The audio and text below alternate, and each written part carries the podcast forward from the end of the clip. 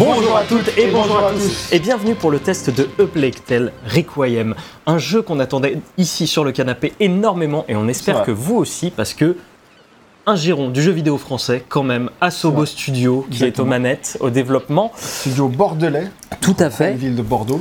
Qui s'était fait remarquer justement avec la sortie de ce premier épisode.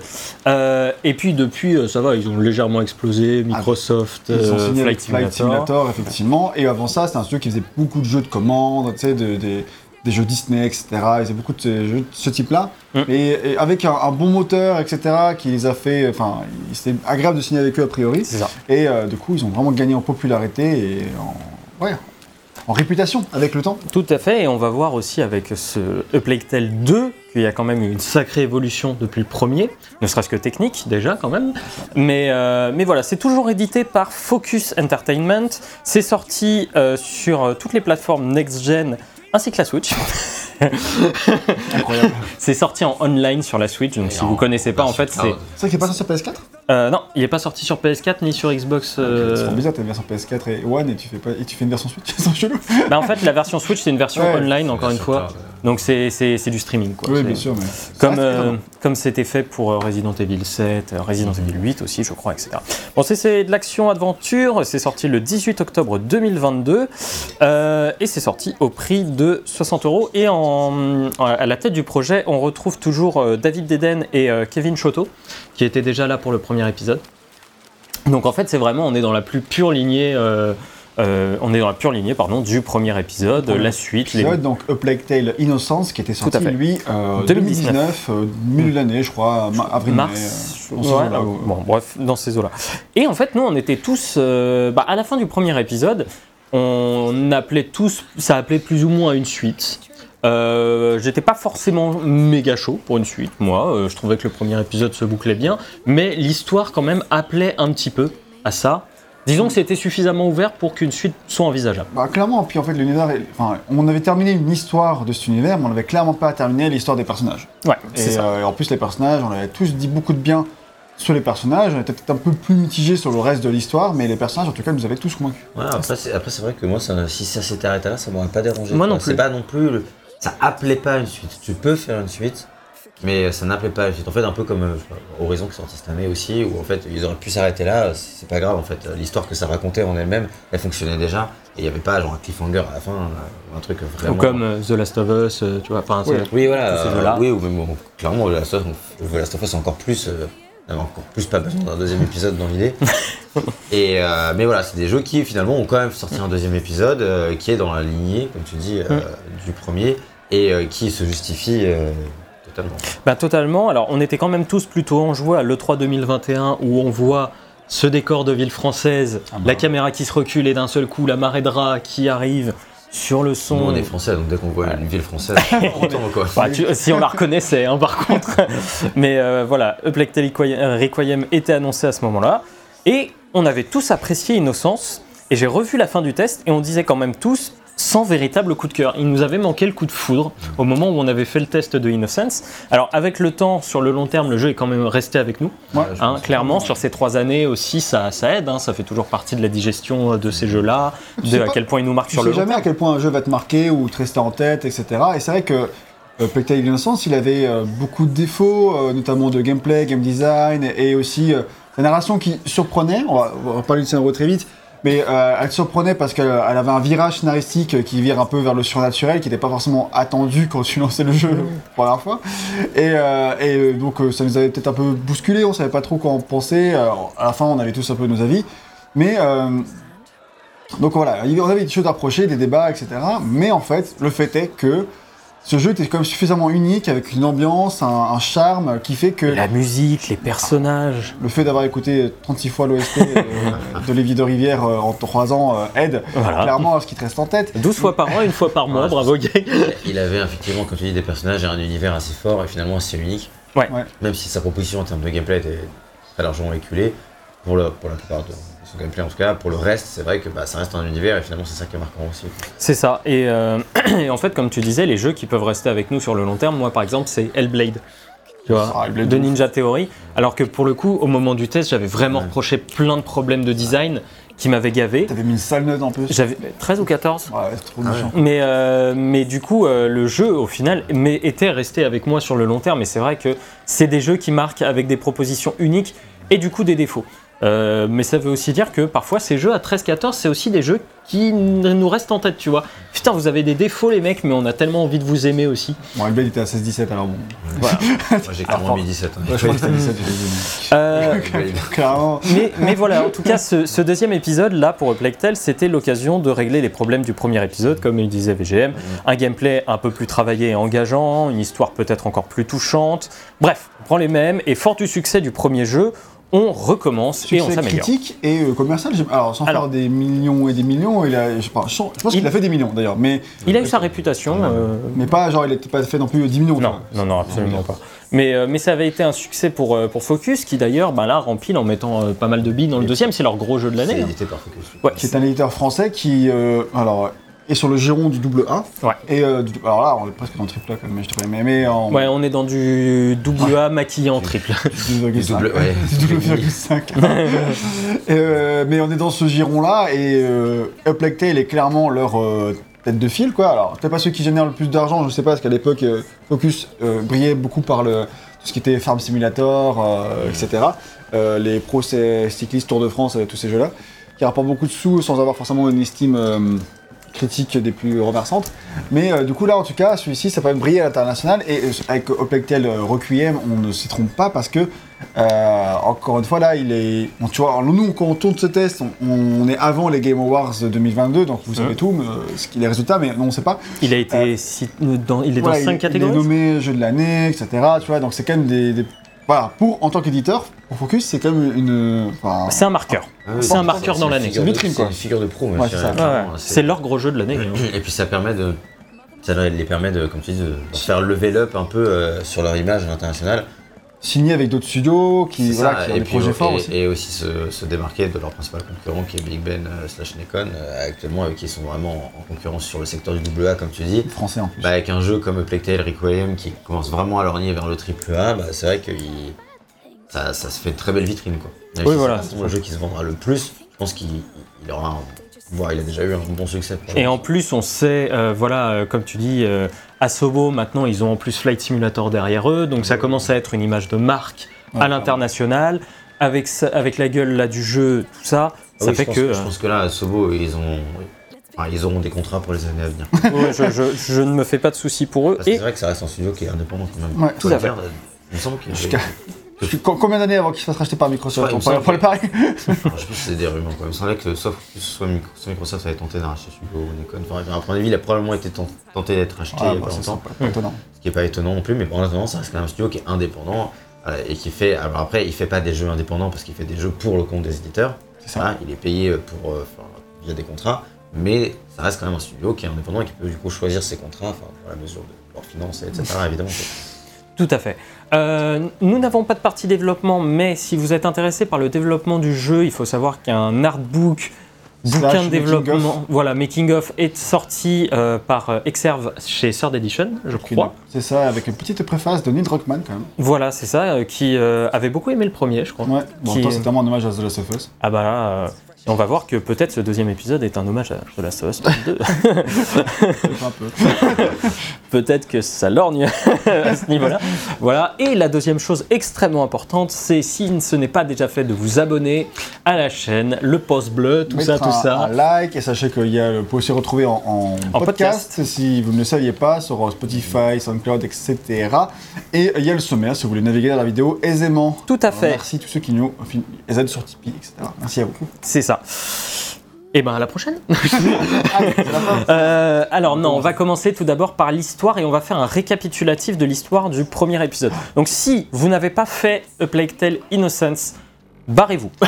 Bah, après, ça dépend. Est-ce que Oui, est-ce que vous, vous acceptez de passer directement au deuxième épisode, etc. Bon, c'est En selon fait, vous, mais si ça vous intéresse, on va spoiler. On va spoiler, on va pas spoiler de toute façon toutes les étapes, mais en tout cas, euh, on va spoiler euh, un minimum parce que de toute façon, vous allez voir les images et les images vont un peu spoiler le 1 en, elle-même et tout. Donc, Voilà. euh, Rien que la présence de la Et- mer. Et, puis surtout, euh, si vous euh, rentrez, enfin, si vous souhaitez jouer à Plague Tale 2 sans avoir fait le 1, Voilà ce que je disais. et ben en fait, forcément, le. voilà, Voilà, il, faut, il faut un récap. il faut un récap, et puis au-delà du récap, même, c'est le, le jeu, c'est vraiment la suite directe, c'est ça qu'il faut dire, quoi. C'est que c'est, C'est six mois plus tard. voilà, six mois plus tard, donc pas exactement après, mais c'est quand même la suite directe de vraiment de leur histoire, et donc ça s'arrête euh, là où. Oui. Enfin, ça reprend là où c'est- il s'était arrêté. pardon. La fin de l'histoire et des thématiques développées vers le dernier tiers du premier épisode, mais justement on y arrive. Donc reprenons à la base. Euh, nous incarnons Amicia de Rune, une aristocrate de Guyenne qui a vu sa vie passer du rêve au cauchemar très très rapidement. Son père et toutes les personnes travaillant dans son domaine sont assassinés par l'Inquisition qui cherche son frère Hugo. Voilà, ça c'est le tout début du jeu. À ce moment-là, Hugo et Amicia, en fait, ils ne se connaissent pas, puisque le garçon était malade et devait se cacher. Il était reclus, il ne sortait jamais de sa chambre. Amicia, c'était son frère, mais euh, elle l'avait jamais croisé. Mais Elle le croisait, elle savait qu'il était là, elle voulait passer du temps avec lui, mais elle pouvait pas. Il y a Voilà. cette idée qu'elle voulait, mais qu'elle était frustrée justement de cette relation.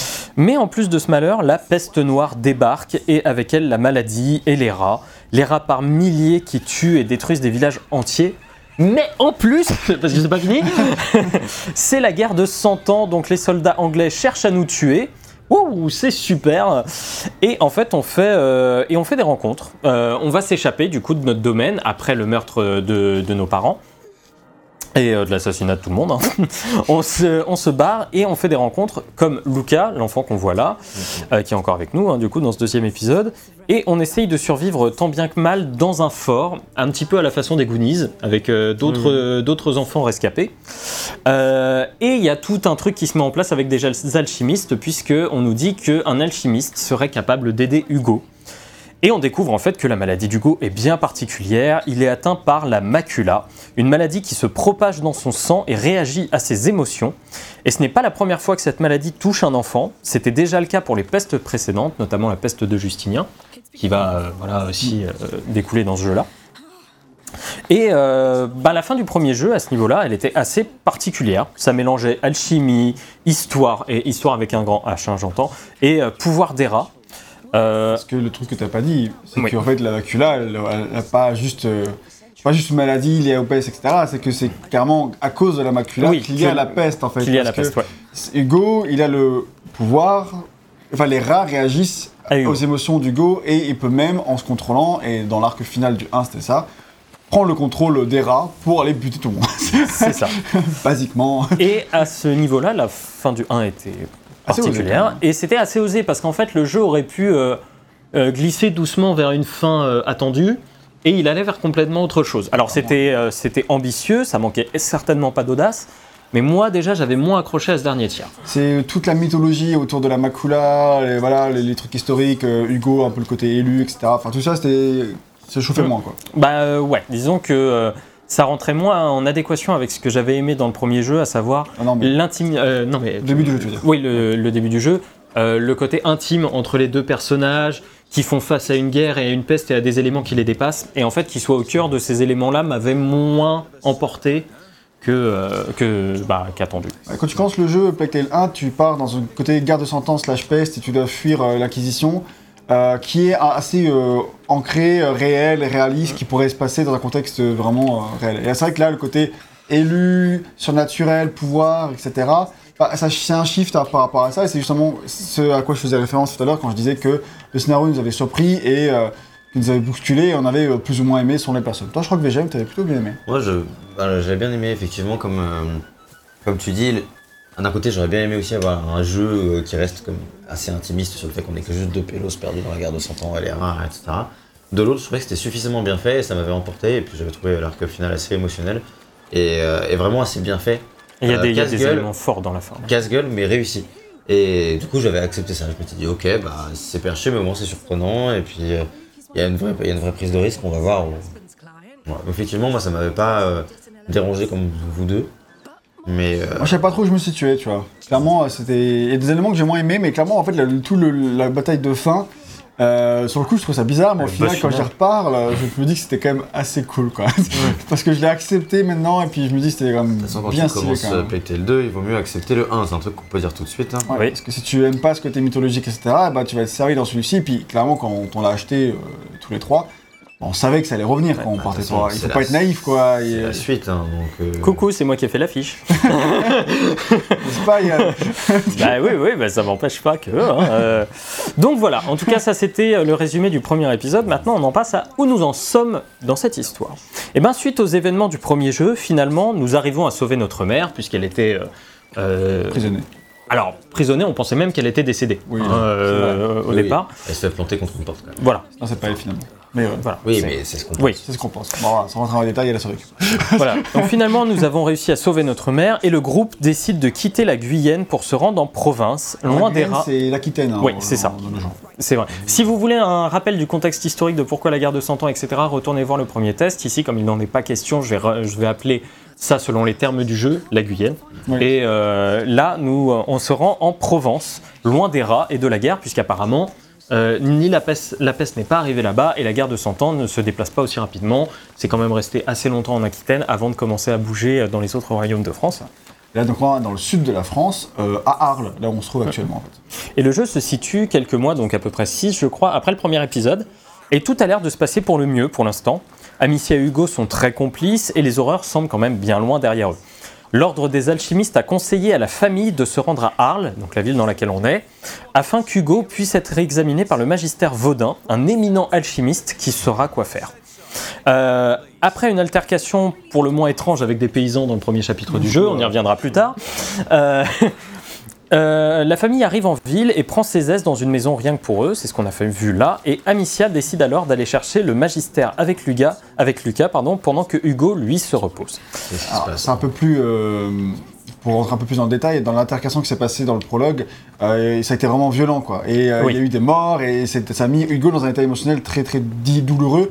Et quand on sait que quand c'est quand c'est comme ça, et bah, c'est Ça là où il y a réveille des quelque risques chose. que euh, les rats. Et la euh, macula. et c'est- voilà, ça se réveille. Et du coup, là, on l'avait vu dans la cinématique tout à l'heure. Hugo, était, en fait, non seulement il se repose, mais il est très malade déjà, à nouveau. Donc, ouais. euh, ça fait un peu flipper, quoi. En C'est pour ça que du coup, il faut se dépêcher d'aller voir le, Mm. le magistère pour ne pas perdre de temps, pour pas euh, C'est que ça- malheurs arrivent. C'est pour ça que sur la jaquette, on voit en fait ces veines noires, c'est la propagation de la maladie en fait euh, Et- dans le sang du corps. Et ce magistère, c'est, je pense que c'est un truc qui est déjà dans le 1, même si je ne m'en rappelle pas, c'est censé y avoir un ordre extrêmement Oui, c'est ça, puissant. euh, l'ordre des magistères. L'ordre, euh, L'ordre des alchimistes. ouais. Et euh, qui du coup bah, étudie euh, cette maladie depuis des générations, et du coup la connaissent très bien. Et donc en fait, ils arrivent quand même à avec l'espoir de tomber, ce, de trouver ce fameux magistère Vaudin et qui Et Voilà, d'enrayer la maladie du corps. Voilà, c'est ça. Parce que eux, a priori, euh, on pense, en tout cas, on pense qu'ils la connaissent, qu'ils la maîtrisent et qu'ils sauront quoi faire. Mais là, et ça parle bien avec ce qu'on voit actuellement, désolé les personnes en podcast, c'est le drame. Euh, on se rend compte que des pans entiers de la ville sont bloqués car en fait la maladie et les rats sont déjà là. Euh, et non seulement ils sont déjà là, on va aller chercher le magistère et des plantes, etc. Et le magistère en fait nous dit qu'il ne peut rien faire pour Hugo et que Hugo doit mourir. Enfin, en tout cas, va mourir. Pas doit mourir, mais va mourir. il va. oui, Va et Par, peut-être. par la force des choses, puisqu'il va, il doit. Voilà. Mais voilà. Et en fait, le résultat de ce En post- gros, la maladie est incurable et, et c'est la Ouais, fin. Et c'est il va, ça. enfin, c'est il- ça, en gros, c'est. ça ne peut qu'empirer. Mais, c'est ça, ça, il va mourir dans les, dans les semaines qui viennent, quoi. Ça. mais ça, ça. ça l'empêche pas en attendant de l'étudier. Parce que Tout à fait. Voilà, on sait jamais, quoi. voilà, c'est ça. Voilà. Euh, résultat de ce postulat, bah, en fait, la famille va complètement se déchirer. Parce que d'un côté, Amicia croit en Hugo, Hugo qui a une vision du Nil, où il dit là-bas je peux être guéri. Si je bois l'eau d'une rivière qui coule, c'est dans ses rêves, on- c'est un moment qu'on Ouais, joue, c'est ça, c'est un rêve. c'est pas- où il est guidé par un oiseau. Euh, il dit si je bois cette rivière, dans cette rivière, ça ira mieux. Et Amicia le croit, il croit en cette vision.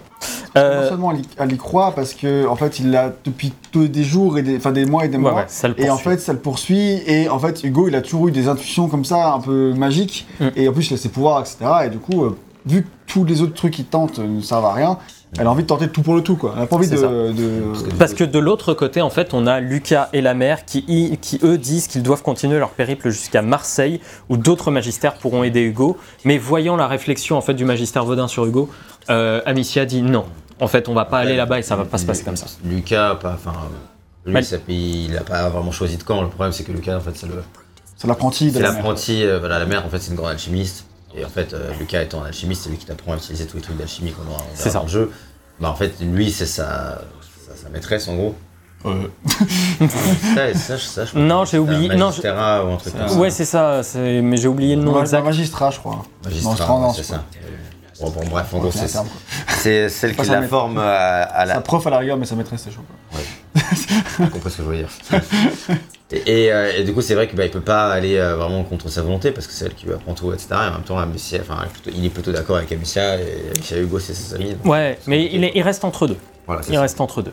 Euh, donc voilà, ça c'est un petit peu pour situer où nous en sommes dans ce deuxième épisode et un petit peu ce qui va développer, ou en tout cas dans les premières heures de jeu, avant de nous amener à un voyage qui est quand même ce vers quoi le jeu appelle assez vite, clairement. On va s'intéresser maintenant aux personnages et clairement c'est ce que nous on avait Ouais. le plus aimé dans le premier épisode. Euh, on retrouve donc Amicia et Hugo et on rappelle qu'une grande partie du premier épisode, en fait, c'était le but, c'était de faire naître la relation entre ces deux enfants. Amicia, Ah, ah, ah ouais, parce que Amicia, en fait, elle connaissait pas son frère et elle le trouvait trop innocent. En fait, quand j'ai revu des extraits du premier, elle le grondait, elle le forçait à accepter la terrible réalité qu'ils vivaient tous les deux, pendant que Hugo, lui, découvrait le monde avec une certaine oui. naïveté. Comme euh, Ellie dans The Last of Us. Ben, et ouais, et c'est pour ça qu'en fait, ça s'appelait Innocence. L'innocence, l'innocence d'Hugo face au monde, face à, la, face à la cruauté de ce monde. Et cette relation ici, dans ce deuxième épisode, elle est non seulement installée, mais en plus, Amicia et Hugo sont devenus vraiment extrêmement proches. Et Amicia a envie de protéger son frère maintenant qu'elle sait que la maladie qui l'atteint euh, est profondément injuste. C'est ça aussi qui l'a qui l'a détruit de l'intérieur. C'est, Ah oui, bah bien sûr. que C'est genre un truc ancestral qui tombe sur lui. euh, c'est ça. Mais la relation en fait entre les deux va prendre une forme plus euh, dure et plus fantastique sur le long terme. On va y revenir un petit peu. Euh, déjà, effectivement, on l'a dit, on a complètement viré dans le fantastique avec la fin du premier épisode. Et je pense qu'ici, on lorgne beaucoup plus du côté du conte macabre, euh, en général. Je trouve qu'on a beaucoup de, de choses du conte qui reviennent. Tu appelles contre macabre. Un conte macabre, c'est bah, les contes des frères Grimm. Tu vois, le, le côté... Macabre. Ah, ça, avec, à l'écran, macabre, Bah, ok. En fait, le, le- le côté euh, conte, mais vraiment noir, tu vois, un peu dur, un peu violent, mais, le, mais quand même un conte parce qu'il y a tous ces éléments fantastiques qui viennent amener beaucoup de choses à l'histoire et qui, je trouve, font, font sens dans ce que ça. hum, dans l'image du conte que je me fais avec les épreuves qu'on va devoir traverser, tu vois, les choses comme ça. Parce que à côté, tout le monde est. Nous, on est très gentils, les autres sont très méchants. Voilà aussi. On- Un peu. euh, Ouais, enfin, les méchants sont vraiment très très méchants, sans nuance, etc. dans- comme dans un vrai conte. quoi. C'est ça. Et euh, je pense que d'ailleurs, si vous n'acceptez pas ce postulat aussi, ça va être très difficile d'apprécier beaucoup de choses dans la suite du jeu. Euh, parce qu'il y a ce côté très très gentil contre parfois très très méchant qui va se développer. Mais bon. De quoi? On en reparlera. Ouais. Donc comme je disais, la relation euh, d'Amicia et Hugo n'est plus seulement celle de frère et sœur, mais elle est aussi une euh, relation plus fantastique, celle du porteur de la macula et de sa protectrice. C'était déjà évoqué dans le premier épisode, c'est un aspect qui rentre en compte dans le lore du jeu, et tous les porteurs de la macula ont eu une protectrice, et Amicia a de fait hérité de ce rôle, euh, même si elle n'en avait pas voulu, tu vois, c'était... Oui, parce que je sais pas si on l'a dit, mais en fait, du coup, euh, toutes les pestes, en gros, euh, c'était dû à la macula. Voilà. Et en fait, cha- chaque peste avait son porteur de la macula et donc, du coup, sa protectrice aussi. C'est ça. Et euh, ça justifie en fait pas mal de choses concernant Amicia. Parce qu'en fait, Amicia, au début du jeu, même si ça se passe très bien, une fois qu'on a passé le prologue, il y a une colère extrêmement violente et âpre qui monte en elle. Vraiment extrêmement forte. Elle va tout faire pour protéger Hugo et elle n'arrive même plus à garder son calme parce que pour elle, son frère est devenu le centre de son monde. Tout, tout son monde repose sur son frère. Ouais. Et quand justement on lui dit que son frère va mourir, son monde s'écroule et comme elle le refuse, elle va euh, aller encore plus dans le non, je m'en fous, on va aller contre tous les éléments, le- on va, je veux sauver mon frère. même déjà avant que- qu'elle apprenne ça, euh, elle est- on voit qu'elle est vénère très très vite. Quoi. Elle est- Puis on l'avait vu la cinématique de tout à l'heure, alors qu'on n'a pas encore appris que son frère euh, est condamné. Euh, Bon, le but du jeu c'est de le sauver, hein. Ouais. mais euh, je veux dire, euh, le, elle n'a pas encore appris que son frère est, est condamné. Mais euh, elle est déjà, un peu troublée. Elle a des, enfin, elle est vraiment dans un état psychologique vraiment, euh, elle est vraiment très à cran. euh, Et, même elle se demande ce qui lui arrive. Elle ne Oui. comprend pas elle-même euh, ce qui se passe en elle. Physiquement, Elle- il se passe quelque chose, quoi. Il Ouais. est- elle est, enfin, comme si elle était, enfin, je sais pas comment dire, vraiment euh, en transe, mais une transe de colère qui, qui, qui la dévore et qui la rend pas bien, quoi. C'est ça. Et du coup, euh, à, à certains moments, elle, elle va vraiment avoir des accès de violence. Alors, euh, je crois que c'est dans le chapitre d'après, pas dans celui-là, mais il y a un moment où elle pète, elle pète des câbles, quoi. Littéralement, elle dit Je vais tous vous buter, bande de connards, vous allez tous tomber. Et, euh, et vraiment, c'est- sa rage s'exprime à travers ça. Et en fait, euh, Là que tu disais qu'il allait avoir des liens avec The Last of Us 2. Ouais. Et en fait, ça colle bien avec un Hugo qui, lui, est beaucoup moins naïf que dans le premier épisode.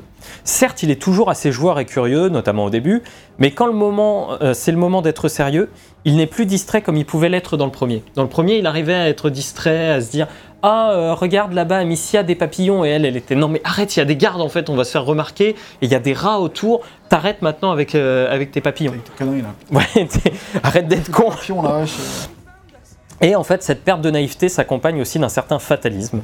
Hugo semble tout à fait conscient que l'île, dans ses rêves, est un peu le dernier espoir le concernant. Même lui, dans le jeu, ou en tout cas j'ai eu cette sensation-là, Oui. que Hugo était parfaitement conscient que sa fin était peut-être très très proche. Et, euh, et en fait, l'évolution de la relation Amicia-Hugo dans cet épisode est magnifique, justement, grâce à ça, grâce à cette fatalité.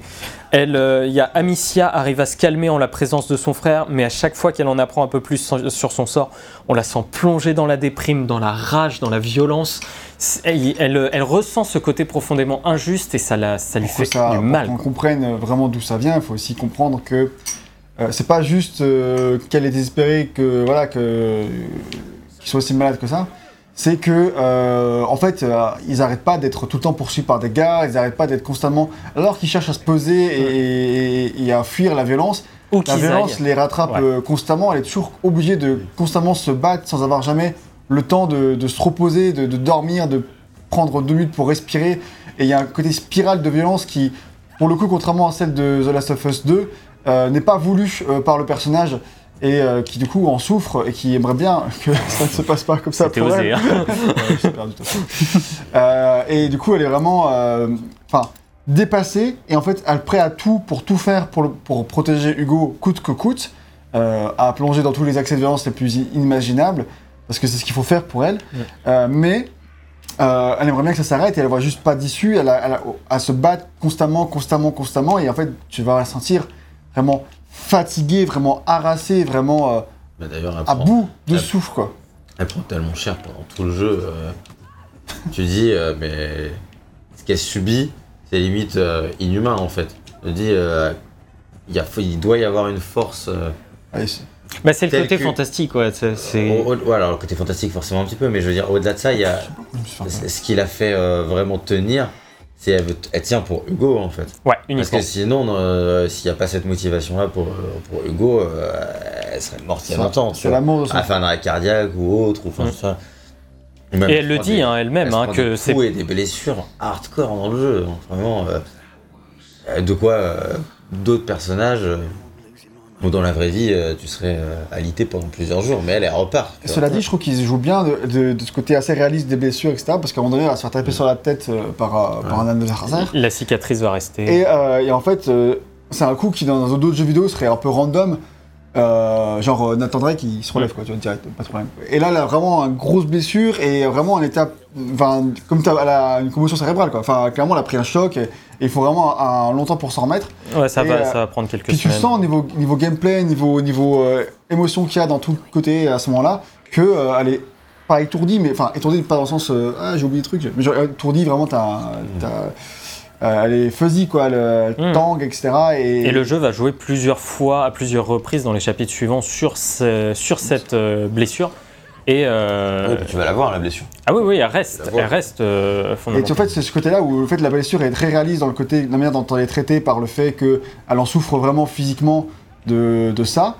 Et du coup, tu, tu y crois. Tu y crois quand, euh, au fait que du coup, bah, qu'elle se relève alors qu'elle est à bout de souffle, qu'elle n'a pas dormi, qu'elle est et qu'elle toujours, elle va toujours plus loin pour sauver son frère. Et en fait, c'est un côté de sacrifice perpétuel, euh, et, euh, de dévotion qui est beau et qui, qui, est- enfin, qui inspire le respect et la compassion ultime pour Amicia qui m'a énormément touché pendant Ah, tout, magnifique. hein. toute l'aventure, alors que dans le 1, bah, j'aimais bien Amicia, tu vois, elle était cool et c'était les personnages étaient bien, mais euh, voilà.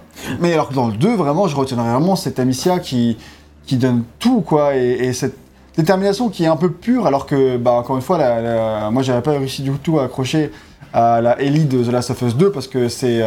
Ses euh, convictions, ce qui la poussait à entrer dans cette violence me parlait pas du tout. Mm. Et euh, même, euh, c'était un peu un rejet pour moi, ça m'a pas empêché d'apprécier le jeu et ses thématiques, mais euh, j'arrivais pas à avoir de l'empathie pour, pour, pour ce qu'elle vivait, parce que pour moi c'était entièrement toute sa faute. C'est un peu le thème du jeu d'ailleurs, mais, mais, euh, mais là en fait c'est pas sa faute vraiment et du tout. Et du coup la compassion vient de ça, et du coup la force qu'elle déploie pour, pour lutter contre tous ces éléments, elle est belle quoi, et du coup c'est un personnage qui est extrêmement touchant. En fait, moi, ce que j'avais aimé dans le premier épisode, c'est euh, aussi une Amicia qui euh, apprend à hum, comment dire, à éduquer son frère aux horreurs qu'ils sont en train de vivre, euh, tout en ayant quand même une résilience énorme par rapport aux événements.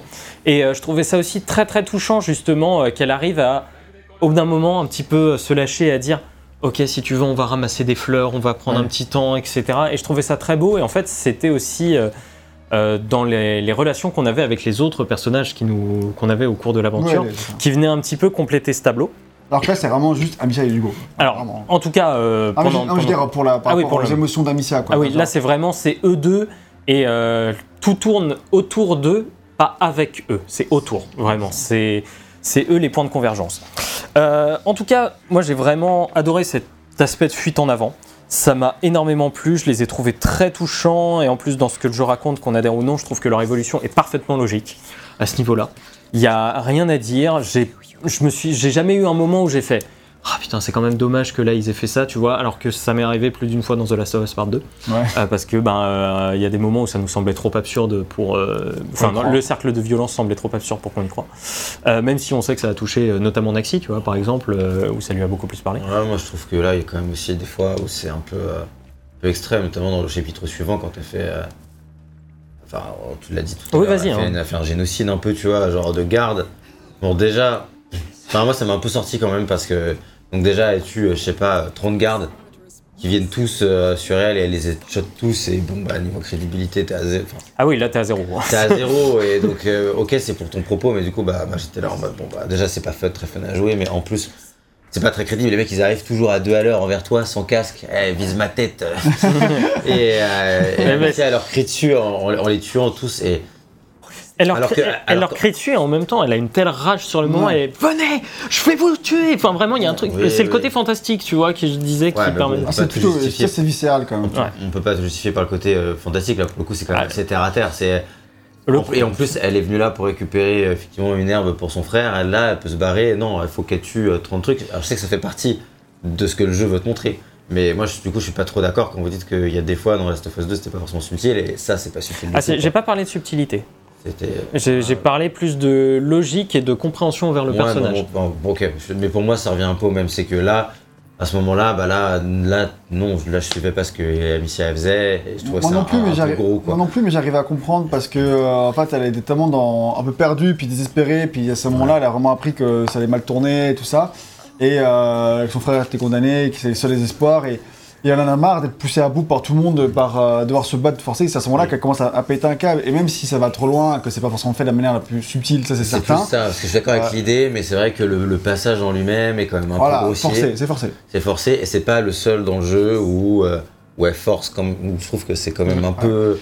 Mais je- Euh, il- les pincettes sont un peu grosses, quoi, tu vois, genre Ah oui, dans ce qu'on veut t'amener sur ses, sur ses émotions à Amicia et tout, même si je suis globalement d'accord avec ce que vous dites. hein. Mais je trouve pas que ce soit des marqueurs d'évolution du personnage. Tu vois, c'est des points culminants, mais c'est pas, euh, c'est pas genre euh, la suite va découler de ce moment de rage là. Tu vois, Bah c'est- si, de ouf, enfin, de je- ouf sur ce je moment-là. trouve pas. hein. Sur ce moment-là, non, plus, plus par la suite. Là, euh, c'est plus même, ce qui qu'après, passe à c'est- l'é- c'est plus ce qui se passe à l'épisode, euh, au chapitre d'après pour moi sur les sur les quais, qui va déterminer un petit peu le reste. Là, c'est vraiment son moment où elle se dit elle-même, mais je comprends pas ce qui m'arrive, ça me, je- tout me dépasse.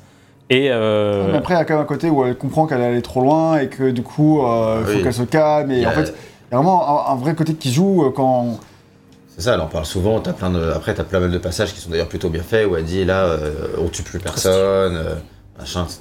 Ouais. Joli c'est magnifique. Alors, les autres qui lui disent de plus tuer personne, elle, euh, bon, euh, Et euh, c'est ça. Et, et bon, Ah, c'est- et c'est ça, vrai qu'à et ce ça va moment- avec le propos du jeu des fois où euh, si quand Hugo il veut tuer des gens avec des rats, Amicia lui dit non, et il fait bah pourquoi non, toi tu le fais tout le temps. Ouais. Donc, euh, non, si, moi je trouve que c'est vraiment ce, ce point-là, c'est vraiment un point culminant mar- En fait, mar- dans le jeu. Moi, c'est vraiment ce moment-là dans le jeu que j'ai compris qu'un de ses thématiques, c'était justement bah, le cercle de, la de violence. la violence, de la mort, enfin, de vraiment tuer des gens, euh, et un peu de questionner le propos de la.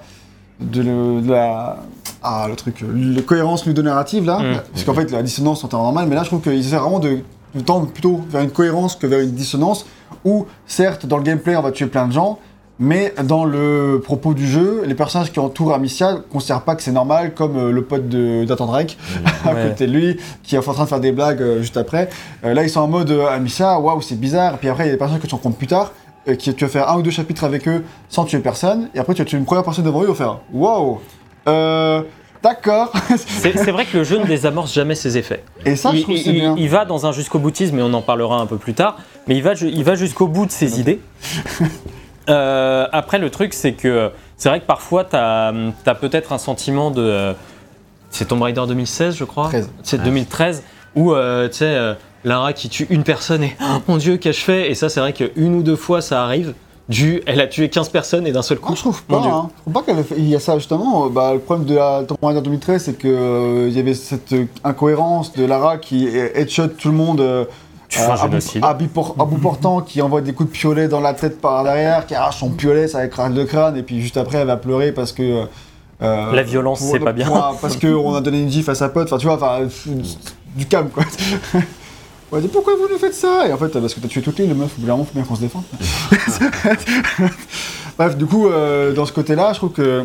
Il s'en sort mieux. Mais... il s'en sort bien parce que euh, le personnage d'Amicia est plus cohérent que la Lara Croft de 2013 qui était soit fragile euh, dans les cinématiques, soit une meurtrière dans, les, dans le gameplay. Quoi. Là, elle est euh, meurtrière euh, tout le temps. Quoi. Donc, En tout cas, ça c'était un petit peu sur la, la relation entre Amicia et Hugo. Juste, on va parler point VF version originale. Donc, la VF, moi j'ai refait en VF parce que j'avais fait le 1 en VF. Toi, Gag, t'avais fait le 1 en VF, t'as fait le 2 en VO. Oui. Et VGM, t'avais fait le 1 en VO et t'as fait le 2 en VO. Donc c'est bien, c'est il y a- il y a une suite logique. J'avais fait un chapitre du premier en VF avant, mais ici, Ouais, ça t'avait pas plu. En fait, moi, euh, même si j'ai aimé beaucoup de voix en V, en v euh, F. Euh, il y avait quand même des voix qui me dérangeaient ici et là, mais j'en avais fait fi et ça m'était allé dans l'ensemble. Juste pour qu'on se pose la question par rapport Oui, à d'autres jeux, c'est parce qu'en fait, c'est un jeu qui se passe en France. Tout C'est simplement. un jeu français qui se passe en France. Ah, français après, Oui. ça, on s'en fout dans l'idée. On sait que la langue, de toute façon, l'original, qu'on le veuille ou non, euh, même si C'est- c'est français, c'est l'anglais. C'est l'anglais, bien sûr. Et la langue originale, c'est c'est- c'est l'anglais, celle pour laquelle le jeu a été développé, etc. Mais vu que c'est quand même un jeu dans un contexte français, etc., à la base, pour le premier jeu, on s'était dit, bah, ça peut être cool euh, si la VF allait bien de le découvrir. euh, Puis tous les sites Euh, l'avaient vanté VF. comme la meilleure VF de tous les temps. Euh, Bah non, en tout cas, ils avaient dit que c'était une bonne VF, pas la meilleure. Bah, on, je me rappelle, on a déjà fait un bout de ce test où je me disais euh, qu'on se posait sûrement la question parce que tous les sites disaient jouez-y, suivez la VF, la VF est oui, excellente, raison, etc. je. Et que c'est aussi pour ça qu'on se posait vraiment Notamment la question. Gotos sur Gamecult.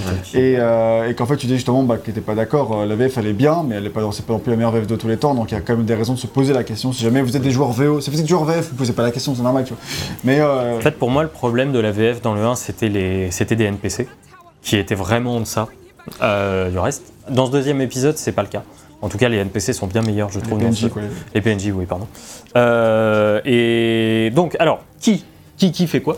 Ouais, Euh, Du juste- coup, juste continuer, euh, pour mon avis, et donc Oui. pourquoi ce que j'ai commencé à dire, c'est que du coup, il y avait quelques voix qui m'allaient pas, et du coup, mais ça allait que dans l'ensemble. J'ai quand même lancé le, le 2 en, en- en VF d'abord, et en fait, j'ai vite été dérangé par les voix des enfants, etc. Et j'étais pas trop sûr. La voix d'Amicia est vachement bien, euh, mais euh, Hugo, j'avais pas du tout réussi à accrocher. Puis après, il y avait deux trois personnages euh, plus enfantins qui arrivaient très vite dans le prologue, et j'ai pas aimé du tout. Et après, du coup, j'ai mis en VO. Et même si je pense qu'il y a débat sur, entre différents personnages, si Amicia est mieux en VO qu'en VF, pourquoi pas, tu vois. Je pense qu'on peut débattre. Mais que dans l'ensemble, euh, t'as un niveau qui est quand même stable en VO. Alors qu'en VF, euh, t'as des voix excellentes et des voix beaucoup moins bien. Alors du coup, ce- ce- cette différence euh, pouvait me sortir du jeu, en tout cas à titre très personnel, tu vois. Donc, Ben, j'ai fait le choix de passer entièrement VO et j'ai pas regretté mon choix. Euh, donc, Voilà. pour les voix, qui double quoi? Donc en VF, euh, Amicia est doublée par Léopoldine Serre qui reprend son rôle et Cécile Gâteau qui double Hugo. Donc une fille qui double un enfant, c'est classique. Une femme, pardon, qui double un enfant, c'est assez classique. Euh, moi, je tiens vraiment la performance de Léopoldine Serre, elle est incroyable. En français, elle est à, f- elle est à fond, elle est à 2000%, elle y croit. Euh, elle est ultra touchante. Il y a vraiment des passages où elle mais comment, Oui. tu vois, comme des, de bons doubleurs te vendent complètement la situation, même si, on le verra par la suite, j'ai pas accroché à tout ce que le jeu racontait, loin de là. Euh, rien qu'avec euh, ce qu'elle euh, ce qu'elle vendait en termes de, de puissance émotionnelle, ça m'a complètement transporté. Et je trouve que euh, la de Cécile Gâteau pour, pour Hugo aussi est très bonne parce que elle arrive à vraiment faire passer ce côté non mais je sais en fait Amicia. Je, je sais ce qui se passe. Que tu le veuilles ou non, tu vois, je, sais, je sais ce qui se passe. Et, euh, et du coup, les, les deux ensemble sont, sont vraiment très bien. Je sais pas comment ont été, euh, ont été réalisés, euh, un peu comme en VO, je sais pas si les séances de doublage ont été réalisées en même temps pour les deux personnages ou euh, s'ils ont fait un petit peu chacun de leur côté. Ça dépend si c'est enregistré en motion capture, euh, perfect capture ou pas. Eh ben, euh, Je les- crois pas que ce soit eux spécialement qui fassent la, pas, la je- motion. Ouais, alors ouais, j'ai vu qu'il y en a qui en, qui en font et il y en a qui font plusieurs. Il y a des acteurs qui font plusieurs personnages dans motion capture. Euh, mais du coup, euh, si c'est séparé, euh, c'est possible qu'ils les aient pas enregistrés en même temps. Surtout en VF. En, en VF, franchement, ça m'étonnerait que ça ait été doublé en même temps. Je- oui, moi aussi. Mais en anglais, il y a moyen, mais en français, je La, la raison pour laquelle j'évoque ça, c'est parce qu'il n'y a pas si longtemps que ça, on a fait le test de Haven, où là, les deux doubleurs étaient l'un en face de l'autre quand ils faisaient leur Oui, dialogue, et c'était même un des, un des points de... ah, dommage. C'était un des points de... euh, commerciaux, on va dire, euh, de, Ok. du studio pour vendre euh, un petit peu euh, cette relation. En VO, pour Amicia, c'est toujours euh, Char- Charlotte McBurney, euh, dont Innocence c'était le premier rôle. Et euh, pour Hugo, c'est toujours Logan Hannan, dont c'était le premier rôle également pour Innocence, et ils reprennent euh, tous les deux à ce niveau-là. Donc, ben, je pense que, à, à moins que vous vouliez étayer un petit peu plus sur la VO, parce Eh que bah, euh, moi, j'en- j'ai trouvé. Alors du coup, euh, c'est vrai que c'est un peu perturbant quand tu as l'habitude du français, c'est qu'elle a vraiment un accent qui est presque british. oui, en fait, qui est moi, un c'est peu étonnant et c'est qui ça, peut moi, déranger. Je, je me permets juste, c'est la raison pour laquelle j'avais pas accroché à la VO du premier, c'est qu'en fait les accents français, je les, j'aimais vraiment pas euh, ce qu'ils faisaient, et du coup j'avais, euh, j'avais une dissociation où euh, j'arrivais vraiment pas à faire coller les personnages, les décors, les trucs et les machins. Donc euh, à un moment j'ai dit bon, il y a certes des défauts en français, mais je, Ouais, pr- voilà, je donc- préférais la cohérence générale. Et bon, il m'a fallu peut-être un petit peu pour m'y habituer, mais je, très vite, je me suis fait. Et si dans les tout premiers chapitres, j'étais content sans plus de, la perf- de sa performance, bah franchement, tout au long du jeu, elle a pas cessé de m'épater personnellement. On va voir si les jamais d'accord, je suis pas sûr. Mais en tout cas, moi, euh, j'ai clairement été euh, très très euh, content de toute la performance, vraiment émotionnelle, comme tu disais pour la VF, où vraiment elle donne tout, euh, sang et tripes, euh, toute sa respiration, tout le côté genre ah, la rage et tout Ouais. euh, et la détresse, euh, vraiment, enfin, comme c'était le cas pour ta, toi en VF, ça- ça m'a porté émotionnellement et dans le gameplay, et ça a aidé à faire passer beaucoup de choses qui seraient peut-être pas passées dans le gameplay, qui m'auraient saoulé, euh, ne serait-ce que parce qu'elle est en train de hurler euh, en même temps, de manière euh, convaincante. Qui- Quitte parfois à en faire trop. oui, voilà, mais bon, vu que le gameplay en fait trop aussi, donc Oui. allons-y, quoi, sinon... On est dans le trop de toute façon en général. euh. VGM Euh, moi j'ai rien à redire sur la VO, je l'ai trouvé très bien comme, euh, comme la fois précédente. Après, juste c'est vrai que le prologue, j'ai eu un peu de mal. Euh, avec la Hugo, je l'ai trouvé assez insupportable dans le prologue. Euh, c'est marrant parce que du coup toi tu l'as insupportable en VF. serait insupportable dans le prologue et c'est tout, quoi. Euh, je sais pas. euh, Enfin, au début, ça allait, et puis à la fin du prologue, j'en avais un peu marre. En fait, c'est ce côté très naïf. euh. J'étais très très content que le chapitre, enfin que après le chapitre 2, on soit avec Lucas. tu vois. Ouais. Et après, heureusement, Hugo, il revient. heureusement, oui, Hugo revient, bien sûr. Heureusement. Mais heureusement, surtout, ça Ah, m'a pas, ça, 4. ça m'a pas dérangé. On. Et, et, euh, ça, J'ai fait un résumé, mais c'est le résumé il faux. va pas déranger dans la suite, euh, dans, la, dans la suite, mais c'est vrai que le prologue, j'ai un peu de mal. Et c'est vrai que toi, Yann, des fois, tu, dis, tu disais euh, dans le premier que tu trouvais que des fois, Amicia a forcé un petit peu sur sa voix. VO. En VO, j'ai trouvé que c'était aussi un peu le cas bah, au début du jeu, peut-être dans Super 2 et tout. Et soit après, c'est plus le cas, soit tu t'habitues très vite. L'adaptation. Et, euh, et dans tous les cas, après, j'ai trouvé ça vraiment. Soit on comprend peut-être très le ton aussi du jeu, tu vois. Au Ouais. début, quand tu te mets dedans, c'est pas facile, mais quand tu comprends que le jeu, il, il- justement, il en fait un petit peu trop, Ouais, il pas, cherche pas la subtilité forcément. En fait, c'est- l'intro. On a tous des griefs avec l'intro. Est... Ah, c'est vrai que le prologue, euh, il est quand même très très naïf. En fait, il passe d'un truc très très naïf au très très. maintenant. Bon, vas-y. Euh, bah, hmm, bah, je comptais un petit peu continuer sur les personnages et après je passerai sur le déroulé parce que j'ai vraiment une partie En- en sur l'intro. Du coup, les- je trouve vraiment les personnages très bien. Après, euh, ça se différencie encore. Toi, tu parlais de AAA tout à l'heure. Il y a quand même encore un gap entre des personnages euh, Oui. de Naughty Dog et des personnages de euh, God of War Santa Monica, tu vois, qui sont des, des, des quadruples A ou même Horizon, tu vois. Hmm. Et un Ouais, mais des- parfois, des vétérans, tu vois, du, du, du Non, bien sûr, mais milieu, c'est normal, tu les Voilà. attends pas à ce niveau. Mais ce que je veux dire, c'est que euh, je les ai vraiment trouvés très bien, mais ils m'ont pas non plus procuré euh, les mêmes émotions que, euh, que bah, quand t'as 5 fois plus de budget et 5 fois plus de maîtrise parce que tu derrière, tu vois. Ah, c'est- ça aide peut-être la mise en scène, Voilà. tu vois, ce, ce Ah, genre de choses euh, qui vont t'aider à vendre aussi. ah, je les ai trouvés aussi bien qu'ils pouvaient l'être à mon avis dans ce jeu-là. quoi. À titre personnel, pour moi, c'est pas tellement le, le jeu d'acteur qui, qui faisait descendre ça vers le bas par rapport à des productions genre Naughty Dog, etc. C'est plus que la mise en scène qui est derrière. euh, tu, Oui. Je trouve qu'on sent, bah, pour moi, je sais pas vérifier, mais pour moi, c'est pas été fait en performance capture. Et du Je coup, pas genre les acteurs qui jouent, qui, qui doublent en même temps. Et je trouve que bah, du coup, ça se sent et que du coup, tout est un peu parfois décalé. Parfois, les animations faciales et même en anglais, le, la synchro labiale est pas toujours au top. Ouais, en français, Euh, des fois en aussi. français, bah forcément, ça n'a pas, été- ça a pas été animé pour le français, donc euh, c'est pas étonnant.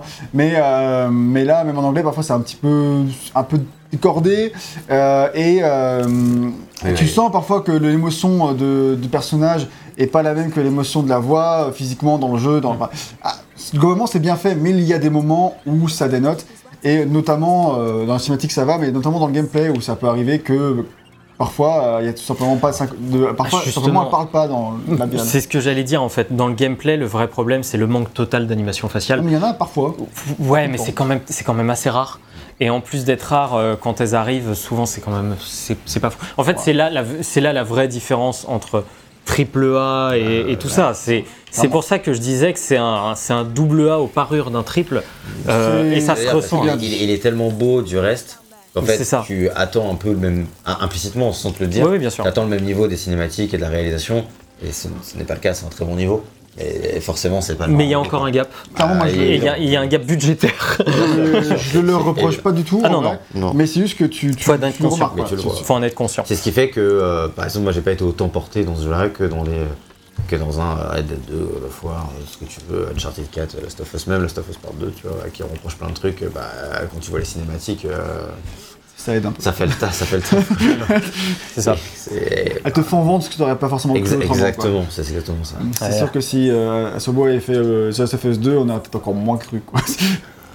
Ah, sûrement. Probablement. Peut-être Ah, peut-être pas, hein. peut-être qu'ils auraient trouvé plus de subtilité. Voilà. En tout cas, si on avait fait ce point euh, VOVF, à la base, c'était un petit peu pour parler euh, de Amicia et Hugo aussi, parce que ça reste quand même les deux acteurs principaux, ceux qu'on va entendre le plus, etc. Mais il y a d'autres personnages. Je mentionne très vite Lucas qui nous accompagne et la mère euh, d'Amicia et Hugo. Euh, Lucas, parce que ben, il est comme dans le premier épisode, c'est un garçon assez calme, intelligent, qui a un peu de mal avec la violence, mais constamment là comme soutien pour Amicia. C'est un vrai bro. C'est un vrai beau. Ouais, c'est clair. C'est un vrai bro, je trouve, euh, Lucas. Il est un peu plus effacé dans le 2 par rapport au 1. Quand Il même. est, ouais, il est, bah, il est beaucoup moins présent et euh, il réagit plus qu'il n'est acteur. Mais tant euh, mieux, parce que c'est pas tellement ce qu'on attendait de lui. Ça, Voilà. le 2, le 2, c'est plus un sidekick qui revient, alors que le 1, bah, en fait, euh, l'histoire du 1 était aussi vraiment une partie de son histoire. C'est ça. Et euh, contrairement à la mère, elle qui est aussi un petit peu effacée, qui est assez peu présente, elle agit plus comme une figure d'autorité qui veut le bien de son fils mais ne lui fait pas assez confiance pour la suite des événements. Euh, ce qui va découler sur euh, tous les événements à peu près qui vont arriver par la suite du jeu. Non, en réalité, c'est deux autres personnages qui arrivent vers le milieu de l'aventure qu'il faut mentionner. Deux Ah, adultes. pour, Oui, pour la mère, j'ai quand même bien aimé est qu'elle ait ça, parce qu'en fait, elle est particulière, la mère. Euh, elle est pas forcément très attachante, quoique elle l'est quand même. Ouais, quand même. Mais euh, en fait, il y a, y a- j'ai bien aimé en fait la dualité qui se crée du coup notamment entre euh, Amicia et et elle. L'antagonisme. Euh, bah ouais, il y a un antagoniste qui, parce qu'elles veulent tous les deux prendre soin de d'Hugo, mais de manière différente. Et, euh, et j'ai trouvé que c'était assez beau au final, parce que ça faisait créer en tout cas plus chez les réactions que ça mettait chez Amicia par rapport au personnage de la mère étaient assez intéressantes. Ouais, Ouais, finalement. je suis d'accord avec ça. Ouais, non, mais je suis, je suis d'accord. Je suis d'accord, je suis d'accord. Mais c'est de deux autres personnages qu'on doit parler euh, principalement, euh, qui arrivent au milieu de l'aventure, deux adultes, parce que les scénaristes en avaient un peu marre d'écrire pour des enfants ados comme le premier vérité ou épisode. tu dis ça comme ça Non, non, je crois que c'est c'est vraiment ça. En tout cas, je l'ai entendu. Donc, euh, euh, Quand on a dit la vérité, quand on me l'a dit, je sais pas. voilà. Euh, en tout cas, on a d'abord Arnaud, un militaire surnommé la Muraille, une vraie tête de mule qu'on ne voit pas assez, je trouve, car j'ai beaucoup aimé ce qu'il apportait. Euh, bon, alors lui, il a un revirement un peu particulier qu'il faut accepter parce qu'il passe quand même du, euh, Ouais. du tout au tout. Pour, euh, que j'ai même pas compris que c'était le même personnage. perso. Non, moi non plus. Euh, quand on m'a dit, J'ai mis quelques minutes de gameplay et tout à comprendre et, et une phrase de dialogue. On va dire, ah, mais c'est toi en fait. Oui, oui. Ouais, voilà, j'ai pas reconnu physiquement parce qu'en fait, quand tu le vois avant, euh, Ah, il est en armure. Il est en armure, il a un casque. Après, il il enlève un moment, mais bon, euh, merci. Moi, déjà dans, déjà dans la vraie vie, j'ai du mal quoi, avec les gens. hein. Alors, c'est pas parce que t'as enlevé ton casque une seconde dans une cinématique que je vais te reconnaître quelques heures plus tard. quoi. C'est clair. Et du coup, euh, bah, c'est un revirement parce qu'au départ, il a une figure un peu plus anta- d'antagoniste. Mm. Mais euh, il va vite comprendre que s'il veut survivre, il faut qu'il soit avec les mecs qui contrôlent les rats Et s'il veut atteindre son et s'il veut atteindre son but, il a intérêt de les avoir euh, dans son équipe. ouais. en tant qu'allié. Et, et c'est très malin. euh, et euh, oh, j'ai vraiment adoré. euh, Arnaud, il est vraiment cool. En fait, moi, c'est vraiment, je trouve dommage qu'on ne l'ait pas plus, quoi, parce qu'il est vraiment. Le jeu l'utilise pas assez. Euh, bah, en fait, le problème que j'ai avec Arnaud, c'est qu'on le voit à un moment clé, Ouais. et puis après, on l'efface pendant 7 heures, Mhm. puis on le revoit, et puis on a la conclusion de son arc. Ouais. Et euh, je- il y avait un- il y avait un milieu que l'autre personnage a. euh, qui m'a un petit peu manqué avec lui Ouais. sur, euh, sur le développement de son personnage. Alors je le trouve très bien, j'ai vraiment aimé ce qu'il apportait. Je Mais... trouve ça pas mal qu'il soit pas trop présent parce que du coup, ça veut dire qu'il. Pour le coup, en fait, c'est pas non plus un personnage qui a un million de choses à dire. Euh, C'est c'est un personnage que moi aussi je l'ai beaucoup aimé. Enfin, je pense que ouais, il Ouais. est fait pour, il est vraiment réussi, Oui. bien écrit. Il il, est- il fonctionne, franchement, il fonctionne vraiment Il bien. est drôle, il est touchant, euh, Bah, il en- est surprenant en fait, vraiment. Il est vraiment il sur- apporte vraiment quelque chose à la relation Et, avec et- Hugo. et surtout, il est pas euh, manichéen, tu vois. En plus, ouais. C'est-à-dire, comme tu l'as dit, voilà, il, il- il vient d'un peu d'abord à l'autre, il a, euh, il a un passif qu'on comprend euh, via des dialogues à droite à gauche. Ouais. Et, et en ça, c'est vraiment un personnage qui est très bien écrit. Et je pense que c'est un personnage qui n'a pas non plus des milliards de choses à dire. Et c'est pour moi, c'est quand même bien que s'ils n'avaient pas plus de choses à lui faire dire et à lui faire vivre, qu'ils n'aient pas étiré ça. Parce que vu que, comme on le verra après, c'est quand même un jeu qui des fois étire trop les trucs, Mhm.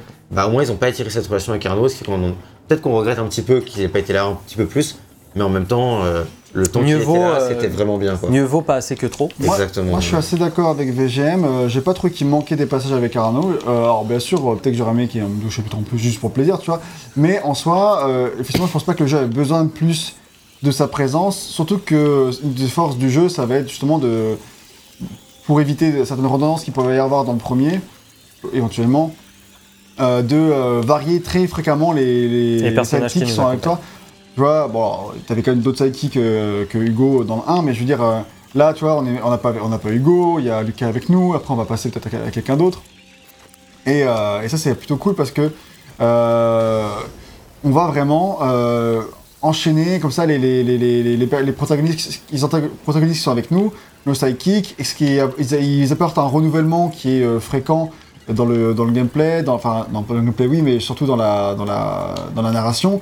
Et euh, tout ça, ça porte en fait, ça crée de la, ça, ça change, ça fait que les, les personnages, on retient, on retient des choses différentes. Donc je suis content qu'on ait Carnot, après il y a une partie où ça, il soit plus là pour qu'on ait un autre personnage qui le remplace et qu'après bah, ça converge. Et tout ça, je trouve que le rythme, en niveau sidekick, il fonctionne bien. Moi, je trouve que le, le problème, c'est un peu plus le moment au niveau de la convergence, où euh, c'est un peu facile. Oui, bon, peut-être ça, oui. Mais... C'est Enfin, c'est- c'est un peu forcé. Mais en fait, moi, ce que j'aime avec euh, Arnaud, c'est qu'il rappelle à Amicia que son armure, c'est qu'une armure de façade, qu'elle peut jouer les durs autant qu'elle veut, mais qui reste quand même assez faible en dedans. Ah, Et que lui, par contre, lui, il a une force physique. Ah, bah. Lui- Ouais, ouais, lui, il a, lui, il a une véritable force physique euh, où il dit Meuf, je te mets un, je te mets un pain, t'es à terre. Quoi. Tu vois, c'est, il est vraiment là pour lui rappeler que euh, tu restes une seule personne. T'es- Ouais, c'est toi contre le monde. euh, Amicia elle a, tu vois. Mais... Ça Je crois reste qu'elle a 18 ans, Voilà, c'est 16, ça, 17. elle a autant Ouais. de. elle- vers la une- fin de l'adolescence. c'est- Ça voilà, pourrait être son père, C'est une ado plus plus, donc euh, tu vois. Forcément, Ouais. même si elle est badass et même si elle fait des génocides. Puis euh, bah, le- ça va être la même chose pour l'autre personnage dont on va parler très vite. Euh, les deux personnages, euh, mais du coup, c'est aussi le cas d'Arnaud, donc je me permets de le mentionner. Vous rappelez quand même à Missa que bah, elle se prend peut-être pour euh, imbattable et une armée, euh, euh, une Elle armée d'une seule. femme, du coup. Bah non, en fait, euh, elle n'est pas invincible, et, et- etc. Alors, dans les faits, Elle l'est. concrètement, c'est une One Woman Army. 100%, mais euh, c'est bien que dans la narration, on, traite, on traite ça, tu vois, et ça je trouve c'est bien. C'est ça, puisque l'autre personnage qui arrive après, moi c'est mon personnage préféré de cette aventure, c'est Sophia. Euh, Sophia, c'est une contrebandière qui accepte d'aider euh, Amicia et Hugo et se ré- révèle être une autre figure maternelle pour les deux. Elle est euh, cosplay Esmeralda. Euh, elle est. Elle est beaucoup là au moment de. pardon. Elle est beaucoup là à un moment de l'aventure où ça commence à spoiler sévère. Donc je vais pas trop en parler, on en parlera plus tard certainement. Mais elle amène un côté beaucoup plus doux qu'Arnaud. Mais ça reste une véritable adulte malgré tout. Elle réconforte, elle engueule. Et on sent que Amicia et elle nouent un vrai truc. Il y a une vraie relation entre ces deux personnages qui est assez forte quand, euh, quand elle, accom- quand elle les accompagne. Et, euh, et j'ai j'ai vraiment adoré euh, le, le personnage de Sophia et ce qu'elle ce qu'elle disait, ce qu'elle amenait, euh, même les moments un peu plus terre à terre où elle leur disait Ok, il s'est passé ça, maintenant on souffle, on prend tous du recul et on se calme. Ok? Alors qu'elle avait un côté doux deux minutes auparavant. Donc, euh, Ouais, ouais. un côté vraiment adulte qui, qui bon, alors sans euh, chercher à, à prendre le dessus sur, euh, sur Amicia et dire c'est moi qui commande maintenant, tu vois. Ouais. Euh, elle fait pas ça. Mais elle arrive à imposer un peu de structure qui fait du bien à ces deux, à ces deux personnages. Du coup, elle est, elle- je trouve très très bien dans l'émotion et tout qu'elle amène. Cependant, je trouve que j'ai, moi j'ai pas, alors j'ai beaucoup aimé le personnage. J'ai pas forcément cru au fait qu'elle reste avec eux. Alors ça c'est ça c'est mon point juste d'après. Ah bah. c'est effectivement, il faut quand même accepter que les relations entre tous ces personnages se nouent très très très très vite. hein. Que ça part quand même très très vite en couille. Alors du coup, euh, que Arnaud il reste, euh, Arnaud il a des intérêts Oui, c'est à ça. rester. tu vois. Arnaud, ça a du sens. Bah, euh, pour euh, pour Sophia, elle dit euh, j'ai une dette envers toi, tu m'as sauvé la vie, Ouais, bla bla. bla. facile quoi. Mais oui bon, Sa, c'est sa dette, euh, c'est elle passe justifié. assez vite. hein. Oui, elle est Ouais. préparée et après elle reste et puis elle voit des trucs assez horribles et elle se dit oh je vous aime bien quand même. Je ouais, bon, t'es quand même gentil Ouais. de bien nous aimer quand même parce que franchement on est un peu limite quoi. Ouais, ça, un peu limite, un peu. C'est ça, elle dit je sais pas pourquoi mais je me suis attaché à vous et quand il y a eu ce genre de phrase je me suis dit Nous non plus, on sait pas ouais. Mais en fait, tu vois, c'est. le côté, je me suis dit, pff, oui, tu sens qu'ils l'ont dû sentir, ils ont ajouté ces dialogues-là pour euh, justement. euh, Mais c'est là-dedans aussi que pour moi ça tend vers le conte, comme je le disais plus tôt, où les gentils sont très gentils et les méchants sont très méchants. Et là, pour le coup, Sophia, elle fait partie des gentils très gentils et qui restent avec nous. Voilà, donc euh, c'était un petit peu ça. Euh, parce que voilà, dans cet épisode, on l'a pas dit, mais on ne se bat plus. Juste oui, pour parler de, De Sophia. rapidement. Oui. Euh, moi, c'est un personnage, que j'ai apprécié, mais c'est vrai que j'ai pas eu de pas eu de coup de cœur particulier. J'ai trouvé réussi, mais voilà, sans plus, c'est comme Liag, c'est vrai que peu- des fois tu te poses un peu la question de pourquoi elle reste avec nous, de ses motivations, etc. L'excuse ou la justification au choix du compte fonctionne. Après, vu que c'était quand même dans un jeu très brut de décoffrage, très réaliste, euh, ben, oui et non, mais, mais en tout cas qui dans euh, ces personnes, dans ses relations avec les personnages et tout, essaye d'être réaliste. Bah c'est vrai que euh, ça, des fois c'est un peu particulier. Et euh, mais bon, j'ai quand même bien aimé le personnage, mais c'est pas euh, le personnage qui m'a porté plus que ça personnellement. bah, disons que dans les personnages secondaires, en fait, le fait qu'elle reste beaucoup plus avec nous, Mm. c'est aussi Ouais. ça aussi qui m'a aidé à l'apprécier. Arnaud et Sophia, c'est les deux personnages que tu, secondaires Ouais. que tu retiens. Mais justement, tu vois, Sophia, elle reste longtemps. Et je trouve qu'elle a pas forcément un truc à apporter pendant aussi longtemps. Tu vois, pas comparé- contrairement à Arnaud, euh, pendant tout, tout un, de nombreux niveaux, elle est avec toi. Et en fait, au final, euh, bah, enfin, c'est un peu comme Lucas là, tu vois, il a pas énormément de trucs à apporter, mais c'est un peu le tuto, tu vois. Mais lui, il reste pas longtemps donc. Mais il reste pas longtemps, c'est ça. Mais en fait, très rapidement, Sophia, je trouve qu'elle a plus rien à apporter non plus. Et euh, que pendant les niveaux, elle est tout le temps là, etc. Et ça n'apporte pas grand chose au final. C'est pas, elle dérange pas, mais elle apporte plus grand chose, quoi. Je trouve qu'elle apporte des choses, mais euh, Ponctuellement, quoi. comme figure, en fait, c'est vraiment le côté figure maternelle qu'elle apporte sur, sur toute sa vision un peu plus de recul. Tu vois, où Amicia est au, au cœur des événements, alors qu'elle, elle en est un petit, tout petit peu en retrait et a la capacité de, de dire, ok, on prend deux pas, en, on fait deux pas en arrière et on souffle sur tout ce qui est en train de se passer, euh, tout en prenant complètement part au final ça, aux ça, événements. je suis d'accord, ça marche bien, mais c'est plutôt ponctuel, tu vois. Ah ouais, mais je- à toutes les phases de gameplay, etc. ah oui, mais après, je trouve que euh, Je parle aussi de la narration dans le gameplay. Ouais. Genre, Arnaud apporte vachement de trucs dans la narration dans le gameplay, Sophia, je trouve, pas trop, quoi. Ouais, bah dans les deux, Encore, après, je trouve que ça fait. euh, je trouve que les deux font un peu gimmick, mais ça, on y reviendra plus tard, euh, dans tous les cas. Mais on l'a pas dit un truc très important. On a dit que effectivement la guerre n'était pas encore arrivée, parce que oui, dans cet épisode, on ne se bat plus contre l'armée anglaise, mais contre des gardes d'une ville. On se bat contre l'armée, et les gardes sont très très méchants. Et plus tard, on aura d'autres ennemis qui, pareil, sont très très méchants, caricaturaux as fuck. Presque vu que le jeu, euh, moi je trouve, ne les pose pas assez en tant que méchants. Moi, je veux bien en parler parce que c'est un truc euh, C'est- Vas-y, parce que. qui me, qui m'a, c'est- je pense que c'est un- c'est mon pire reproche du jeu. Ouais, moi aussi. C'est vraiment le. Sur on- l'écriture, en tout peut parler cas. de l'intro, tu vois, déjà à ce niveau-là. Ouais. Parce que, Ah bah ouais, après on arrive au, au déroulé, au rythme. mais, Donc euh, vas-y, sur l'intro. C'est vraiment lié en fait. L'intro, c'est que bon, bah, tout, il- tout le monde il est beau, il est gentil, on a une belle intro. Et par contraste, très rapidement, euh, Hugo et Amicia ils rentrent dans une sorte de petite euh, forteresse village et qui pense abandonner. Elle l'est pas. Il y a des apiculteurs dedans. Bon, bon, c'est pas, c'est pas méchant les apiculteurs. Ah, mais si, ceux-là, ceux-là, si, Ils ceux-là, sont ils méchants ceux-là. Ah, ceux-là, ils rigolent pas. hein. Tu tombes dessus. Bon, déjà, c'est c'est marrant parce qu'avec leur truc de apiculteurs du Moyen-Âge, ils sont assez flippants. donc C'est Ouais. plutôt réussi. Mais c'est vrai que le jeu gère assez mal le contraste. Enfin, il veut faire un choc, le contraste, mais Qui paraît Mais il est tellement abusé. Il, est hyper forcé parce que t'y crois pas du tout. Surtout qu'en fait, le, le- le- le problème, c'est que Hugo, Amicia et Hugo tombent dessus, tombent sur le premier apiculteur. Et le premier apiculteur, il regarde. C'est- Vous êtes des voleurs Vous êtes des voleurs. On va tous vous tuer ouais. C'est des enfants, tu vois. Elle fait, mais non, non, non, tu vois. Nous on est perdus, désolé. On est euh, perdu, désolé, tu vois. Et bon, elle a clairement, clairement l'air perdu. Il fait, ouais, je vous crois pas, euh, je vais te tuer. Euh, pardon. Enfin, je veux dire, euh, alors ok, les mecs, ils venaient de se faire voler, il y avait vraiment des bandits, etc. Tu la regardes, Amicia, elle est avec un, un gamin, mais tu- et surtout, tu te jettes pas sur euh, une gamine de 17-18 ans, pendant je sais pas quel âge elle a, pour la, ma- la massacrer sauvagement, parce que quand il les tue, on l'a vu hein, plusieurs Ouais. fois, hein, c'est pareil, c'est les mêmes finish moves euh, tout le temps. C'est euh, hardcore, quoi. C'est vraiment, c'est pas juste. euh, on, on va l'emprisonner, machin. Non, non, c'est. tu te fais planter, tu te fais éclater. Mm. Donc, déjà, là, t'as vraiment une dissonance quand même. Enfin, c'est vrai que ce, ce prologue, c'est difficile d'y croire à ce niveau-là. Et, et puis même, tu termines, tu sors de cette espèce de château, tu fais 20 mètres en calèche et d'un seul coup, ouais, et c'est reparti dans l'ultra-violence d'un seul coup et tu fais, mais attends, on va se calmer deux tous minutes. les champs pour te Il y a un côté rythme qui est trop bizarre où vraiment t'es ah c'est calme, tout est beau, tout le monde est gentil. Ouais c'est la violence. Et après cinématique. Ah, c'est calme, tout va Et puis bien. euh, Le rêve d'Hugo, fini etc. Et- Ah, ça, ça, ça c'est vrai que c'est pas. c'est bizarre parce que du coup euh, ils auraient, ça aurait mieux marché s'ils étaient restés à la violence euh, tout le long. Tu Je pense qu'on. Alors, bon, nous, vraiment, on trouve que le prologue est vraiment pas très réussi. Mais même plus loin dans le jeu, pour rester sur cette thématique-là de- des, des- des gens qui sont vénères, là, tu arrives On y reviendra. Euh, bah, dans ce niveau-là, là, tu tombes sur un. Pareil, en fait, t'es dans une partie hein, qui a été fermée de la ville, et du coup, t'as des mecs, euh, des contrebandiers en. Quoi. Pareil, les contrebandiers, le premier truc qu'ils font quand ils te voient, ils te plantent. Tu vois, alors que, enfin, t'es pas. En théorie, t'es pas une menace, t'es rien, t'es juste deux enfants qui sont perdus. Bah, laisse-les, de toute façon, on s'en fout, tu vois. oui, il y a des rats dans tous les cas, il y a peut-être plus bah oui. important. Et, et, et, et c'est- et c'est- en fait, c'est de pire En en fait, pire ils ont pas forcément envie d'être repérés. Je crois que c'est pour ça, c'est ça la justification, c'est que bah, ils ils sont illégaux, donc ils ont le droit d'être là, donc du coup ils tuent tous les, té- tous les témoins. Ouais, mais attends, Ouais. les, gam- les gamins qui sont là, s'ils vont dire aux forces de police, on a vu des gens là-bas. Mais qu'est-ce que Ah, vous foutiez fout. là-bas Non, mais puis même de toute façon, tous les cas, enfin, ils ont barricadé la ville, ils ont, enfin, ils veulent, c'est, c'est, c'est- c'est fini, c'est la quarantaine ici, ils s'en foutent, il y a des gens là-bas, laissez-les là-bas, tu vois.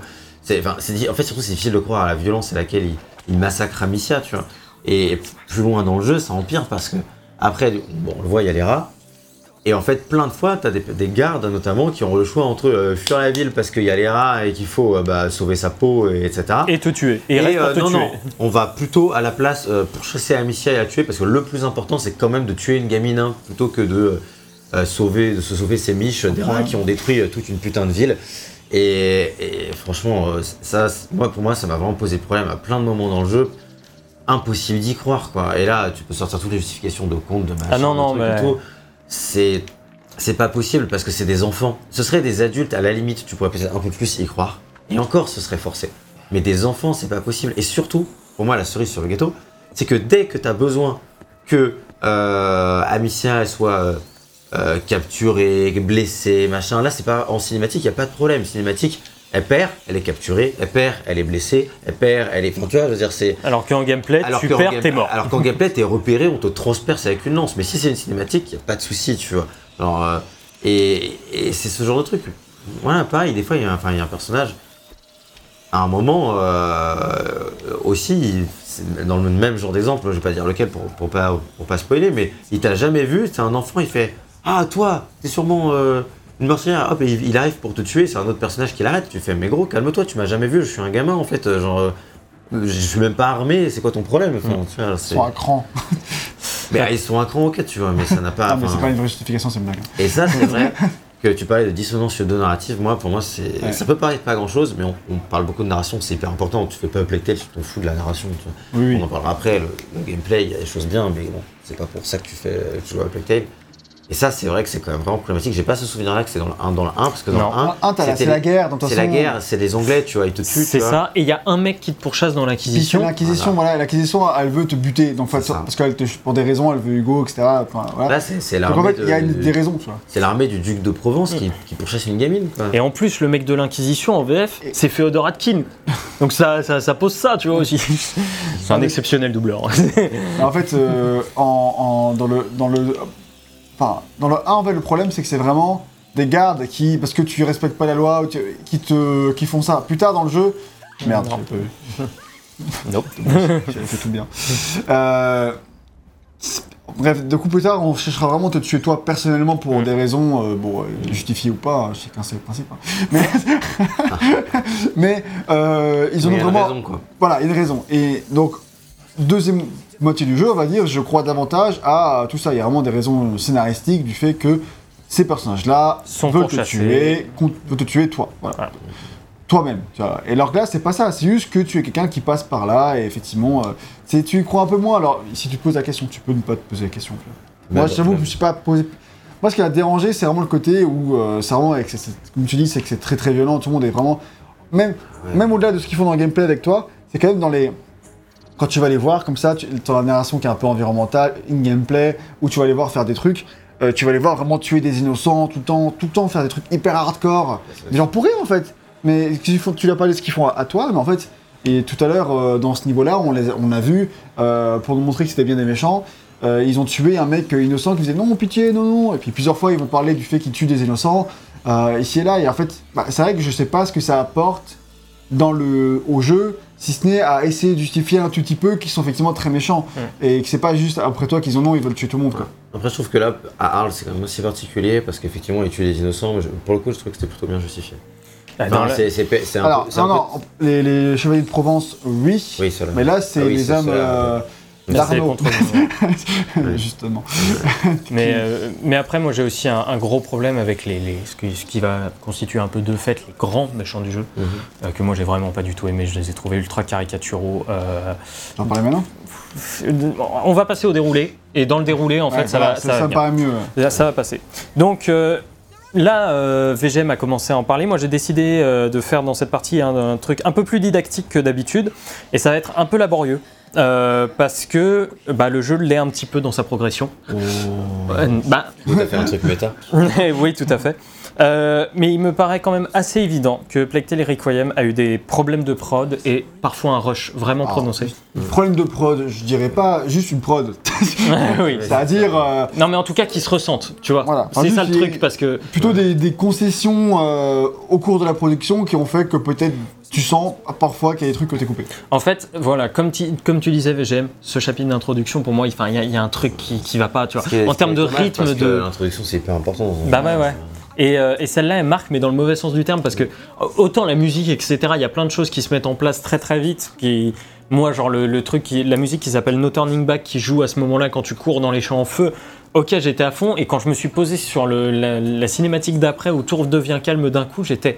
C'est quand même, euh, c'est quand même bizarre ce qui vient de se Ah passer ouais, là. J'ai pas compris le, j'ai pas compris l'enchaînement. Et surtout, surtout qu'après ça redevient vraiment violent et tout. Et tu dis, ok, il est bizarre, il y a un truc, euh, ils ont dû avoir deux segments et qu'ils ont relié avec un cinématique au milieu. C'est ça. Enfin, je sais pas trop. Et, euh, et en fait, tout ça sert à la fois de- d'introduction aux mécaniques du jeu, mais avec même encore un rythme un peu étrange, le changement radical brut qui trouve moins de sens que dans le premier jeu, parce que dans le premier jeu, vous vous souvenez, on était en balade avec notre père, on rentre vers le domaine, et d'un seul coup, les gardes arrivent, commencent à tuer. Là, il y avait une vraie Ouais, voilà. logique dans la violence, et, euh, et les rats en plus, enfin bref, il y avait vraiment un enchaînement de trucs fait. horribles, Euh, notamment la mort du chien. Au Oui, tout oui. début du 1, qui marque quand même. Ah, parce que, que c'est là qu'ils ont mis des prémices de surnaturel et tu fais, what the fuck? Voilà. Et, euh, et en fait, bah, je trouve que c'est un peu pareil avec le chapitre 2. Euh, le chapitre 2, là, dont on va arriver à la fin, la fin du, de ce chapitre 2 est très étrange. Déjà, là, on est à l'énigme où Lucas va te dire exactement quoi faire. Ça va buter. J'ai pas compris. C'est une énigme, et genre, plutôt que de chercher à résoudre l'énigme, je me dis, ah ouais, c'est une partie trop bien, je vais examiner les symboles, je vais faire un truc. Et en fait, non, c'est Lucas, il dit, fais ci, fais ça, fais ça. C'est ça, il te Et- dit exactement quoi faire. J'ai même pas compris l'intérêt de l'énigme. Alors, c'est pas du tout ça, et moi, l'impression, c'est qu'au playtest, personne n'y arrivait. Ils ont Oui. dit, Et ils ont pas eu le temps. et ils- mais c'est- j'ai eu la même et je me suis dit, ok, ils ont pas eu le temps de la dit, changer. Moi, j'ai essayé de comprendre aussi et je, je comprenais pas vraiment jusqu'à ce qu'ils me disent de tout quoi faire. Bah oui, mais en fait, c'est même pas temps. Tu vois, c'est même pas, t'as même pas le temps de chercher, il commence déjà à te dire, euh, vas-y, fais un J comme ça. Jupiter. C'est- C'est c'est très bizarre. Et, euh, et après, il y a toute la galère en fait à trouver le Magister Vaudin qui est juste là derrière. Et juste après l'avoir trouvé, ok, on retourne en ville. Boum, ellipse, on est en ville. Quoi Alors que euh, juste à côté, t'as les T'as mis deux heures à y aller, toi. t'as les rats, t'as ce gros grave la merde de l'autre côté de la porte, mais. T'as raison, ça se m'a tué aussi. Non, mais genre, tu, tu fais, mais what the fuck et en, fait, et en fait, je trouve que c'est à peu près ça jusqu'à ce qu'on quitte la ville. Parce que même le chapitre 3, tu sais, on t'emmène très très loin chercher le- l'herboriste. Et puis boum, on rentre. Oui, c'est pareil. Euh, et c'est c'est juste Même le. avant ça, genre, t'as des thématiques où c'est genre. euh, où ils sont, euh, où il y a tout début du chapitre 3, je crois, ils sont euh, dans le euh, truc euh, pré-cinématique, il pleut de ouf. Gros, Ouais. plus tôt au ciel, et genre vraiment, euh, il, il pleut de ouf. Quoi. Et d'un Tu seul passes coup, une porte, il fait. il fait beau non, mais il y a plein de moments comme ça où pour renforcer la dramaturgie, ils appuient sur certaines Mais choses. surtout au début, Et après du coup, ouais, mais non, après c'est ça qui est plus le cas parce que tout le début, tu vois, il y a, il y a aussi toute la colère d'Amicia euh, qui, si elle est présente dans les cinématiques, ne se ressent pas vraiment en jeu et peut même créer un décalage. Genre, t'as passé une zone en infiltration et là on a une cinématique sur la conscience d'Amicia. J'ai tué personne et elle est, mais qu'est-ce qui m'arrive? Et j'étais, bah euh, rien, j'ai ouais, tué ça, personne. c'est si t'as pas. Ouais, parce que là, du coup, ils ont pas. euh, ils partent du principe que t'es, que t'as tué des gens. Ouais. Alors que moi, j'avais vraiment tué plein de gens, j'ai vraiment fait des trucs horribles. hein. Du coup, que la charismatique arrive, ah bah. Toi, elle fait était son logique. effet, quoi. Tu vois, parce que Ouais. c'était genre, oui, d'accord, bah ouais. Alors que moi, réfléchir. pas celle-là. Coup, Tu vois, donc c'était c'était un peu c'était un peu bizarre. Et en fait, tout le début de jeu, je trouve qu'il est un peu bizarre. Et euh, ce qui m'inquiétait à ce a du mal à le jeu. Bah ouais, et je trouve qu'en plus, à ce moment-là du jeu, on est vraiment sur des rails. Une phase de calme, une montée en tension, une phase d'infiltration, un moment d'action, et on recommence. On est vraiment sur un. Tu vois, vraiment, je me suis dit, ok, j'ai l'impression d'être face à une checklist pour chaque chapitre, et j'espère que ça va pas être comme ça sur tout le jeu. Et euh, ça m'a fait quand même pas mal peur parce que je voyais le temps de jeu continuer à tourner, et à ce moment-là où le jeu commence à trouver enfin ses marques, on est quand même à 7 heures de jeu à peu près. Ah, on a... En tout cas, moi j'étais à 7 heures de jeu, à savoir plus de la moitié du premier. Bah, Et, pense à euh, quel- moment que vraiment tu trouves que c'est. C'est à partir du chapitre, à partir du moment où on quitte la ville. Ouais. Pour moi, à partir du Oui, moment oui, où on quitte ouais. la ville, ça commence à Oui, être un petit peu plus. Fin de la ville. euh, Et, euh, du- Et j'étais à 6-7 heures de jeu et j'étais, mais putain, c'est la moitié du premier quoi. Début du bateau, enfin du premier bateau. C'est ça. Et finalement, s'enclenche la deuxième partie du jeu, avec tout l'aspect voyage qui est un peu vendu dès le départ. Et d'un seul coup, je trouve que le jeu retrouve clairement de sa superbe. Les séquences s'enchaînent beaucoup mieux, les ellipses ont plus de sens, le but des personnages devient clair. On est vraiment parti à ce moment-là. Et je trouve que même en termes de rythme, si le début de jeu était quand même... T'avais l'impression d'être sur une voiture qui tout sautait, là ça y est, on est quand même, on a pris la route et on est parti. Et, euh, et vraiment, une énorme partie du jeu euh, reste comme ça. Et je trouve que ça suit super bien. Le jeu se paye même en- le luxe de faire une grande zone d'exploration à un moment pour laisser souffler le joueur en le, en le laissant. euh, Non, mais après, tu peux ne pas avoir aimé la zone, tu vois, mais elle fait sens au moment où elle arrive, cette zone-là. Oui. Tu vois, c'est vraiment le moment du jeu où tu peux souffler et où le jeu comprend qu'il peut te faire souffler et vas-y, t'inquiète, prends ton temps, Oui, prélasse-toi, joue avec ces Ça a du personnages. sens. Voilà. Ah. À ce moment-là, euh, ça se passe bien. Et j'étais beaucoup plus dans le rythme du jeu.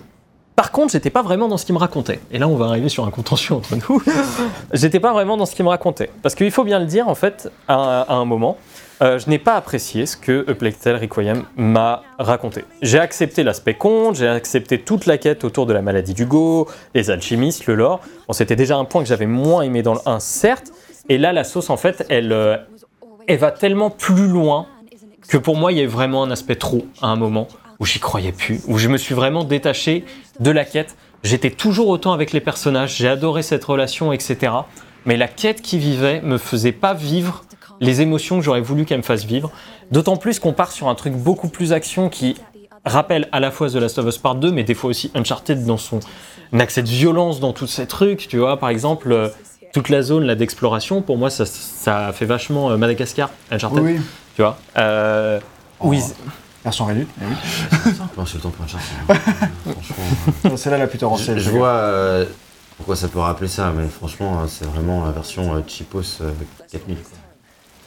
Bah, je, la, je la trouve mieux intégrée que dans Uncharted où tu vois moi j'avais trouvé qu'en termes de ah ouais non. Ah ouais non. Mais moi Uncharted les Uncharted 4 en fait j'ai trouvé les... enfin on fait pas le test mais euh, j'avais trouvé les ces, ces moments là je trouvais qu'ils avaient pas de sens à ces moments là dans l'aventure ça m'avait complètement coupé euh, dans le, dans le truc je trouvais que de toute façon pour moi Uncharted 4 a un rythme complètement éclaté Bon, nous, on va dire que c'est très très bien. Il y a une de rythme, mais euh, on fait pas des Uncharted 4, donc on va pas entrer dans le détail. Et, euh, et du coup, euh, voilà, j'étais à fond avec les personnages, avec leurs sentiments, avec ce qu'ils me racontaient. Le rythme me portait, mais j'ai eu un manque d'implication dans l'histoire. Et parfois, c'est juste ça. Il n'y a pas à chercher beaucoup plus d'arguments extraordinaires, juste parfois ça nous va pas. Et euh, ça m'a ça m'a pas été. Voilà. Et Je- bah, du coup, quoi Enfin, t'as t'as pas. Mais en fait, si tout l'aspect lore, etc., je disais, toute la quête qu'en fait tu vis quand tu es sur l'île, à savoir la deuxième partie Ouais, du voilà. jeu, en fait, tout ce que tu vis à ce moment-là, ça m'a pas du tout porté. Ok, juste t'as pas aimé quoi. Non, vraiment, purement et simplement, j'ai pas, j'ai pas aimé. Et, euh, et c'est pour ça que je dis que parfois il n'y a pas de- il y a pas de- d'explication à aller chercher Non. plus loin. J'ai pas aimé. Alors maintenant, je veux bien votre avis, vous qui avez peut-être été un petit peu plus dedans. Bah alors, tu veux commencer Vas-y, vas-y. Ok. Bah du coup. euh, Comme ça, je ah, dirais, ça y est, que, tiens, je, je dirais que je suis entre les deux. il peut encore un petit peu et après on va passer la porte et il peut le plus. Ah non, en fait il joue déjà là et ça s'est déjà un peu arrêté. J'étais un peu mauvaise langue. Ah, ça, ça, commence ouais. déjà à s'arrêter ici. Mm. Et après on passera à la porte. Ouais, vraiment je fais durer là, pourquoi je fais Non en gros, euh, bah moi j'ai... euh, j'ai... En fait, j'avais accepté tout le côté lore du jeu de base. Enfin, j'étais parti en sachant qu'il y avait ce délire un peu euh, mystique, euh, prophétique, euh, élu et tout ça. Et euh, bon, en ayant ça en tête, c'était pas ce que j'avais préféré dans 1, mais je commençais le 2 en ayant accepté ces bases-là, et du coup, euh, bah, ça m'allait que le 2 continue là-dedans. Alors là, c'est la partie de l'histoire où il continue vraiment là-dedans, et ça m'a, je dirais pas que ça m'a euh, bouleversé plus, j'ai, enfin adoré, pas du tout, mais euh, j'ai bien aimé, tu vois. Enfin, ça m'a pas dérangé, je trouve qu'il y a des bons, des effets mis en scène qui sont top. Euh, Il y a certains moments ça- marquants. bah oui, dans ce que ça, dans ce que ça raconte, dans la façon dont c'est montré, et il y a des choses qui sont fortes et bien amenées, euh, qui aident à faire passer la, la pilule éventuellement. Et encore une fois, cette partie de l'histoire-là, c'est vraiment pas ce que je préfère en termes d'histoire non plus, tu vois. Mais je trouve que c'est ok, j'ai aimé, j'ai apprécié, ça m'a, j'ai suivi le truc. Je trouvais que là-bas, c'est la partie où il y a vraiment des antagonistes dans le sens euh, premier, vraiment des, Ouais. des- des méchants, quoi, qui sont vraiment le, le- les, les méchants de l'histoire, quoi. Que j'ai pas du tout aimé. Bah, ils sont un peu clichés, un peu too much, mais euh, en fait, ce que ça raconte par rapport euh, à l'univers de cette île, etc., j'ai trouvé que c'était plutôt chouette. Moi, je trouve que c'était assez surprenant quand même. Voilà, c'est ça, il y, a- il y a un côté surprenant et des. Et bon, il y a des côtés un peu too much, exagérés, bien sûr, pas subtils, mais. euh, Comme qui- euh, tout le reste du jeu. voilà, et du coup, euh, qui allait, qui, qui avait des, il y avait des bons trucs avec ceux-là. C'est vraiment pas mes jeux préférés sur du jeu vidéo, très très loin, mais ils sont cool.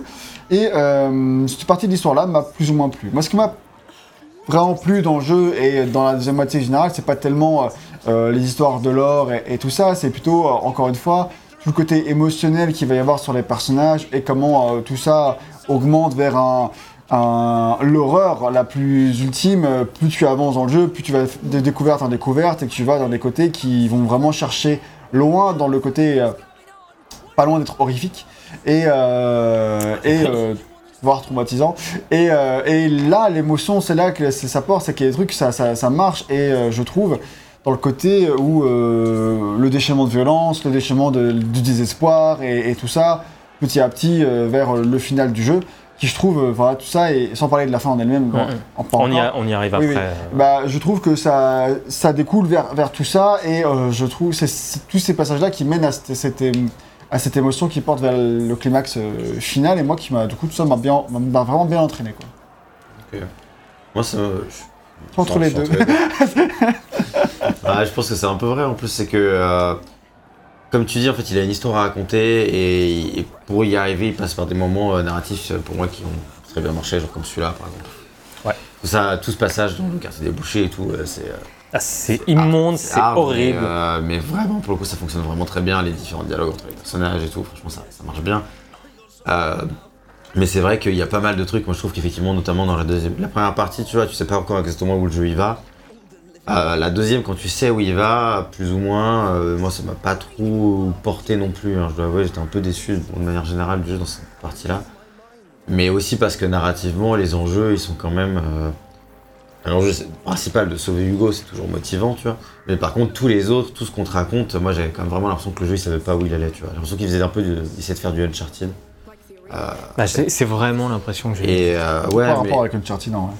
La- le côté euh, vachement hollywoodien de certaines scènes, Ah, si, de je vois. l'explosion. Non, non, je vois le Moi, je- côté je euh, parle mi- pas de ça. mystère, euh, exploration des D'accord, je Je trésors parle pas du tout du côté hollywoodien, je parle- archéologiques. c'est ça. Je parle Ok. vraiment de ça, de- du fait que euh, va y avoir des moments posés où ils vont chercher des choses dans des Ouais, c'est ruines, vrai. dans des machins, dans des trucs.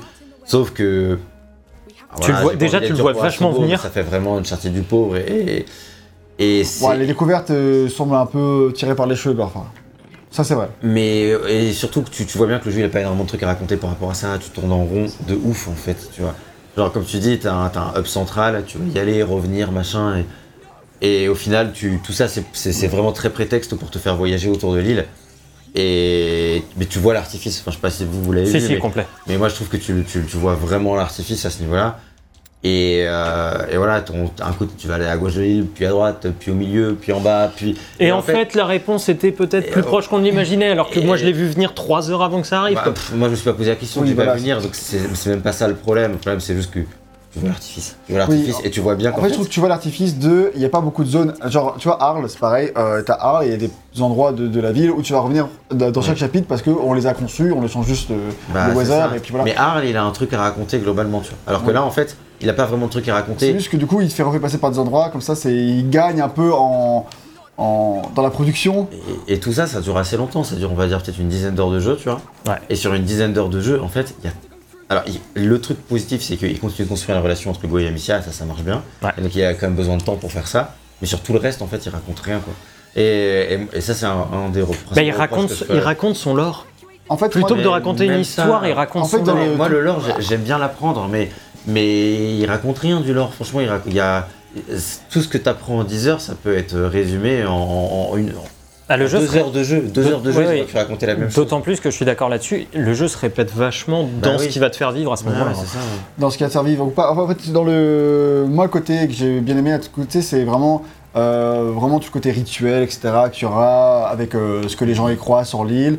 Euh, ça, je trouve que ça marche Ça, bien. mal, ouais. Euh, Une ça, ça espèce prend de Midsommar. euh, Voilà, sans en dire plus, mais voilà, t'as ce côté qui marche bien.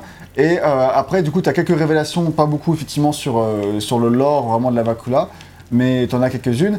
Et, euh, et oui, c'est assez, euh, c'est assez simple, et, euh, mais c'est plutôt les, les moments en eux-mêmes sont bien. C'est vrai que du coup, il va justifier ça par les séances de gameplay peut-être un peu longues pour te faire arriver là, et effectivement, peut-être qu'on aurait pu supprimer un Et chapitre. de, de gameplay, mais de narration aussi.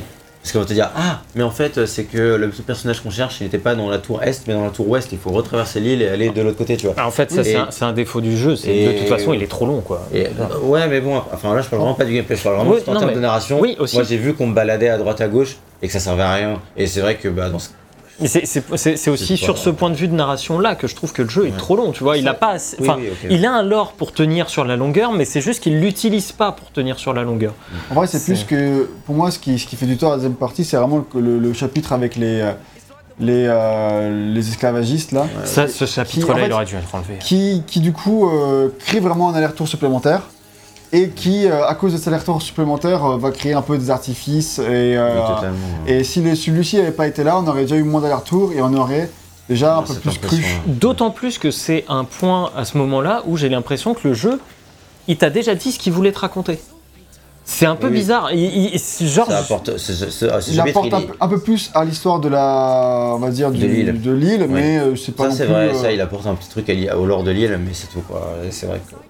Après en soi, pourquoi pas. Enfin, si t'en as pas marre de Playtale et tout, c'est vrai qu'il est plutôt stylé, il fonctionne plutôt bien, tu vois. Mais, euh, mais en fait, c'est vrai qu'il s'imbrique assez mal dans l'histoire euh, globale. Il apporte pas, tu vois, pas vraiment ce qu'il apporte. T'as vu qu'on parle d'un jeu quand même, qui est quand même essentiellement narratif.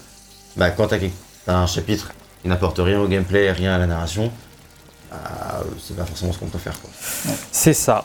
Et puis, il y a le final, le gros climax, où là, c'est pas mal le bordel quand même, et je trouve qu'on retombe dans les, dans les errances du, tout début du jeu. Euh, pareil, dans le dernier chapitre, j'ai l'impression qu'il y a une grosse coupe, car on enchaîne vraiment des trucs super vite, sans trop de cohérence. Genre, il y, a une nouvelle il y a une nouvelle séquence de gameplay, et puis d'un seul coup, c'est la fin. Et d'un seul coup, on est au climax. Et j'ai fait, waouh, ok, c'est. Il y a vraiment eu un enchaînement là que j'ai pas compris où je me suis dit, il, a, il y a une ou deux séquences de gameplay qui ont dû manquer. On en reparlera peut-être dans la, Ouais, dans la partie spoiler quand on pourra spoiler un peu plus allègrement. Ouais, ça va être compliqué sinon. ouais. Mais, euh, mais ouais, ouais, il y a, il y a ce moment-là. Et c'est dommage parce que ce final, il a quand même vraiment quelque chose à dire. Sur le plan émotionnel, ça peut être déchirant. Après, juste pour dire On- le côté, euh, tu veux dire, sans, c'est vraiment sans spoiler, mais Ouais. juste, euh, c'est vrai qu'il y a toute séquence où il conclut un arc, et, et je trouve qu'on peut, on peut dire que ça peut faire forcer et rajouter, mais à mon avis, si c'est vraiment fait ciselé pour garder le rythme. Et pour le coup, là, moi, je ne reprocherais pas, parce, parce que euh, l'intro, il y a des problèmes comme ça, ou des trucs qui sont mal raccordés, mais ça fait du tort au rythme. Alors que, au contraire, à la fin, il y a un côté où le, le rythme, du coup, euh, bah, pour le climax, pour que ce soit ininterrompu à tambour battant, euh, bah, ça aide justement ce climax. Alors que si on avait pris plus de temps, on aurait, on aurait rajouté un chapitre pour terminer ci et ça. Et mon dieu, quel enfer. Enfin, Pas forcément un chapitre, mais tu vois, je trouve qu'à un moment, vraiment, il y a un manque de lien. Et qui m'a bah, fait, bizarre. Mais je crois qu'on pourrait pas à ça sans spoiler ça. Et, euh, et en tout cas, voilà, on a vers la, à la fin, on a un Olivier de Rivière qui donne absolument tout à la musique. Il y a une véritable force évocatrice ultra puissante. Un point culminant vers lequel le jeu nous a amené depuis le début. Parce qu'on ne l'a pas évoqué, mais Plague Tale Requiem est dur, violent, âpre, bien plus que le premier épisode. Le premier épisode l'était déjà, hein. mais je trouve que là, le 2, on passe vraiment un cran supplémentaire dans, la violence, à tel point que je pense que le jeu peut, peut avoir. euh, Vous pouvez avoir le même rejet que euh, The Last of Us Part 2. Euh, certains, ont eu un rejet vraiment euh, de la violence extrême que peut, être, que peut avoir The Last of Us Part 2. Je trouve que là aussi, des fois, le jeu. Ouais, je pense quand même différent. Last of Us Part 2, il est quand même. Là, il est très visuel et tout. Last of Us Part 2, c'était. C'est différent. Je ne saurais pas le décrire, mais euh, je- il est plus violent psychologiquement, je pense, pour l'âme humaine, on va dire. Alors que là, euh, peut-être juste le fait, ne serait-ce que le fait que là, ça se passe au Moyen-Âge, tu vois. Ça, ça met un, un côté, de toute façon, le Moyen-Âge, c'est dégueulasse, c'est Oui, des voilà. machins. Alors que Last of Us Part 2, ça se passe, bon, pas de nos jours, mais dans l'idée, c'est notre civilisation. Et donc, euh, il y a ce côté beaucoup plus hardcore, tu vois, du fait que c'est. Notre civilisation. Donc Ouais. là, c'est pas notre civilisation, c'est des sauvages, de toute façon. C'est sauvage. Mais. euh, oui. Puis, euh, je sais pas, je crois pas que. Je sais pas si c'est vraiment beaucoup plus violent que le, que le premier. Le premier était déjà dur, hein. franchement, t'avais des trucs assez hard. Hein. Et, euh, et brutaux, et. et so- Enfin. Le 2, il est là-dedans, mais il est peut-être euh, moins violent visuellement, peut-être, je sais pas. je sais pas. On va pas sens plus violent que le, que le 1. Mais peut-être que je me trompe. Comme c'était à 3 ans aussi, et demi, donc. euh, Et en tout cas, le, le jeu en général va aussi quand même beaucoup plus loin dans sa partie action, avec beaucoup de grandes courses-poursuites grandiloquentes, qu'elles moi j'ai pas non plus accroché. Ah, Euh, gameplay, là. De quoi? Parle du gameplay, là, c'est autre chose. Oui, oui, je sais, mais ça, rentre aussi dans une, dans une narration plus globale, tu vois, d'un jeu qui prend des atours, je trouve, qu'il, dont il n'a pas les épaules. Euh, notamment, bah là, la, la fin à Arles, par exemple. Euh, ouais, je trouve qu'on vire vraiment dans le n'importe quoi. Bah, non. Bah, je trouve pas parce que c'est clair- encore une fois c'était déjà ça dans le premier et du Pas coup autant, euh, pas autant. bah si Non, Si, non, désolé. vraiment. Ah non, bah non, la fin du- de Arles, là, bah oui mais- jamais t'as ça dans le premier. oui mais t'as déjà des trucs t'as des trucs pires euh, t'as une cathédrale de rats enfin des- t'as des trucs euh, mec enfin c'est c'est c'est- enfin, déjà loin quoi donc le, je vois pas en quoi c'est moins crédible que ce qu'on avait déjà accepté de fait parce que euh, voilà euh, Je pense que t'as pas forcément vraiment tout accepté de fait. voilà et du coup bah il- Et que de voir ça, bah, ça sort toujours parce que c'est toujours. Même si t'as accepté plus le lore que, que dans le 1, je pense que t'es toujours quand même un peu allergique à ce genre de truc. Et quand tu l'as vraiment accepté, en vrai, euh, c'est plus aussi. oui les rats ils font des rats de marée de rats bon bah voilà euh, Oui Et alors C'est bon, j'ai déjà accepté pire quoi. Mais, euh, mais ouais, enfin, en, en c'est fait, un peu surprenant en vrai quand même. Et même, j'ai déjà vécu déjà dans le 1 et dans le côté, ils font des gros amas, il se passe des trucs, c'est violent, etc. Là, ça va vraiment dans le too much, c'est vrai, hollywoodien, mais, euh, mais on est dans la continuité, donc euh, c'est. En vrai, moi, ça n'a pas dérange. Ah, voilà, moi je trouve que ça va trop loin et en fait pour englober un peu mon propos là-dessus, je trouve que bah, il est loin le temps où Tale c'était euh, un jeu sur un frère et une sœur, un jeu Ah bah beaucoup oui. plus intime et c'est ce- jeu-là en fait que moi j'avais aimé, en tout cas beaucoup plus. C'est ce, c'est celui-là qui m'avait vraiment séduit dans le euh, dans le premier jeu. C'est tout cet aspect intime et euh, c'est vrai que là on est vraiment parti sur autre chose. Bon, bah voilà, euh, c'est pas grave. Je sais pas, parce que, encore une fois, je vais encore désolé de contredire absolument Vas-y, chaque vas-y. phrase que tu dis. Vas-y, vas-y, tu seras coupé au montage.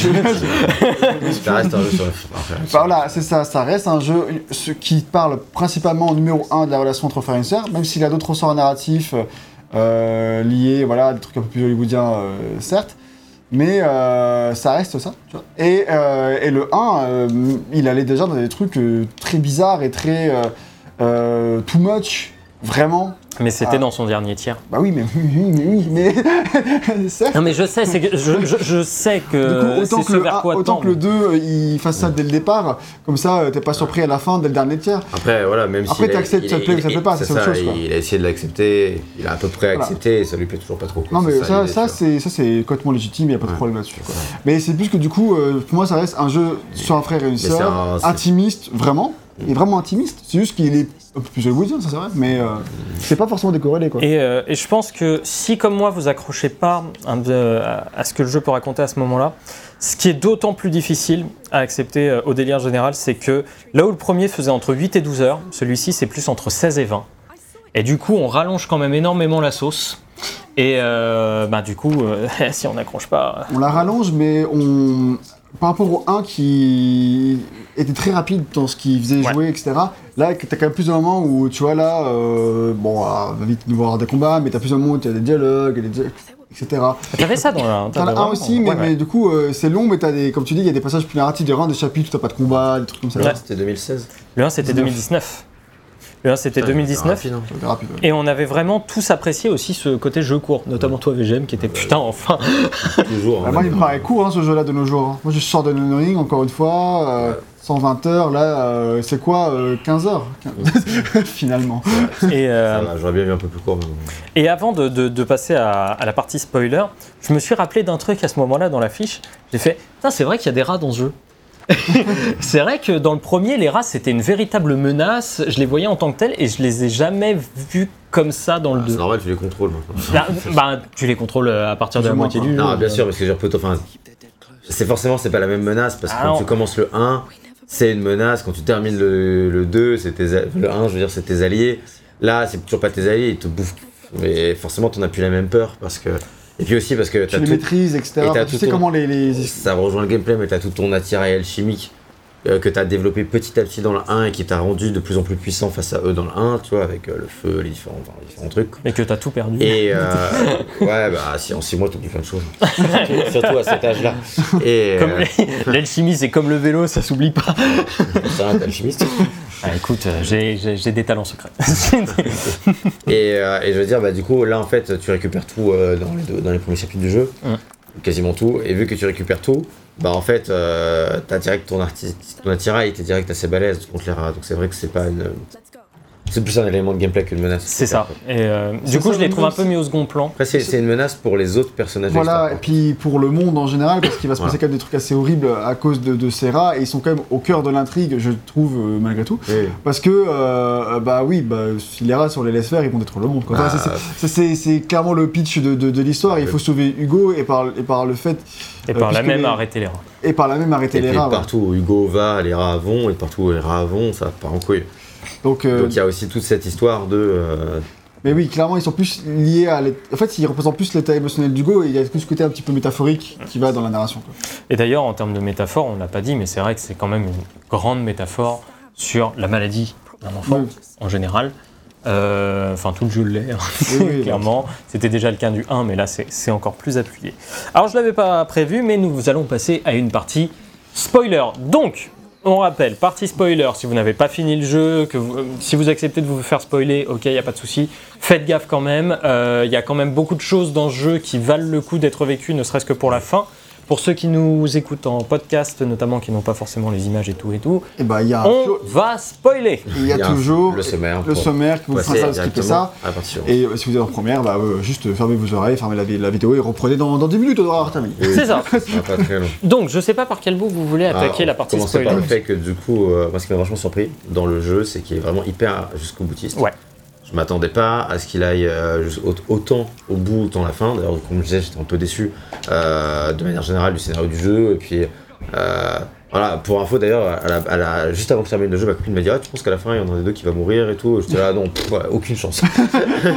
Parce que même si le jeu il veut jouer un peu, genre je suis un gros dur, je suis, euh, tu sais, je suis hardcore, euh, enfin voilà, tu sais, Je voilà, suis hardcore. pas comme ça. Pauvre il y a- y a- y y, des traces de sang partout, etc. Tu sais, des trucs durs. Ok, bon, euh, déjà quand la mère elle meurt à la fin, j'étais ah ouais, quand même, quand même déjà. ok. Surtout la violence de, le- du- Ouais, de la mort, la parce que tu la vois à la gorge tranchée, tu vois. Ouais, ouais. Quand je disais ça va plus loin dans la C'est- violence que le 1, Ah, ce c'est passage-là. Et il est quand même et méga le, et le passage où elle se fait éclater à mi-cire avant, j'étais là, mais elle va, elle va crever ou quoi, tu vois, genre vraiment. Ressens le vraiment la souffrance encore. l'épaule déboîtée, euh, Ouais, le ouais, mec qui ça- te poursuit. Ça, c'est euh. vraiment impressionnant. Et là, je vais commencer à me dire, ah ouais, ok, le jeu il va quand même assez loin. Après, la mort d'Arnaud, bon, elle est quand même assez attendue là pour le coup. Ouais. Euh, c'est pas hyper surprenant, mais le jeu va quand même. euh, Elle rappelle la mort de, Du du, Non, pas la mort du père, mais du, du gamin dans le 1. Ah oui, tu c'est sais, dans vrai, les ouais. derniers chapitres, il y en a un qui meurt Oui, aussi comme ça, ça rappelle un petit Et, peu. euh, mais, mais par contre, en vrai, euh, moi j'ai presque cru que ça allait finir sur le bateau. Jusqu'à ce que je capte, Oui. ah non, mais on n'a pas fini l'intrigue du C'est conte. vrai. Donc c'est sûr qu'il va revenir et que peut-être que ça sera juste une bataille finale pourrie, mais que voilà, c'est tout, il y aura que ça. Tu vois. Et, euh, mais non, en fait, ça va plus loin. Donc il tue quand même Arnaud. Et après, là, enfin, moi j'ai trouvé vraiment que la séquence finale, elle est Incroyable. hyper, hyper intelligente. Franchement, c'est. C'est osé. Hein. C'est c'est vraiment déjà artistiquement, on en après évidemment, C'est mais de la folie. j'ai pris une claque incroyable. Et, euh, et au-delà de ça, la manière qu'ils ont, euh, hyper métaphorique, de te faire accepter. Ça va être Faire accepter, vraiment, la- de te faire accepter parce que euh, c'est le gars qui me disait ça, il me disait euh, forcément en tant que joueur, tu y as déjà pensé depuis longtemps. Partout où tu vas, Hugo il, il tue tout le monde. Et combien, de- combien de personnes il a tué Et Hugo, même, etc. et même Hugo te dit Mais Amicia, à un moment, stop. C'est Même ça, lui. à un moment, euh, stop, il veut pas tuer tout le monde lui, tu vois. Et, et tu te dis, bah à un moment, euh, clairement, euh, on mais l'aime bien Hugo, mais, au faut, euh, faut, faut faut se- arrêter ça quoi. qui pose problème quand En fait, en, en- en- en fait, en fait, il y a- il t'as pas envie il qu'il arrive du mal, mais bon. euh, il y a un vrai. dis- enfin, en fait, ce que je me suis dit, c'est Ouais. vraiment le côté. En fait, on, on l'aime et on n'a pas envie qu'il lui arrive du mal. Mais en même temps, il faut qu'il lui arrive du mal. C'est. En vrai, c'est la seule solution, quoi. En, en- en fait, il y a- il y, a un truc dans le jeu, le, le turning point, c'est vraiment quand on découvre le corps du gamin en bas de l'église, Ouais. euh, où là, Hugo lui-même comprend que. En bas de l'église Tu- enfin, tu sais, son- de l'église des- là, Enfin, son ancêtre. euh, C'est qu'ils ont le, le Ah gamin oui, qu'ils ont oui. enfermé et qui est Oui, décédé des. En fait, à ce moment-là, Hugo lui-même comprend que c'est fini, il n'y a plus rien. Et, et Amicia, c'est la seule qui est encore à dire non, mais si, si, c'est bon, on va y arriver, on va s'en sortir, etc. Mais le jeu, à ce moment-là, En vrai, il Euh, aurait pu parce que la technique d'Amicia était pas si bête de juste se poser, il n'y a plus de Oui. problème. Oui. Ça se trouve, ça aurait pu marcher, quoi. Juste Mais- Bah, D'ailleurs, euh, sur le bateau, tu y crois, tu vois. Enfin, tu- enfin, même avant, quand tu retrouves la mer et tout, tu te fais bon, bah, peut y avoir encore un, Un espoir, quoi. Un, un espoir et tout. Et c'est en ça que le jeu est bien, je trouve, c'est que il fait vivre l'espoir d'Amicia jusqu'à la fin. Parce que même ça- si. Ouais, tu arrives à croire qu'il peut y avoir une solution. Oui, et ça, ça a vraiment rehaussé mon avis sur le jeu de manière générale, parce que je trouve très malin là-dessus, sur le fait que, bah, en fait, toi, t'as quand même envie de croire qu'il y a une solution, parce que tu- si t'apprécies les personnages, t'as envie d'y croire, et du coup, quand Amicia te dit, bah, alors il y a des fois quand elle te dit non, non, on va trouver un élixir et tout, là, tu sais que, bah, Ouais, il n'y aura pas d'élixir. mais- Ah, voilà, tu crois pas trop, ou alors ce serait une grosse facilité. Par contre, la fin, quand elle te dit non, mais en fait, l'idée, c'est on va s'isoler, machin, ça, tu dis ah oui, en fait, ça peut marcher, tu crois. Tu fais oui, ça peut marcher, t'es sur le bateau. ce sera pas la meilleure vie, mais au moins tu vivras. Et puis surtout, quand ils ont égorgé la mer, tu dis bon, bah c'est bon, ils ont fait ce qu'ils avaient à faire, et ils ont sacrifié quelqu'un.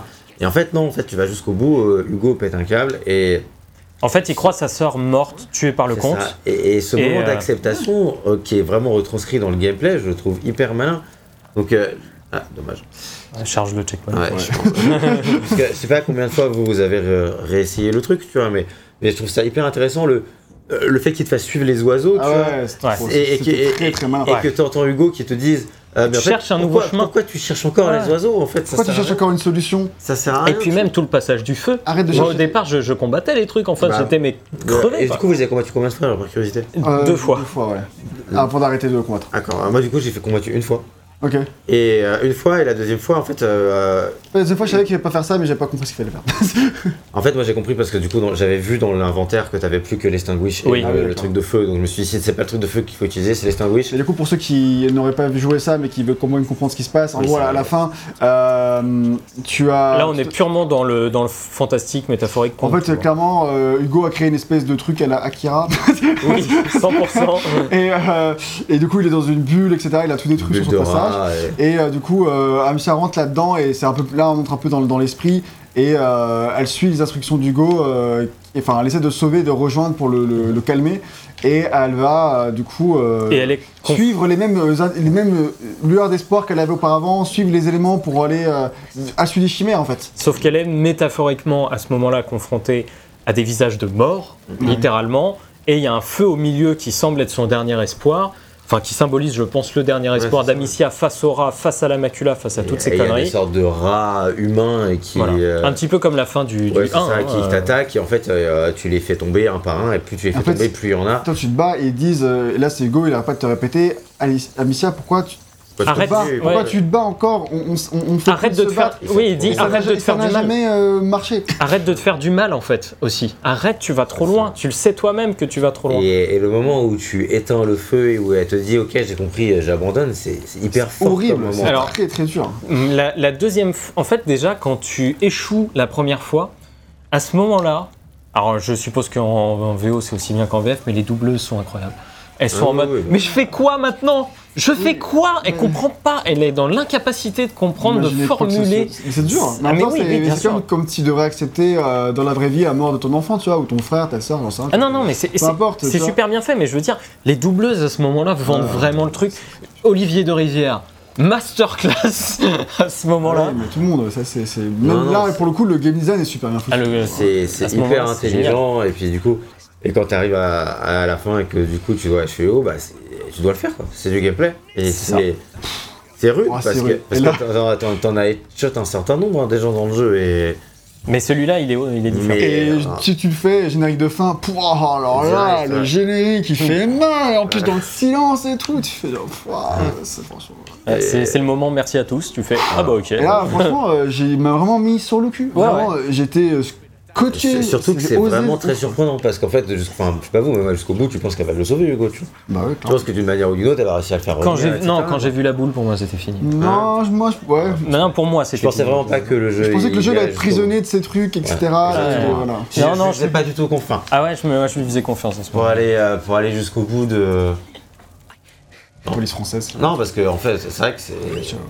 Et ça, en fait, finalement, le jeu, ça sera pas une trilogie ni rien, quoi. L'histoire d'Amicia et d'Hugo, elle s'arrête là, tu vois. C'est Et alors après, il y a effectivement. Alors l'histoire d'Amicia peut potentiellement continuer. Bon, ça va pas Bah, en fait, mais ça sera pas le même jeu. Il y aura Ah bah non. il y aura- Mais je dis aura- juste que ça peut potentiellement continuer. Donc, euh, Elle dit je vais chercher d'autres le, porteurs. le, le post-générique montre que voilà, il y aura une autre peste plus tard dans le futur. Donc, je Ça- pense qu'il qui s'appelle Rio le Covid. Donc je pense qu'il se laisse la possibilité de faire euh, un nouveau jeu dans une autre Oui. époque éventuellement, quelque chose comme ça, mais c'est vrai que on a plus l'habitude que les jeux soient soit des trilogies, soit, Ouais. soit des... Tu vois, on s'attend- Des solos, quoi, tu On, vois. on s'attend pas forcément, tu vois, genre, on va reprendre Horizon qui est sorti cette année. Euh, clairement, quand tu as, le 2 qui sort, tu t'attends à ce qu'il y ait un 3 après, et effectivement, bah, a priori, il y aura peut-être que 3, mais bon, dans l'idée, enfin, en tout cas, dans cette En tout cas il y en a un troisième Mais potentiel. clairement, ouais, bah, c'est même sûr. Euh, mais un diptyque, c'est assez rare, tu vois. Ouais, c'est ça. Et c'est clairement un diptyque, là, pour le coup, du coup, avec cette fin-là. euh, D'autant plus un diptyque qui se termine comme ça, quoi. Mais au moins, ils ont les, ils ont les coronesses de Ah dire ouais, c'est comme euh, ça qu'on termine. C'était beau, quoi. Et, mais- euh, et enfin, c'est vraiment. Pour, pour tout autant de défauts que je, je peux citer, euh, tu vois, sur ce que j'ai pas aimé, sur tout ça, la fin, faut quand même, juste pour la fin, ça vaut quand même le coup d'être vécu. Et, et, euh, et je pense qu'on on peut accepter, euh, du coup, de passer outre beaucoup de défauts si c'est pour vivre de- des moments de jeux vidéo comme ça, parce que. C'est vraiment réussi. Mais- Oui, et puis, en fait, C'est tellement fort. la simple truc de ce qu'on te demande de faire, on te demande de tuer un gosse. Alors, t'es pas obligé de le faire. Oui, dans ce cas, c'est Lucas qui le fait. C'est Lucas qui le fait au bout de 10 minutes. Mais, Ouais, faut aller les attendre les 10 minutes. mais, mais voilà, faut quand même Faut avoir la patience. hein, putain. Faut avoir la patience. Après, euh, c'est c'est trop chelou. ça m'intéressait plus à ce moment-là. Ouais. Alors, je vais quand même euh, Voilà. euh, citer deux trois trucs, notamment Naxi, qui lui, euh, la Ouais. fin du jeu, ça l'a pas touché. Euh, ok, voilà. La fin du jeu, ça l'a pas touché. En fait, pour lui, le jeu était déjà beaucoup trop long à ce moment-là. Il en avait marre. Ouais. Il voulait que ça se termine. Donc, il n'a pas été touché. Et j'ai aussi, euh, j'ai aussi entendu euh, des avis d'autres personnes qui, eux, n'aimaient tout simplement pas Hugo, en fait, et qui s'en sont foutus de ce qui lui est arrivé à la fin. Et euh, ouais, ouais, bah juste. Euh, Des bah ouais, mais bon, euh, et il disait, bah non, pff, ouais, ouais, c'est comme ça que ça doit se terminer. Bon, euh, c'est triste, mais pas En plus. tout cas, quoi. même si tu n'aimes pas trop Hugo, tu, tu peux aimer Amicia, quoi, tu vois, et du coup. Euh... Enfin, voilà, je sais pas, bref. Bon, je pense qu'on a fait mis un terme à cette partie spoiler. Tout à fait. Et nous sommes de retour pour la conclusion quant à l'histoire. l'histoire. On en a pas mal parlé. Bon, il y aura encore bien plus de choses à dire sur l'histoire. On va en parler un petit peu par la suite, notamment comment elle influe sur le gameplay et comment la musique y joue un rôle évidemment prépondérant. Mais A Plague Tale 2 est à l'image de ses protagonistes, un peu malade, et sur sa fin il est fatigué. Euh, mais il faut quand même souligner qu'il y a eu une prise de risque énorme de la part du studio. Le jeu poursuit sa propre voie, et euh, même s'il est dans les pas d'autres productions, euh, sa proposition de protagoniste reste quand même fort et unique, dans, euh, en tout cas dans le jeu vidéo que je connais. Euh, C'est quoi, le protagoniste, tu dis? Sa proposition euh, de protagoniste, Amicia et Hugo, comme ça, Ah oui, tu vois, ok, des enfants oui, à ouais. travers. Et euh, mais euh, comme on dit, euh, parfois pour moi le, le mieux est l'ennemi du bien. Et dans Plague Tale 2, j'ai l'impression qu'en voulant faire plus et mieux, bah, ils ont parfois perdu le truc qui rendait le 1 si unique. Et, euh, et voilà, je- C'est ta conclusion sur l'histoire? Ça c'est ma conclusion sur l'histoire. Aïe aïe aïe, c'est dur quand même. Bah ouais. VGM, t'en penses quoi? Ah, le mec, il me jette sous le bus comme ça. Sur les rares. Euh, pff, non, mais je suis pas d'accord avec toi, je trouve que t'es trop extrême. Enfin, parce qu'à mon avis, t'as le droit. hein, mais- C'était trop extrême, vas-y. un avis général. Euh, mais mais euh, je suis d'accord dans une certaine mesure avec le fait qu'effectivement, comme je disais, le jeu est trop étiré. Euh, ce qui fait qu'en termes de narration, le jeu, la narration est tirée aussi. quoi. Et ça, c'est un peu un défaut. Et jusqu'à la fin, comme je disais, je ne vais pas trop me répéter, mais jusqu'à la fin, j'étais quand même un peu déçu de l'histoire et de là où ça nous amenait, etc. Mais le côté jusqu'au boutiste de la fin, enfin de final, on va dire, et, euh, les prises de risque qu'ils prennent affiliées à ça font que euh, ça rehausse vraiment euh, l'histoire pour moi, dans, pour moi, tout simplement. Et c'est vrai que ça justifie à elle seule aussi la présence de cet épisode qui, sans, sans cet arc final, ou s'ils avaient fait un arc final différent, aurait eu moins de sens Ah peut-être. oui, c'est sûr. Parce qu'en Ah oui. fait, euh, bah oui, ok, ça aurait été la suite de l'histoire de Hugo et Amicia, mais bon, euh, en fait, euh, ouais, une autre histoire au pays des rats et de la peste. J'exagère. Au pays de Ouais, c'est un peu l'idée, c'est-à-dire que, en fait, les choix qu'ils font euh, dans le dernier tiers du jeu permettent euh, de vraiment donner un sens à l'épisode et, de, et pour moi de vraiment rehausser euh, mon avis. Ce qui fait que l'ensemble du jeu brille grâce à, Grâce à par ça. là où il s'amène. Voilà, quoi. C'est ça.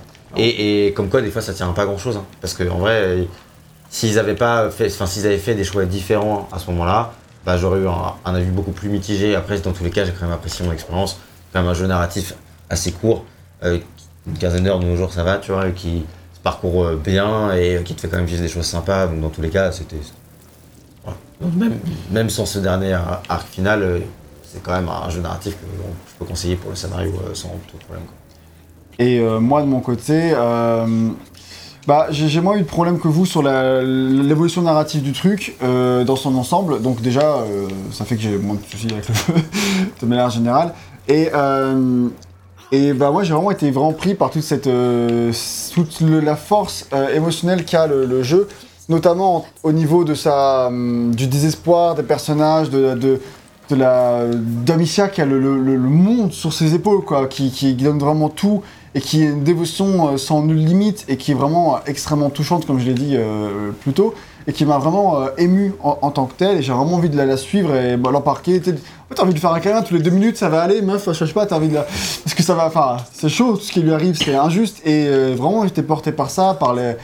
On l'a dit, euh, par l'espoir, par le côté, on espère toujours que qu'on va, qu'on va toujours euh, arriver à arranger la situation jusqu'à une nouvelle péripétie euh, qui fait que bah non, bah il y aura toujours des, des des machins, euh, d'autres merdes, des gens qui veulent te buter, qui foutent la merde, mais qui est dans une spirale de, désespoir où tu, tu te demandes comment tu vas t'en sortir et qui fonctionne, je trouve, vraiment, vraiment très très bien.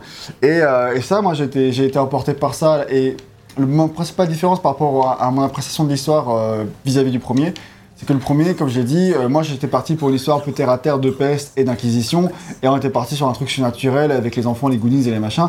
Euh, moi, ça me parlait pas plus que ça, et j'étais pas plus hype à cause de ça.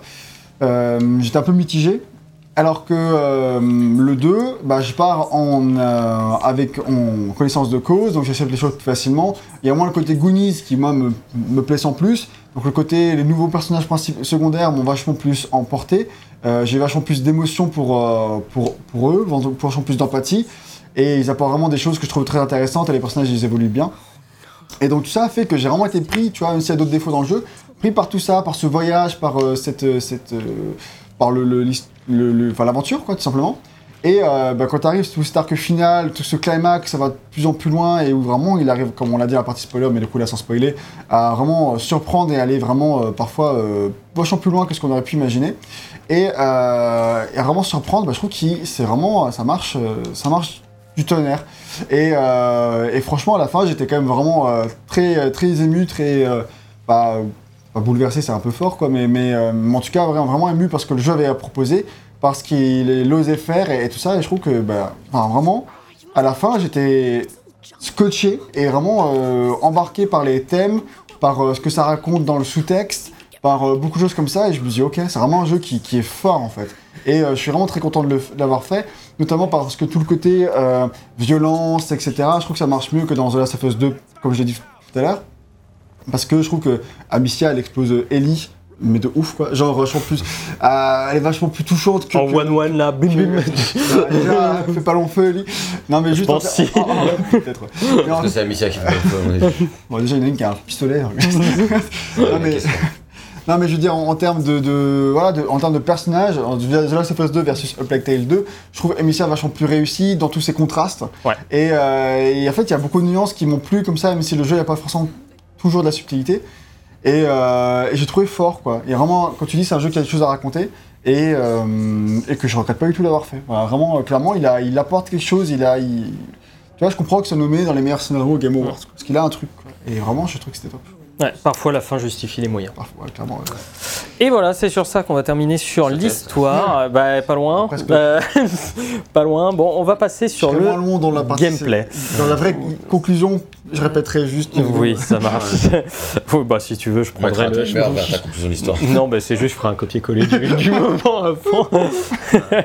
Donc, on va passer au gameplay, à la structure générale du gameplay. Ça va aller assez vite parce que Uplectel Requiem reprend beaucoup d'éléments de son aîné dans sa structure générale.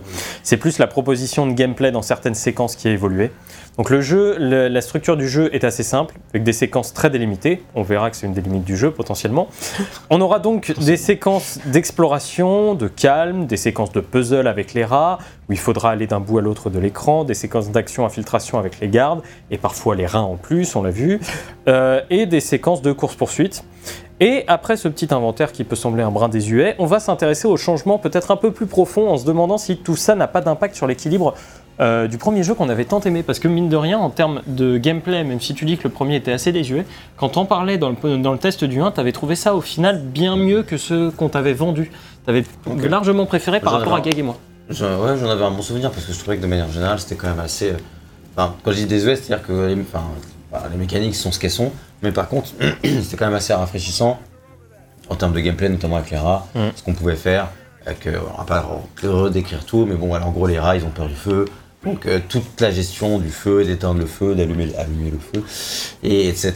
Avec, euh, pour tuer euh, les autres gardes, pour progresser dans les- avec les rats, il y avait plein de bonnes idées et c'est vrai que même si en soi tu vois le gameplay de lui-même est un peu désuet, toutes les idées qu'il y avait autour, moi ça m'avait pas mal plu. Là le truc c'est qu'effectivement il reprend exactement les mêmes idées euh, dans cet épisode-là. Alors la poix c'est peut-être nouveau. La poisse c'est nouveau. La poix c'est nouveau, mais bon au final ce que tu, en gros ce que ça fait la poix ça te permet de euh, d'attiser un feu, Mm. ce qui fait qu'il va être beaucoup plus puissant. On va, on va revenir, euh, Ouais. on va revenir sur tout ça euh, à- avant d'aller en détail. On va euh, commencer un petit peu par parler de l'exploration. Donc l'exploration dans le premier, euh, voilà, effectivement, c'était pas vers ce sens-là. Ouais. Euh, l'exploration dans le premier épisode, ben, ça tenait pas à grand chose parce que les environnements étaient quand même très petits, très cloisonnés. Il fallait trouver des petites routes un peu cachées pour débloquer quelques éléments euh, à découvrir. Euh, ce deuxième épisode reprend une formule, euh, re- reprend cette formule, mais tente à plusieurs reprises d'élargir ces espaces de jeu. Bon, pour raccourcir un peu, oui. Ah, une seule reprise, non Il y a plusieurs reprises Euh, en fait, en général, les zones de jeu sont quand même un poil plus grandes. Euh, les, les couloirs, très c'est- très linéaire. Le Oui, oui. c'est- Le, le 1 est beaucoup plus. détail. Euh, donc pour raccourcir un peu, j'appelle exploration toutes les phases où on n'est pas en action ou en puzzle. Donc euh, tout ce qui est un ressort narratif rentre pour moi dans cette partie exploration de l'univers. Voilà, c'est histoire de simplifier un petit peu. On retrouve donc les couloirs du premier épisode, bien sûr servis par une DA et des décors d'une ampleur quand même un peu plus importante que celle du premier épisode, euh, parce qu'ils ont plus les moyens et ils ont plus de capacités techniques. Le jeu va tour à tour nous plonger dans des décors paradisiaques, puis des décors horrifiques. En général, cet aspect couloir ne me déplaît pas outre mesure parce qu'en fait, ils permettent de gérer le rythme et sert des passages narratifs particulièrement forts. Euh, notamment dans la deuxième partie sur l'île, où euh, les passages d'exploration vont vachement plus servir à étayer ce que les personnages ont à raconter, etc. Mais il y a un moment particulier où le jeu s'ouvre complètement. À ce moment-là, les dangers sont loin et la vie semble meilleure, parfait pour faire une petite pause dans la narration. Donc c'est la fameuse zone euh, dont on vous parlait, la zone des moulins. Donc le- la zone de jeu est assez grande, elle a quelques secrets, dont un qui est assez cool, même s'il faut comprendre l'énigme. Et elle, Quand Et- tu veux on en parle, mais tu me donnes le go. Euh, et, elle, euh, et elle appelle l'exploration assez, euh, de manière assez libre. Bah vas-y, écoute, si tu te, si tu te Bon. sens d'y aller, parce que moi j'ai aimé ce moment. Bon, ok, Donc, bah, en fait, c'est une, zone un peu euh, secondaire, du coup, comme tu l'as dit, où tu, as, tu explores un petit peu et tu as quelques petits moulins au milieu de, de ce petit champ. Et tu as une énigme à faire, il faut allumer certains moulins, en éteindre d'autres, etc. Et euh, tout ça, ça donne un, une récompense euh, plutôt sympa dans le gameplay, effectivement. Mais euh, en fait, tu arrives là et tu comprends qu'il y a des. Qui... C'est sûrement une énigme parce que généralement, quand on te demande, peut-être- quand on te laisse la possibilité d'allumer ou d'éteindre un truc, c'est qu'il faut faire un truc avec, c'est pas juste gratuit pour plaisir. Du coup, je me suis dit, tiens, bon, il y a un truc à faire ici. Alors, je commence à regarder, parce que t'as des, t'as des petits indices, etc. Et. En fait, le vrai truc, c'est que j'ai pas commencé par pas me poser la question. Du coup, j'ai commencé à un par un les moulins, donc j'en ai allumé un. Enfin, sans donner la réponse, je, je les ai allumés dans l'ordre et après j'ai commencé à les éteindre dans un autre ordre et puis ça va marcher, victoire J'ai le petit truc en... Oui, t'entends un. Touloudou. T'as débloqué quelque chose. le truc et la Zelda là, tananana, et tu fais mais quoi? Mais j'ai fait quoi? Qu'est-ce- Pourquoi j'ai pourquoi j'ai réussi cette énigme en fait? J'ai rien compris. Et coup, bon, voilà, j'ai réussi une énigme. C'est pas un problème, à la rigueur, pourquoi pas, j'ai eu de la chance. Mais euh, du coup après, j'ai exploré l'île, j'ai- le- le- l'endroit, j'ai fait attention à tous les indices et essayé de comprendre la résolution de comment t'es censé comprendre le truc, mais vraiment même en, connaissant la réponse. Hein. Je n'ai vraiment rien compris au truc. Et je me suis dit, bon, il y a bien un mec sur internet qui explique. Du coup, je tape euh, énigme des moulins en anglais, etc. Et je regarde, et les mecs, ils donnent juste la réponse. Et jamais, j'ai pas vu un seul article, le mec, il t'explique pourquoi c'est ça qu'il faut faire, il te dit juste qu'il faut le faire. Et je me dit, mais personne n'a compris, en fait, c'est juste tout le monde a eu de la chance. je sais pas, c'est super bizarre. Du coup, t'as une zone qui est hyper grande avec de l'exploration juste pour euh, un peu énigme des moulins, parce que sinon, il n'y a pas grand chose de très intéressant à y faire. Et ça, c'est un autre point qui est dommage avec cette zone. Mais euh, du coup, l'énigme des moulins, pour moi, c'est vraiment un exemple d'énigme ratée. euh, vraiment, parce que quand tu arrives sans savoir comprendre quoi que ce soit, et que même en sachant la réponse, tu comprends pas la, résolution, c'est vraiment un- pas ouf. Après, je suis peut-être complètement débile, hein, mais euh, c'est une autre interprétation. Hein, Non, mais ça me rappelle euh, une énigme dans Call of the Sea, où à un moment, je n'ai rien compris à l'énigme. Et j'ai été chercher sur Internet, et je vois les solutions. Je fais, ok, est-ce que quelqu'un explique? Alors, mais là, comme c'est un jeu centré sur les énigmes, c'était d'autant plus compliqué, si tu veux. Ouais, non, mais là, par contre, je comprends pas pourquoi ils, sont, euh, ils ont la clairvoyance, euh, alors Oui. que parfois ils sont complètement cons. Euh, non, en fait, bah, alors l'énigme des moulins n'est pas tant ce que j'ai préféré dans cette zone. En fait, c'est juste le, le moment de calme que j'ai aimé. oui, Le, le fait qu'il euh, qu'il y ait des tout petits trucs cachés, mais qu'il n'y ait rien de trop grande importance caché aux quatre coins du truc. Tu vois, genre, tu vas pas dans un recoin et hop, t'as t'as ça euh, cadeau. Euh, moi, ça- en fait, ça m'a permis de souffler et j'ai juste, j'aime. En fait, je me rends compte que euh, j'aime juste me balader dans ces décors-là et ça m'a plu et j'ai aimé ça et le moment de le moment de répit que ça m'offre dans l'histoire. En plus, à chaque fois que tu fais une découverte, bah, les personnages en profitent pour parler, en profitent pour trucs. Ça tu étaye. dis, un c'est très euh, Naughty Dog. Hein, Ouais. T'avais ça dans bah, du coup, la séquence de Madagascar ou d'autres dans Uncharted 4, t'as même ça dans la partie où t'arrives à Seattle dans The Last of Us 2, et à chaque fois ça marche euh, relativement bien quoi. Ça marche bien ce genre de petit jeu. Voilà, moi, moi en tout cas j'ai vraiment apprécié ce- cette zone-là et le fait qu'il n'y ait pas en plus grand chose à trouver, ça fait que c'est juste une balade. Alors d'un point de vue euh, vidéoludique, c'est vrai que ça peut être euh, frustrant de te dire bah du coup tout ça pour ça. Euh, Pas tellement un truc à trouver, c'est plus qu'il y a quelques petites scénettes ici et là qui sont sympas, mais pas. Ah, c'est franchement, ouais, franchement, ouais, moi j'ai pas aimé cette zone non plus, franchement. Enfin, je trouvais très pauvre, quoi. C'est. euh, comme tu dis, ça singe, ça singe Naughty Dog, mais. euh, mais c'est. Autant il y a des trucs, euh, voilà, tu vois, ils ils s'inspirent et ils le font bien, voient certains trucs mieux. Ça va pas du tout, quoi. Là, vraiment, euh, c'est. euh, Tant qu'ils ont tenté de faire la même chose, mais pour moi, c'est limite, ils ont essayé de faire un proto. euh, Ils n'ont pas vraiment réussi à faire mieux qu'un proto mm, moyen, mais ils l'ont laissé dans le jeu, tu vois. C'est vraiment. euh, l'énigme, j'ai pas réussi à la faire, j'ai ouvert tous les moulins, j'ai pas compris qu'il y avait une énigme supplémentaire, je fais que ça sert à rien, je sais pas. Et de toute façon, visiblement, ça sert à rien que j'insiste à essayer de comprendre. Mais et, et ouais, c'est vrai qu'au niveau pur jeu, quoi, parce que c'est vraiment là qu'on parle de ça, c'est moyen. Et ça rejoint un, un point qui, quand même concernant l'exploration, qui est que dans le jeu, toute l'exploration est caduque, parce que tu passes ton temps à explorer pour ouvrir des coffres qui te donnent des trucs que tu as déjà. Tu as, c'est tout le temps, enfin en tout cas quand tu joues en mode normal, J'ai jamais eu de T'es- problème de T'es- munitions. t'es- ouais. Mais t'es- non seulement t'as jamais, c'est pas que t'as jamais de T'es problème. tout le temps full. T'es tout le temps full. T'es tout le temps full. Et en fait, dans ton, ton- parce qu'en fait, le jeu, il est prisonnier. Il est prisonnier de sa formule. C'est-à-dire que dans, le- euh, imagine, il y a des rats. Et bah, pour progresser, il faut que tu allumes un feu. Bah, il te faut les ingrédients pour allumer le feu. En fait, Donc il va, te- il va t'as- te les donner. Tu vas avoir le coffre juste là, bien ça. placé pour les Et non avoir. seulement il va te les donner, mais il va t'en donner deux pour que si tu te rates, tu en aies un deuxième. Ouais, C'est normal, tu vois. Mais sauf qu'en fait, du coup, toi, t'en gardes un, mais à côté, t'as exploré la zone, du coup, t'en as eu trois en rab, et en fait, en deux zones à explorer, c'est bon, t'es t'es full stuff sur ton truc, tu vois. Et, et ce qui fait qu'en fait, le jeu ne sait pas rewarder l'exploration, ne sait pas la récompenser, parce qu'en fait, il n'a rien à offrir aux joueurs. Il n'a rien à offrir aux joueurs que des trucs euh, pour tes combats et pour ta progression. Euh, Et pour l'amélioration du personnage. Voilà, t'as quand même des trucs qui permettent d'améliorer ton équipement. Le problème, c'est que tu sais pas que tu ramasses, je trouve. tu ne sais pas que tu les ramasses, et t'en as très peu, tu vois. Enfin, Il y a des trucs à améliorer dans le jeu avec des ateliers, etc. Oui, et en fait, non mais le c'est truc, Comme dans le 1, ça. certes, Ouais, ouais. mais je veux dire, le problème c'est que si tu explores et que tu trouves un truc qui permet d'améliorer, tu fais ah ok cool. Mais je trouve que tu remarques, tu sais même pas ce que tu ramasses. Genre elle ramasse des trucs, ça peut sur triangle, c'est le même truc. Je sais pas si c'est de- des trucs pour allumer un feu ou si c'est pour euh, mon amélioration personnelle ou pas. Parce que du coup, tu sais pas trop ce que tu ramasses, tu le ramasses juste parce que c'est mécanique quoi. Tu sais pas, et en fait, par exemple, le, tu pourrais dire, oh là, il y a une petite énigme, ça va être un truc cool. Mais non, des fois, il y a une petite énigme, mais en fait, t'as juste un, un truc d'alchimie derrière. Alors qu'en fait, si par exemple derrière chaque petite énigme, tu savais qu'au moins il y avait un truc pour pouvoir lever up ton personnage, ce serait déjà peut-être un peu plus Oui, récompensant. ça. Mais en fait, c'est pas du tout le cas, puisque dans franchement au moins 4 cas sur 5, tu gagnes rien vraiment rien d'intéressant, voire tu peux même pas prendre ce qu'il y a dans le coffre, tu vois. Alors que tu t'es fait chier à faire une petite énigme et tout, tu vois, qui sont déjà pas très stimulantes, hein, franchement. euh, voilà, les énigmes, c'est tout le temps les mêmes. Hein. Tant qu'on parle de l'exploration, euh, c'est des trucs, euh, comme tu l'as déjà vu 100 fois dans le test, où tu as une porte qui est fermée, donc tu vas contourner la porte, éclater avec la fronde euh, le verrou et pouvoir ouvrir Ouais. la porte. C'est ça, tu le fais 300 fois dans le jeu, et c'est que des petits trucs à base de soit ça avec la pierre de la fronde, soit avec du feu.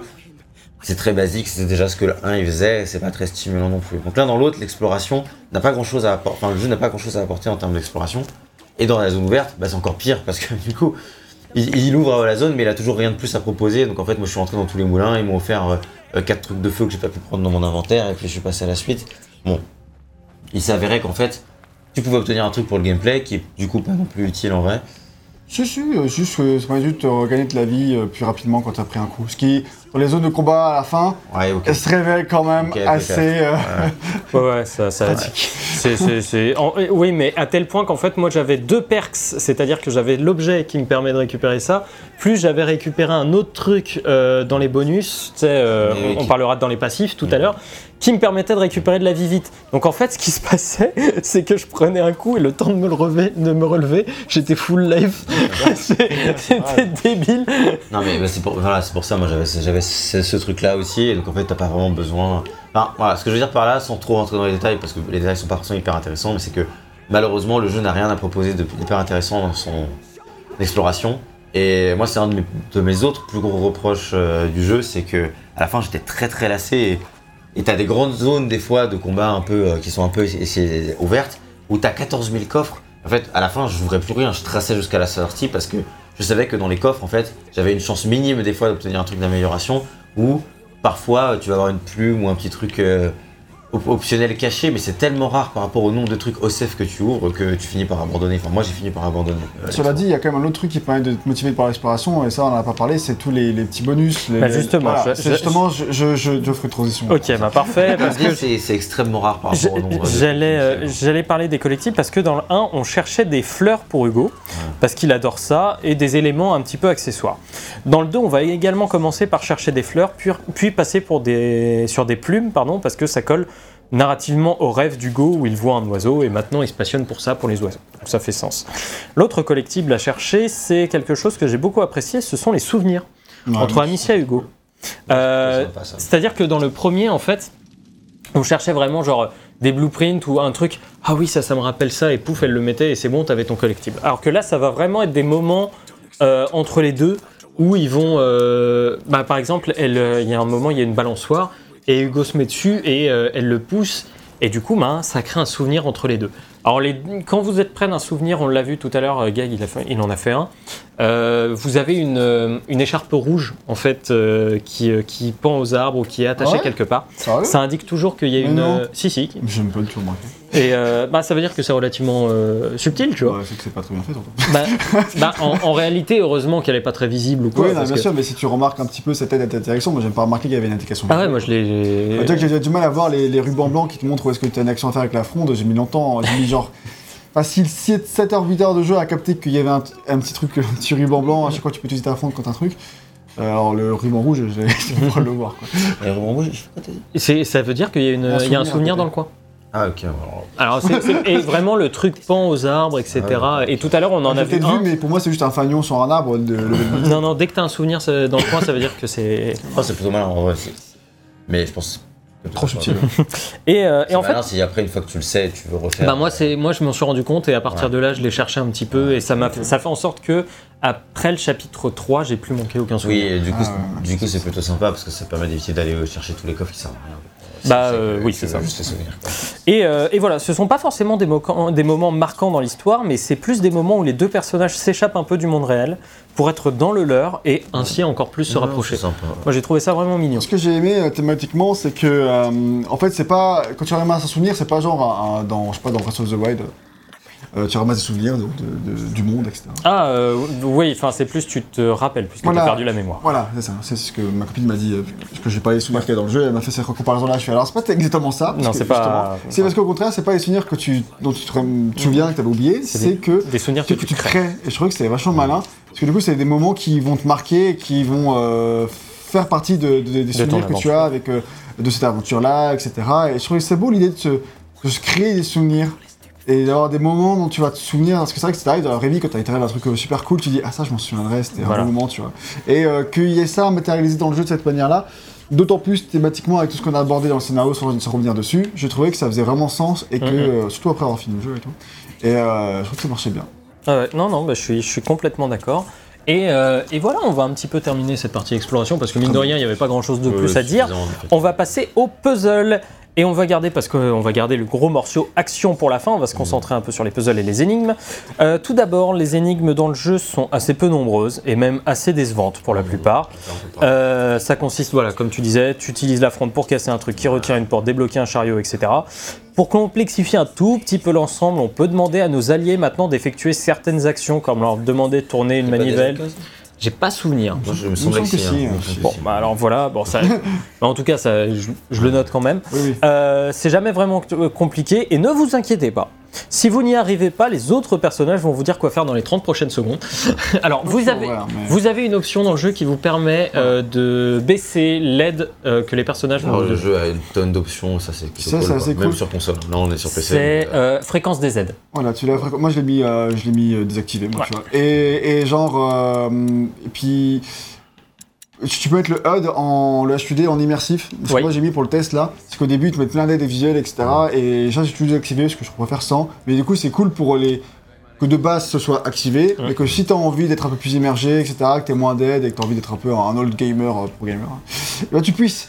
Euh, ce qui est toujours cool, si t'as envie. Voilà. Et je Euh, reviens. te. Et je reviens pas sur l'énigme de fin de chapitre 2 dont on a parlé tout à l'heure où on nous dit complètement la ouais, solution, ça c'est n'importe quoi. Et euh, par la suite, ce sera vraiment du euh, je peux faire ça si tu veux. En fait, c'est comme ça plutôt que les, les, les mecs vont t'indiquer euh, la, la chose à faire. C'est ah, je peux tenir la manivelle si tu veux. Tu vois, c'est pas. Ouais, c'est plutôt sympa Voilà. ça. Ça, ça va. Moi, je trouve que ça, ça passe bien. Ça, en vrai, je trouve ça bien qu'il y ait des aides parce que. Oui, oui. Ah, mais je. Alors, il me semble, je sais pas trop si j'en ai eu besoin ou pas, mais dans tous les cas, si j'en avais eu besoin, j'aurais été ravi que ce soit là parce que c'est, les énigmes sont tellement moyennes pour être gentil que euh, en fait, tu veux vraiment, vraiment pas te prendre la tête sur les énigmes non reflétées. Quoi. En fait, moi j'ai eu plein de problèmes avec les énigmes, mais pas tellement parce que les énigmes étaient compliquées, mais parce que parfois j'arrivais pas à voir. Ah, ce li- qu'il fallait oui. faire. La lisibilité est pas toujours ouf. Des fois, c'est tellement chargé. T'as des rats, t'as des trucs, t'as des feux, et en fait, tu vois pas. Ah tiens, il y a un bout de viande qui pend là-bas. Où faut il y a cette énigme, Oui, ok, ça, l'énigme ça là, vers un bateau, il fallait faire un truc, elle me demandait quoi faire, et elle me disait vas-y, va faire ça. Je t'en mais quoi Qu'est-ce qu'il faut que je fasse? Et je cherchais des solutions. Et du coup, j'ai commencé à trouver des trucs un peu annexes, j'ai commencé à faire un gameplay émergent alors qu'il fallait pas le faire, à me trouver un pot, à passer en courant euh, pour esquiver les rats. Alors qu'en fait, il fallait ouvrir une trappe, ensuite faire tomber un morceau de poisson.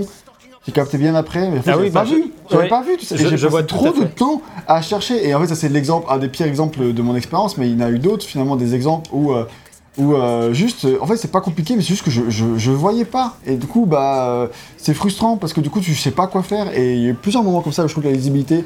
euh, alors, en fait, c'est le problème de level design. Le level design devrait être. Le but, c'est pas que tu bloques clairement. Donc, le level devrait faire en sorte que ce soit visible, évident. euh, et bon, à mon avis, c'est plein de problèmes dont ils sont au courant, ils ont juste pas pu résoudre. Quoi. Mais, mais toujours, c'est frustrant déjà que le gameplay est pas bien passionnant. Si en plus tu galères sur une ligne qui est vraiment pas dure, ouais, juste parce que t'as des problèmes de lisibilité, franchement, c'est chiant. C'est ça, je suis d'accord. Et ensuite, on a les puzzles avec euh, les rats. Et là, finalement, on est dans la droite lignée de ce que proposait le premier épisode, à la différence près que si le premier affichait 5000 rats, ici c'est 300 000 euh, qui peuvent être affichés. Ah oui, ça est. Pas dans les énigmes, je changement de génération. Voilà. Euh, tout ça, en fait, c'est juste un truc pour montrer les muscles. hein. Les rats se comportent de la même manière que dans le premier épisode. Ils ont peur du feu, ils réagissent à l'alchimie, blablabla. L'alchimie se craft comme dans le premier. Ce sont des munitions qu'on va, pouvoir pardon, lier avec les objets qu'on a. Euh, on a vu Gag le faire plusieurs fois dans le jeu de test. la résumé aussi. Voilà. Euh, munitions de feu, munitions de poids, munitions qui éteint les feux, munitions d'odeur pour attirer les rats. Souvent, le jeu préconise une solution, mais on a quand même quelques possibilités pour dévier de ces solutions. C'est-à-dire que moi, j'ai vu des gens en fait euh, proposer un truc plus simple que le machin tordu que j'avais fait, mais euh, voilà. Aujourd'hui, je pense qu'il y a tellement de trucs, il y a tellement de trucs, c'est un peu émergent Oui. des fois, tu vois. Voilà, alors, Ouais, ouais. C'est juste que tu as plein de possibilités pour, Ouais. euh, pour passer. Pour arriver à la même solution. Ouais. Voilà, Moi, je trouve juste ça cool. Vraiment, euh, c'est les possibilités Ceci qui dit, sont laissées voilà, par ça. déjà exactement le cas. Oui, oui, Ah. tout à fait. C'était, c'était le, c'était le truc. Contre, ça Et- m'est arrivé parfois qu'il y a un truc dont je me sers pas du tout, tu vois, pendant X long- hyper longtemps dans le jeu, et plus tard dans une ligne, il faut l'utiliser. Et, euh, et genre, j'ai oublié que ça existait, et du coup, je bloque. Jusqu'à ce que je me rappelle, ah, mais oui, c'est vrai que je peux faire une. Une Si enfin, tu lances la poix sur un feu, c'est vrai que c'est vrai. reproche, c'est que pour les énigmes en question, c'est vraiment tout le temps les mêmes mécaniques qui sont utilisées. Et il y en a certaines qui sont intéressantes, comme la poix, Ouais. qui sont vraiment euh, mises de côté. Tu peux l'utiliser si tu veux. Je l'ai pas mal utilisé, moi. Oui, rien. moi aussi, mais il n'y a aucun moment où je devais l'utiliser. Non. Quasiment aucun moment dans le jeu où tu Mm. dois l'utiliser. Non, ce que tu dois utiliser le plus, c'est les feux. Ah, les euh, stupéfactions, je l'ai pas. Euh, passé ce niveau, j'avais oublié que ça existait. Là, je le Ah ouais, revois, je l'ai pas utilisé une seule fois. Parce qu'en fait, j'ai bah, en fait, c'est que Lucas qui l'a ce pouvoir. Tu l'as pas Non. Ah, c'est Ouais. pour ça, du coup. C'est, c'est que Lucas qui l'a ce pouvoir. Et euh, ça fait partie des, des gimmicks que vont amener euh, les personnages. Euh, mais voilà, pour doper un petit peu les moments euh, de puzzle avec les rats, parfois le jeu va mettre des, car- des gardes en plus sur le chemin et vous laissez le choix de la façon dont vous allez vous en débarrasser. Un garde du corps occupe, occupe beaucoup de rats, le corps d'un d'un garde Ouais. utilisé. Donc euh, ça peut être utile. Du coup, vu que parmi les thématiques du jeu, on l'a dit, il y a ce côté euh, violence, euh, faire euh, tuer tout le monde ou pas. Moi, je résume. Et ben, euh, c'est cool que tu aies ce côté où en fait, euh, si tu vas tuer des gens, et parfois de manière assez horrible, en les faisant se bouffer, etc. Et ben, euh, le per- le personnage qui va t'accompagner va souvent dire euh, Ah, mais ça, on pouvait passer en fait. T'es chelou quoi. Ouais. Et, et que ça réagisse en direct à ce que tu fais. et du coup, t'as vraiment l'impression d'avoir eu le choix et de pouvoir fait les choses autrement si vraiment tu, tu avais voulu. Et ça, en plus, c'est vrai, souvent dans le level design, c'est permis d'avoir d'autres solutions. La solution plus simple, c'est de tuer les gens, mais bon, est-ce que c'est la meilleure solution morale? Probablement pas. Et, euh, Bon, la morale. Et ça, je trouve que c'est- ça marche bien dans le côté mécanique slash narration et t'es assez efficace là- là-dessus. Ouais, tout à fait. Bon, encore une fois, hein, on reste dans la droite lignée du premier épisode, donc si vous avez euh, joué, vous serez complètement en terrain conquis. C'est pas vraiment là que le gameplay a évolué, mais ces séquences restent assez agréables, notamment pour le design audio qui les accompagne, mais on est vraiment sur... euh, c'est la même chose.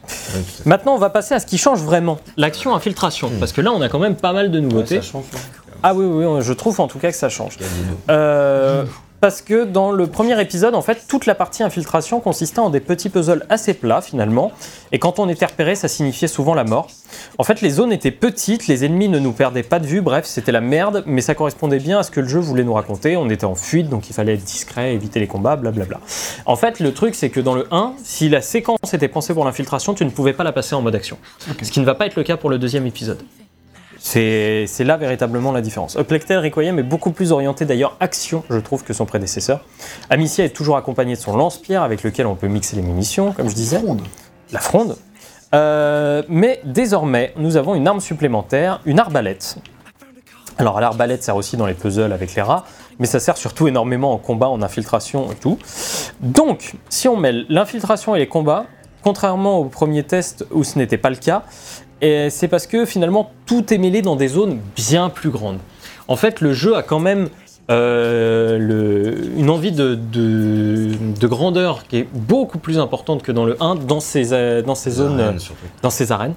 Euh, on l'a vu tout à l'heure euh, quand tu étais à la fin du chapitre 2, quand tu avais des rats plus des gardes, tu sais, qui se baladaient comme ça. Ouais. T'avais jamais d'arène aussi grande Oui, dans le premier épisode où c'était simplement des arènes d'infiltration où tu te faisais repérer, t'étais mort. Là vraiment, et en plus, tu peux la passer, on l'a dit, en infiltration ou en action. Le jeu te laisse vraiment la possibilité. Uplectel 2 en fait rend l'action beaucoup plus jouable que dans le premier épisode, ce qui a du sens avec le tournant scénaristique que prend le jeu et la colère d'Amicia qui monte. Mais avant tout, commencerons par l'infiltration. Cette dernière ressemble quand même beaucoup au premier jeu. On peut faire toujours du bruit en envoyant des pots pour distraire les gardes, envoyer des cailloux sur des caisses d'armure, etc. Et les gardes, ils ont deux états. Non alerte, où ils font des rondes classiques, assez facilement évitables et contournables. Et l'état d'alerte, où là, c'est quand même beaucoup plus aléatoire. Donc si vous tuez un des connards d'archers de merde, oui, je- vous voyez, c'est bien ce que j'ai créé, moi ça qui peut, euh, qui peut vous voir de très loin, en fait, les ennemis vont s'en rendre compte et passer en alerte. Euh, et si vous les distrayez trop, c'est-à-dire que si t'en- t'envoies euh, trois fois un caillou, tu sais, sur un truc d'armure, euh, tu sais, les caisses d'armure qui sont Mhm. là, Oui, si t'envoies trois cailloux dessus, à un moment, les mecs, ils font Ok, Bon. il y a quelqu'un. Ok. C'est- Tu vois, ils, ils font pas. Ils font pas ok. Non, c'était rien. Non, c'était rien. Non, Ouais, d'un au moment, ils font. disent, oh, ouais, c'est on arrête les conneries. C'est pas mal ça, j'ai pas fait attention à ça. mais- Ça, euh, bah, en fait, à un moment, ça m'a pété les couilles, je vous, je vous le dirai après. Et en fait, euh, là, pour passer en infiltration dans ces cas-là, quand ils sont en alerte, c'est un enfer. En fait, à un moment, je me suis retrouvé à attendre 10 minutes que trois connards que je pouvais pas distraire fassent pile la bonne ronde pour que je puisse m'échapper car ils tournaient constamment autour. Si je voulais m'échapper, en fait, c'était la seule possibilité. Je ne pouvais pas m'échapper de ce moment de merde, c'est-à-dire qu'en fait, leur ronde était aléatoire. Donc le mec, qu'est-ce qu'il faisait? Il passait là, il passait vers la sortie et je disais OK, je vais pouvoir y aller et en fait, il y avait un archer qui passait et qui me voyait automatiquement. Et c'était un enfer. Ça m'a pété les couilles parce que je pouvais tuer quoi. personne. Ah oui. Je pouvais tuer littéralement. Mais ouais, et en fait, ça, ça amène à un autre problème, c'est que dans ces séquences-là, si tu es repéré et que tu vas vers la fin du niveau, le jeu TP des ennemis dans ton dos pour te rattraper, te mettre Ah la oui, main et te dire chiant, non, tu ne passes pas. Pas Ça, ça- dépend. hein. S'ils sont, s'ils sont, en fait, c'est une question de distance. S'ils sont euh, suffisamment loin de toi, ils considèrent que tu as le temps euh, de passer. Par contre, s'ils sont euh, relativement près, mais quand même pas de manière crédible, euh, genre ils sont à 5 mètres de toi, tu la porte et là d'un coup le mec il te chope par l'épaule. Ça c'est vraiment casse-couille. Mais s'il y a quand même une notion de Ouais, distance, parce c'est que euh, moi ils m'ont jamais chopé par l'épaule. hein. Chaque Ah fois ouais que je- ouais, ça m'est déjà Ouais, arrivé ils m'ont- plusieurs fois de courir à, à la Ok. sortie. Ah, moi, comme Yo-Yo, ça m'est arrivé quand même plusieurs fois où clairement. c'est qu'il euh, devait être plus proche. Tu devais être plus proche, et puis je pense que le temps de l'animation, bah, ça n'aurait pas marché quoi. C'est ça, surtout que les animations sont assez longues.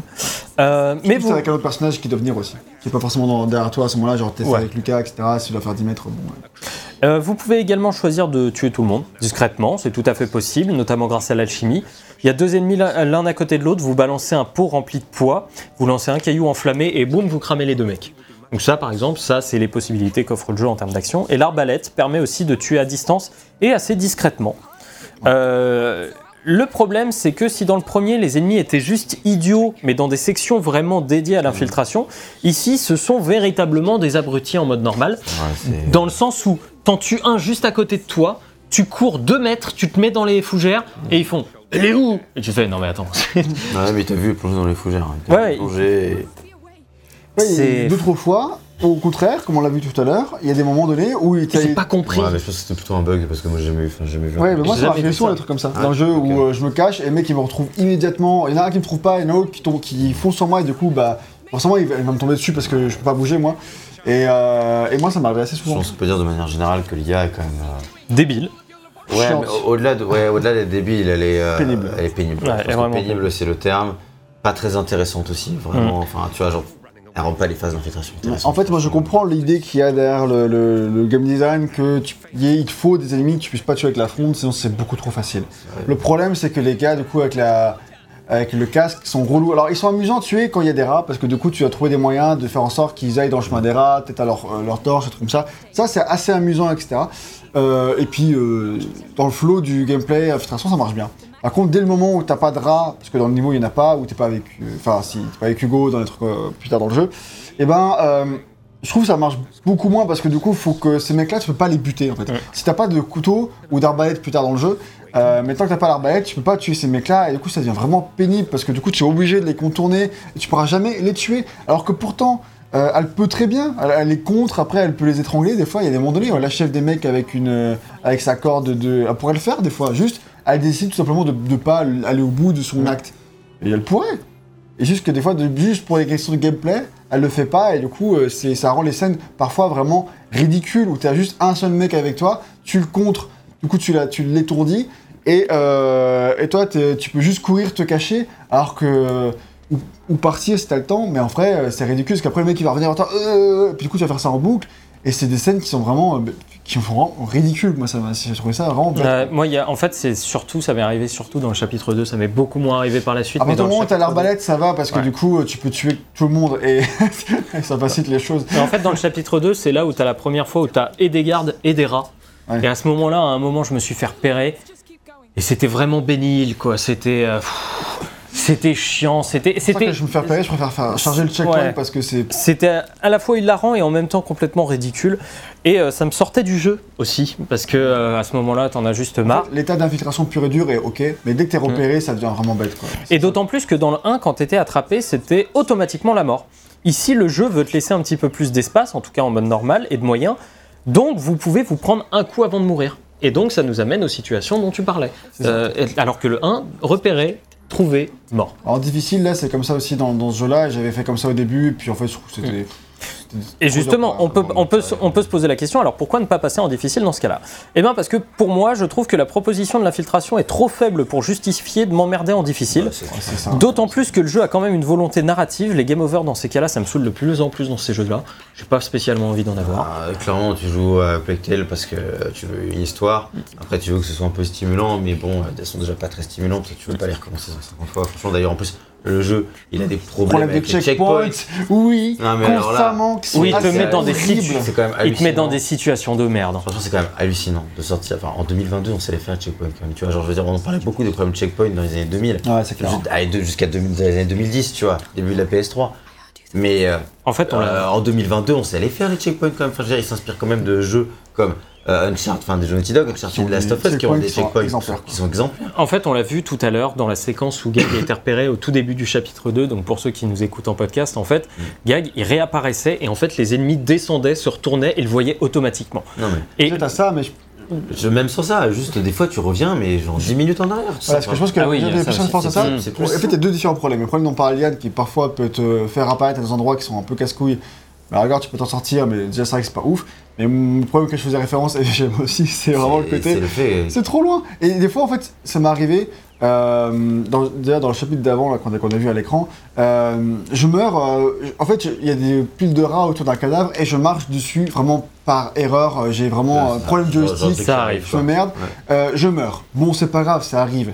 Mais du coup, ça m'a fait refaire toute la séquence narrative où tu butes un des, mes- un des gardes de Provence pour la première fois, et après t'attends que Lucas il te file le truc qui te permet d'éteindre les torches, et, et oh, mais genre c'est long, et je l'ai déjà vécu, et je l'ai déjà vu, et j'ai déjà entendu tous ces dialogues. Et parfois, juste mettez votre checkpoint après les dialogues, ne serait-ce que ça. Avant le danger. Il y a manque de- il y a Il deux fois trop de checkpoints, tu vois. Mais moi, ça m'est même arrivé deux fois de quitter le jeu à un moment où, bon, bah voilà, euh, il se passait rien, c'était après les dialogues, etc. Je reviens plus tard pour jouer, j'ai re 5 minutes na- narratives à faire. C'est un truc que j'avais pas vu dans le jeu vidéo depuis super longtemps, quoi. Le fait que quand tu quittes le jeu, en fait, euh, le checkpoint était tellement loin, alors que tu quittes pas au milieu de l'action, quoi. Que, en fait, euh, tu dois quand même refaire toute une partie du, du truc. Ça, c'est vrai que, bon, voilà, c'est vraiment, ça rajoute à la frustration qui fait que pour les séquences d'infiltration, notamment, T'as juste envie de les faire rapidement et que ce soit. soit- le gameplay est très faible. Enfin, franchement, c'est le minimum du minimum pour que tu puisses jouer à une Alors, le jeu tente quand même d'amener de nouvelles choses dans ce gameplay-là en nous faisant, en nous accompagnant euh, d'alliés. Donc là, on a Lucas, par exemple. Euh, on peut envoyer, mais Lucas, tu vois, il envoie sur la torche des Mhm. ennemis un stupéfactio, donc ça surprend tout le monde. On a l'impression que c'est stupéfix. Ah Euh, on a Arnaud, quand il sera avec nous, on peut l'envoyer faire du 1v1 face à un ennemi. Ça, c'est pas d'infiltration, ça. Non, non, mais non, non, mais tu, si tu peux, le- tu peux t'en servir en séance d'infiltration. Ah bon? Ouais, bah parce qu'en fait, si t'as un ennemi que t'as réussi à amener jusqu'à un endroit avec des pots, avec des trucs, avec des machins, t'envoies Arnaud le tuer, boum, vois, ça fait. vraiment être déter pour faire ça. Mais Ouais, je l'ai fait. euh. Bizarre, alors. Et, euh, tu l'envoies juste sur le mec et puis le but. il suffit. et par contre, beaucoup plus infiltration. Sophia, elle, son gimmick, c'est de d'avoir un prisme qui envoie de la, qui permet de faire de la fumée à un endroit pour distraire des ennemis. Euh, honnêtement, moi je trouve que ça, tout ça, ça tient vraiment plus du gimmick Ouais, que de vrais éléments de gameplay, car ils sont très rarement avec nous durant ces phases, et surtout ça ne change pas fondamentalement les phases de gameplay et ce que tu joues. Tu, peux faire sans, sauf dans les quelques moments scénaristiques où il t'explique comment il faut l'utiliser. Dans ce cas, tu es obligé d'utiliser. Mais sinon, globalement, tu peux Pour le faire sans. coup, ouais, moi je trouve qu'effectivement euh, c'est gimmick, et je relèverai pas ce, ce- ce défaut, c'est vrai. Mais par contre, euh, ça m'a pas dérangé parce que du coup, tout ça, ça apporte de la variété à un gameplay qui est quand même assez euh, redondant sinon. Et ce qui fait qu'avec euh, les nouveaux éléments de gameplay ici et là qu'on peut te faire utiliser, voilà, de la poix, etc., euh, tu as dans ton inventaire. Bah, La présence ou pas de certains personnages, que là tu as parlé du coup de, de cela, mais tu as aussi après Hugo, euh, tout simplement, quand il est avec toi, il peut te faire, tu peux contrôler les rats. tu Ouais, j'arrive. Ça, Et- et du coup, ça- Tout ça, ouais, bah, je fais un peu un peu Ouais, là-dessus, tu citeras les autres. Non, non, mais après. Mais du coup, euh, tu peux utiliser les, les rats euh, avec lui, les, en prendre le contrôle, ou tu peux juste voir les ennemis où est-ce qu'ils sont dans, dans, dans, dans le, dans le monde, quoi, euh, comme s'il avait une vision euh, de, de Batman. ça- Assassin's Creed. et, et du coup, ça c'est c'est assez sympa parce que du coup, en fonction de qui est avec toi, t'as pas les mêmes outils à ta disposition. Et s'il y a les rats dans le niveau, t'as pas non plus les mêmes outils parce que du coup, tu peux pas utiliser les rats pour tuer les ennemis, que tu pourrais pas tuer autrement. Euh, parfois, on va t'enlever ton inventaire, des trucs comme ça. Et même si c'est des ressorts assez classiques d'un gameplay qui est rempli de gimmicks, c'est vrai, fait que euh, les niveaux, euh, Ça ils sont conçus, il y a de la variété, enfin, ils sont conçus pour et du coup, il y a de la variété. Et ce qui fait qu'il arrive à tenir la longueur en termes de gameplay avec pas grand chose. C'est toujours intéressant, c'est autre. Moi, ce qui m'a vraiment saoulé sur ces euh, gimmicks, entre guillemets, c'est que tu as genre deux lignes de dialogue à chaque fois que tu déclenches le gimmick. possible. Sophia fait ça. D'accord. Sophia, mets-nous dans la lumière. Sophia, mets-nous dans la lumière. Sophia- Après, je, je, voulais plus l'utiliser tellement ça, me- tellement. Et puis après, Sophia elle répond, elle fait Stay, voilà. T'as- c'est la même, le même truc. Et en fait, pour un truc que tu es obligé d'utiliser tout le temps pour ce qui est de- du prisme de lumière, hein, pas forcément, c'est vraiment un peu euh, gonflant et ça, ça peut paraître pas grand chose, mais franchement, à la fin, j'étais là, oh non, faut que j'utilise ça. je, pouvais, je pouvais plus l'entendre. euh, mais bon, assez- ça peut paraître un annexe, mais ça rajoute au fait que bon, euh, c'est des moments où euh, envie de passer rapidement autre Bah, moi, en fait, ce qui m'a frustré, c'est que ce soit pas plus utilisé dans le gameplay ou qu'ils aient pas trouvé de moyen de faire des variations Oui, ouais, aussi. ouais. à travers ça. C'est- Euh, les mêmes séquences, t'as juste un truc en plus, mais ça reste les mêmes séquences fondamentalement. Oui, bah. Et c'est ça qui me, qui me Mais dérange. du coup, tu m'as dit que c'était les mêmes séquences, mais avec les mêmes trucs qu'avant? Ah, c'est mais- insupportable. On est d'ac- je pense, Ah ouais, je pense qu'on est d'accord pour dire que c'est bien d'avoir un peu de variété, mais que Ils auraient quitte à l'effort d'amener quelque chose, voilà, il Pousser. pousser. Euh, voilà, bon, en tout cas, on peut faire maintenant une transition euh, sans transition vers le volet action. Parce que, comme je l'ai dit tout à l'heure, on peut effectivement tuer les ennemis discrètement. Euh, ceux qui n'ont pas de casque peuvent être étranglés ou visés de loin avec le lance-pierre. Ceux qui n'ont pas d'armure peuvent être tués à l'arbalète. Mais les munitions de l'arbalète sont quand même très limitées. Au départ, on en a deux et maximum, je crois, on peut en avoir six euh, quand on a amélioré l'arbalète. À partir du moment où de toute façon, tu débloques le truc pour euh, ramasser la flèche, ça change tout déjà. Oui, c'est ça. Dans le côté plus action de ces phases, on a justement les différentes possibilités de s'en sortir durant notre fuite. Donc on peut tuer à l'arbalète, on peut cramer les hautes herbes dans lesquelles sont les ennemis. Ça, ça marche vraiment bien, je C'est trouve. déjà dans le 1 ou pas ça? Alors j'ai pas souvenir de ça dans le 1. Parce que je trouve que c'était vraiment stylé ça. Ouais, je ouais. m'amusais à le faire, mais c'est Bah, tellement jouissif. En fait, à un moment, ce qui s'est passé, c'est que moi j'étais pourchassé par 5 gardes. Bon, je me cache en me faufilant dans les hautes herbes, à savoir j'appuie sur rond. et euh, je balance un pot de poids, ils sont tous, mais qu'est-ce qui se passe? Je balance un truc de feu, et en fait, tout le champ crame et j'en tue 7. En fait, j'ai tué la moitié des ennemis du niveau parce qu'ils me poursuivaient. Et euh, j'ai fait, bon, bah ok, bah, c'était cool en fait. tu vois? Euh, Ça, c'est une nouveauté que je trouve vraiment sympa, la, la possibilité de cramer les, les trucs de manière permanente en plus, parce que ça influe en- vraiment sur le gameplay dans le sens où tu pourras plus te cacher là, puisque les hautes herbes n'existent plus. Ça, en vrai, dans le gameplay, il y a plein de trucs un peu émergents. Alors, ils vont pas forcément au bout, tu vois. Mm. Mais il y a plein de petits côtés émergents. Et ça, c'est. Je pense qu'ils tendent vers là, ils essayent. C'est pas pas entièrement réussi, mais quand il y a des moments émergents qui, qui se naissent comme ça, bah, ça marche bien. quoi. Mais malgré tout, je trouve que l'action n'est quand même pas ce que le jeu encourage à faire. Euh, en- déjà parce que vous êtes très largement surpassé en nombre. Et euh, parfois aussi, le jeu a des bugs, mais genre à un moment, euh, il y a un ennemi qui me chope, il me fout dans un coin, je me relève, je peux pas bouger parce que forcément il bloque la sortie. Et hop, tu reprends et c'est 5 minutes en arrière, tu recommences toute la séquence. J'étais, euh, vas-y, putain ta mère. Euh, ça m'a quand même un petit peu saoulé à ce moment-là. Tu sais que le jeu, il n'encourage pas l'action. Oui et non, parce que t'as quand même de vraies séquences d'action. Ah oui, oui, non, attends, ça j'y arrive. Les vraies séquences purement action, comme on a vu tout à l'heure. Là, là, je suis encore sur les séquences un petit peu euh, euh, comme Ah, là, ce qu'elle était en train de faire, par exemple. Euh, de plus, maintenant, alors j'ai pas souvenir que le premier faisait ça, que le premier avait des rats dans ces séquences-là. Pour moi, les séquences des rats et des gardes, c'était. Je crois que tu peux. Alors je crois que c'était, mais c'était sur des endroits beaucoup plus resserrés, beaucoup ouais. plus petits. Alors que là, on est quand même sur des grandes séquences, notamment ce qui va arriver après, je crois, où tu as des rats et tu as des gardes en plus. Ouais, les zones sont plus ouvertes, mais Ouais. euh, moi j'ai pas eu l'impression que c'était nouveau du tout. J'ai Comme à la maison, donc je pense qu'ils le faisaient déjà. Euh, en tout cas, la grosse nouveauté mise en avant par la com, comme tu disais, c'est Hugo qui peut euh, contrôler les rats. On a maintenant le pouvoir d'écoute et le pouvoir de contrôle euh, sur un certain laps de temps et d'action. Pas Car nouveauté, hein. Non, non, mais vraiment contrôler les rats. Contrôler genre les rats, genre la darkness, tu vois. Genre. Avant, ils pouvaient les jeter, tu pouvais utiliser Hugo pour attaquer, attaquer, attaquer. Ouais. Là, tu peux vraiment physiquement Oui, jouer les rats. Et encore, c'était vraiment à la toute fin du jeu. Ça c'est vrai, c'est forcément la fin Voilà. du jeu. Là, Mais là, c'est pas non plus. c'est- Il y a trois séquences hein, dans le jeu où tu peux le faire. hein. Oui, et en fait, ça c'est mon plus gros problème. De, tu vois, Gag il disait tout à l'heure, on peut faire des choses avec les rats. En réalité, je trouve que ben pas trop, parce qu'en fait, le moment où le jeu te file ça, c'est juste avant que tu n'aies plus de rats. C'est genre vraiment, euh, et tu, tu peux t'en servir dans trois sections. où Il y a une pause. euh, non. Oui, où il y a une pause dans les rats, quoi. Mais euh, Après, là, je je fabriquer de les rats, pas que avec Hugo, tu vois, mais genre, euh, même là, tu vois, utiliser, éteindre leur torche, Oui, oui. etc. C'est ça, ça, ça, effectivement, ça, on t'en parlait tout à l'heure. C'est pour ça. Là, je parle vraiment de l'utilisation qu'on en a avec Hugo et du contrôle. Et je trouve, gimmick, encore une fois. Ouais, et je trouve vraiment dommage parce que là, je pense qu'il y avait vraiment quelque chose à faire, euh, à la fois énigme, à la fois truc, parce qu'il y a une séquence où en fait, tu peux contrôler des zones de rats bien particulières en fait qui te bloquent le chemin pour aller bouffer des ennemis qui sont sur les hauteurs et ainsi te libérer un passage. Et j'étais en mode putain, ça c'est cool, c'est vraiment dommage que le jeu. n'y- Oh, t'as, la foi toi Euh, C'est vraiment dommage que le jeu n'utilise ça qu'une seule fois. Et c'était pas ce que tu voulais faire. Bah non. Et euh, vraiment dommage que le jeu euh, n'aille pas vraiment beaucoup plus là-dessus. Et en fait, même si le jeu nous laisse plus de possibilités, c'est aussi parce qu'il euh, se permet un level design plus ouvert que son prédécesseur. Les zones dans lesquelles on est sont quand même bien plus grandes en général et les chemins plus tortueux que dans le premier épisode. Le problème de ce level design reste la rapidité d'exécution de certaines QTE, comme escalader un escalier, une corniche tombée parfois.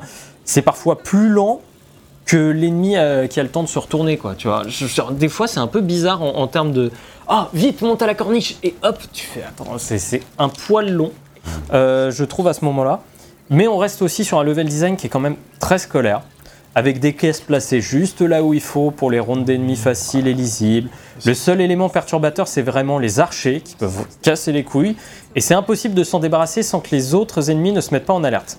En fait, le truc, c'est qu'en général, euh, c'est mieux. que- Moi, ce qui m'a saoulé avec les archers et avec les, les meurtres, euh, tu sais, des, des mecs sans casque par derrière que tu peux étrangler, tu peux pas le faire sans te faire remarquer.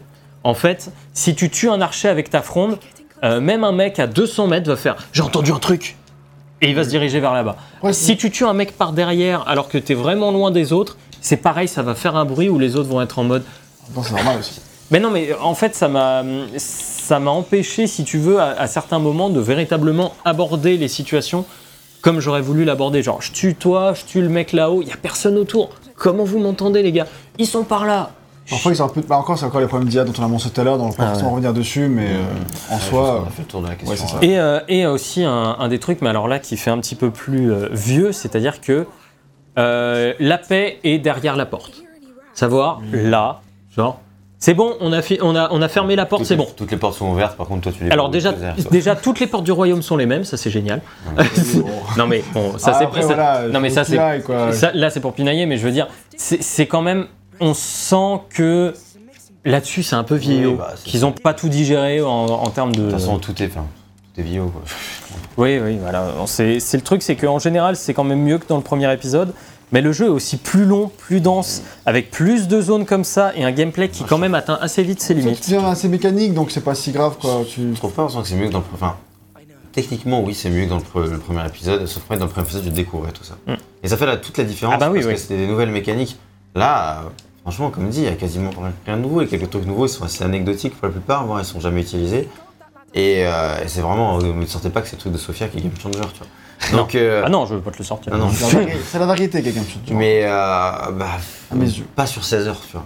C'est ça le et, problème. euh, et, et du coup, en vrai, découvrir ce gameplay-là qu'on ne connaissait pas, parce qu'il était plus ou moins nouveau, on va dire, tu vois, avec les rats et tout, les ennemis, blablabla, sur 8 heures, 8, 10 heures de jeu, c'était quand même assez frais, même si c'était vieillot. Et là, bah, en fait, c'est toujours un peu vieillot, sauf que c'est plus frais, quoi. Tu vois, c'est toujours sympa, j'aime bien ce gameplay. Sur 16 heures, C'est long. c'est longuet, et même si c'est mieux objectivement dans la manière dont c'est construit, c'est pas suffisamment pour, pour renouveler l'expérience. D'autant plus que le jeu monte très très vite et très très tôt toutes ses possibilités. À la fin du chapitre 2, tu as quasiment vu c'est toutes ça. les séquences que tu vas faire Ah durant oui, tout le jeu. Et c'est un problème parce que euh, c'est pas un jeu qui a su euh, faire ça au fur et à mesure de son aventure. Donc voilà, ça, va un peu conclure euh, tout cet arc sur euh, l'action, mais en fait pas vraiment. Il y a une toute dernière partie que VGM vous hype depuis tout à l'heure. C'est le jeu qui introduit de nouvelles séquences purement d'action, c'est-à-dire des phases où les ennemis vont popper et il faudra tous les tuer. On en a fait une tout à l'heure dans le chapitre 3. Ok, ces phases ne sont absolument pas passionnantes. Euh, Il y en a deux ou trois. hein. Sans chier. non, bah oui, mais j'essaye d'être parfois malléable dans mes propos. Mais en tout Là, cas, en fait, il y en a deux ou trois dans le jeu. Mais à chaque fois, putain, c'est trop long.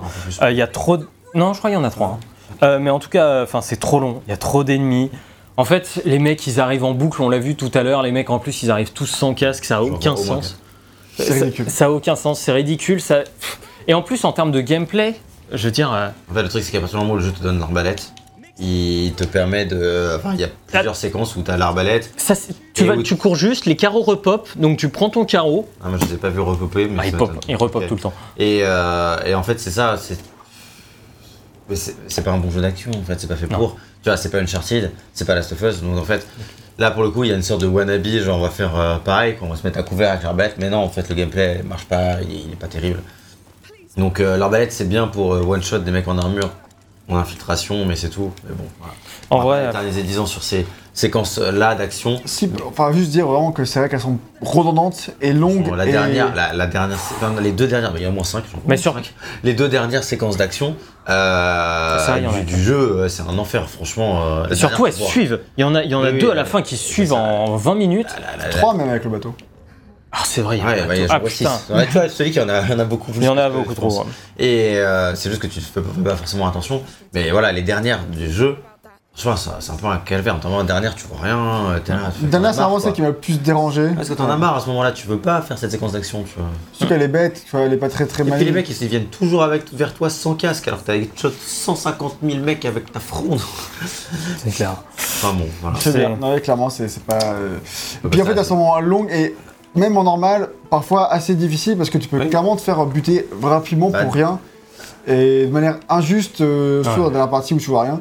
Et ce qui est vraiment. Le euh, gameplay Surtout, tu, tu cours autour de ton arène qui fait euh, 3 mètres sur 4 pendant qu'il y a des ennemis qui avancent vers toi en marchant. Euh, ouais, c'est ça, c'est très bizarre et c'est ça Bon, qui bref, on a, on a fini un petit peu sur cette séquence-là et un petit peu sur la séquence action.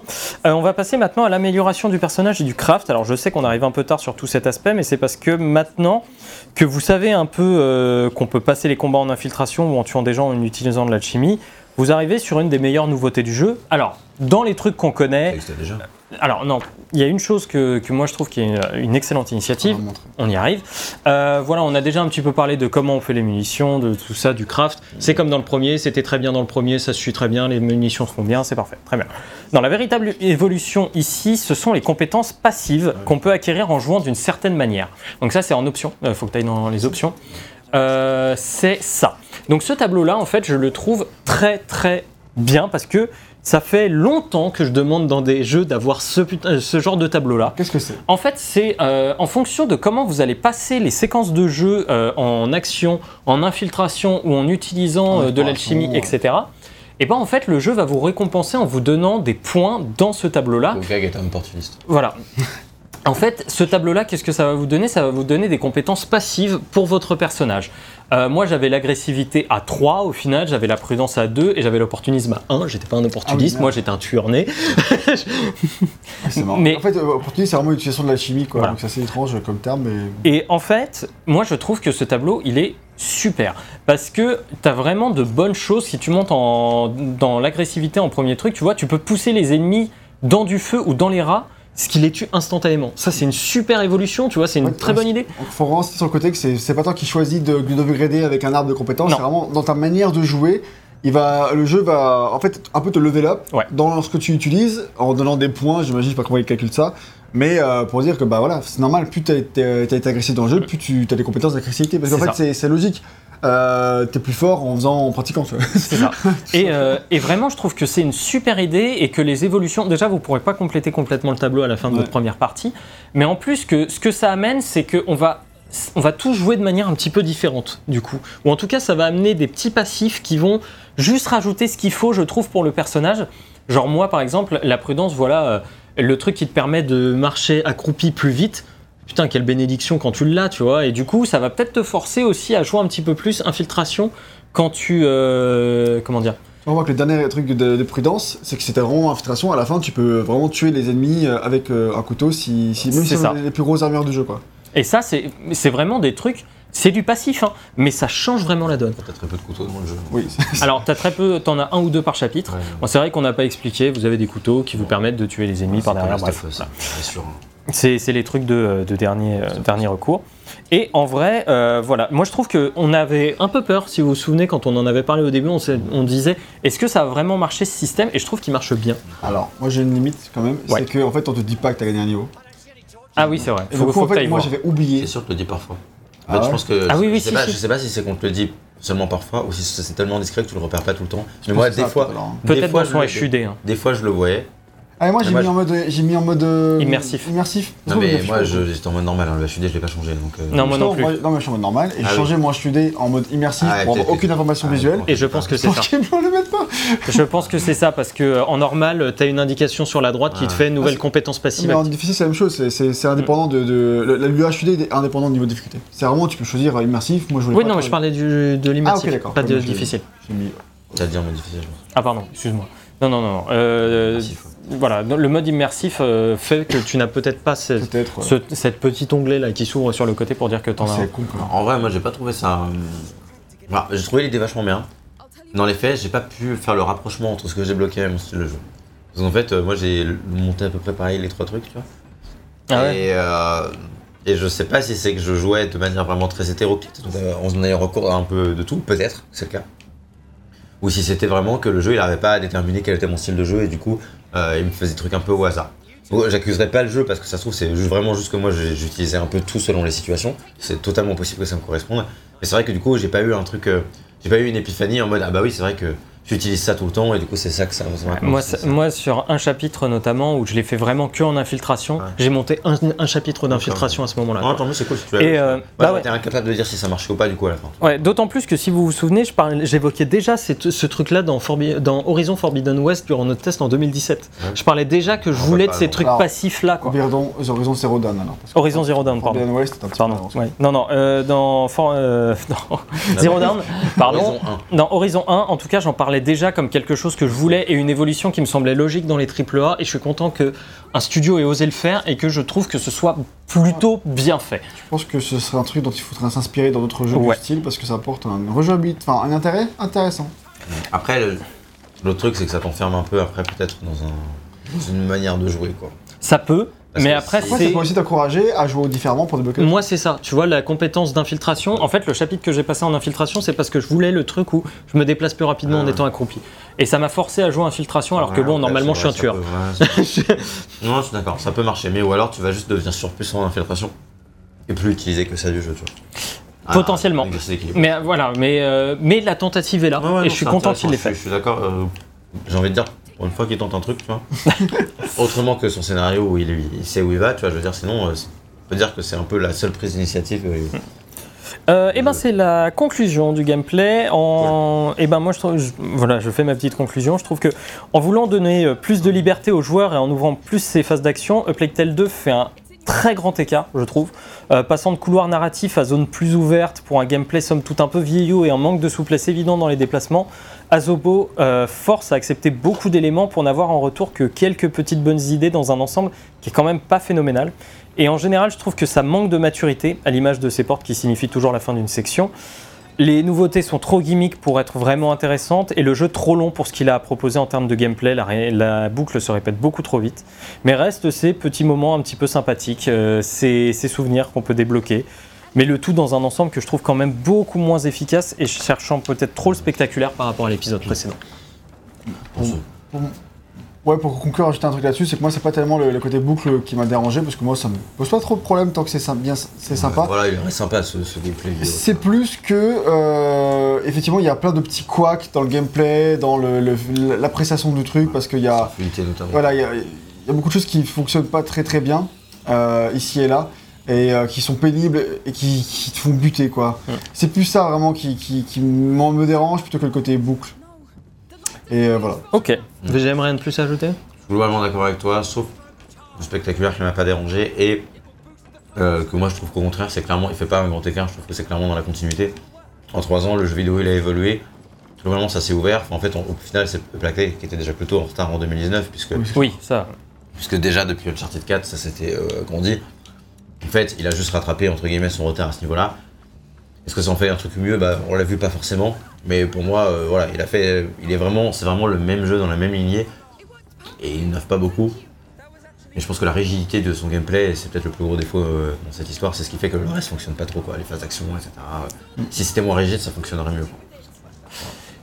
On va passer maintenant à la direction artistique et autant le dire tout de suite, nous avions adoré la direction artistique du premier épisode. Elle nous avait, elle nous avait foutu une claque alors qu'on n'attendait pas forcément le jeu à ce niveau-là. Euh, Pareil. Voilà. Euh, et le jeu n'était pas le plus beau en ce qui concerne les textures, les animations étaient un peu rigides, mais il y a des tableaux qu'on n'a pas oubliés. Euh, moi, je peux citer ce champ de bataille jonché de cadavres au début du jeu, là où tu sais, tu, tu montes un peu sur la colline et paf, t'as le décor. C'est incroyable, c'est un passage extrêmement marquant. Et s'il y avait quelques moments de, de poésie visuelle, c'était surtout la noirceur et l'ambiance moite de la mort qui ressortaient dans ce premier épisode. Et pour ce deuxième, on va beaucoup plus loin et il va beaucoup plus alterner entre de vrais moments magnifiques, l'arrivée en ville avec son marché, le chant de lavande, euh, et des moments beaucoup plus gore et malaisants. de jouer sur les contrastes, comme on dit. Il joue beaucoup plus sur les contrastes, je trouve. Pour parler un peu plus de ces scènes poétiques, je trouve que le jeu accentue énormément sa colorimétrie. J'avais déjà noté dans le 1 la volonté de reproduire des tableaux impressionnistes, avec une envie particulière de noter le clair-obscur. Ici, c'est encore plus exacerbé.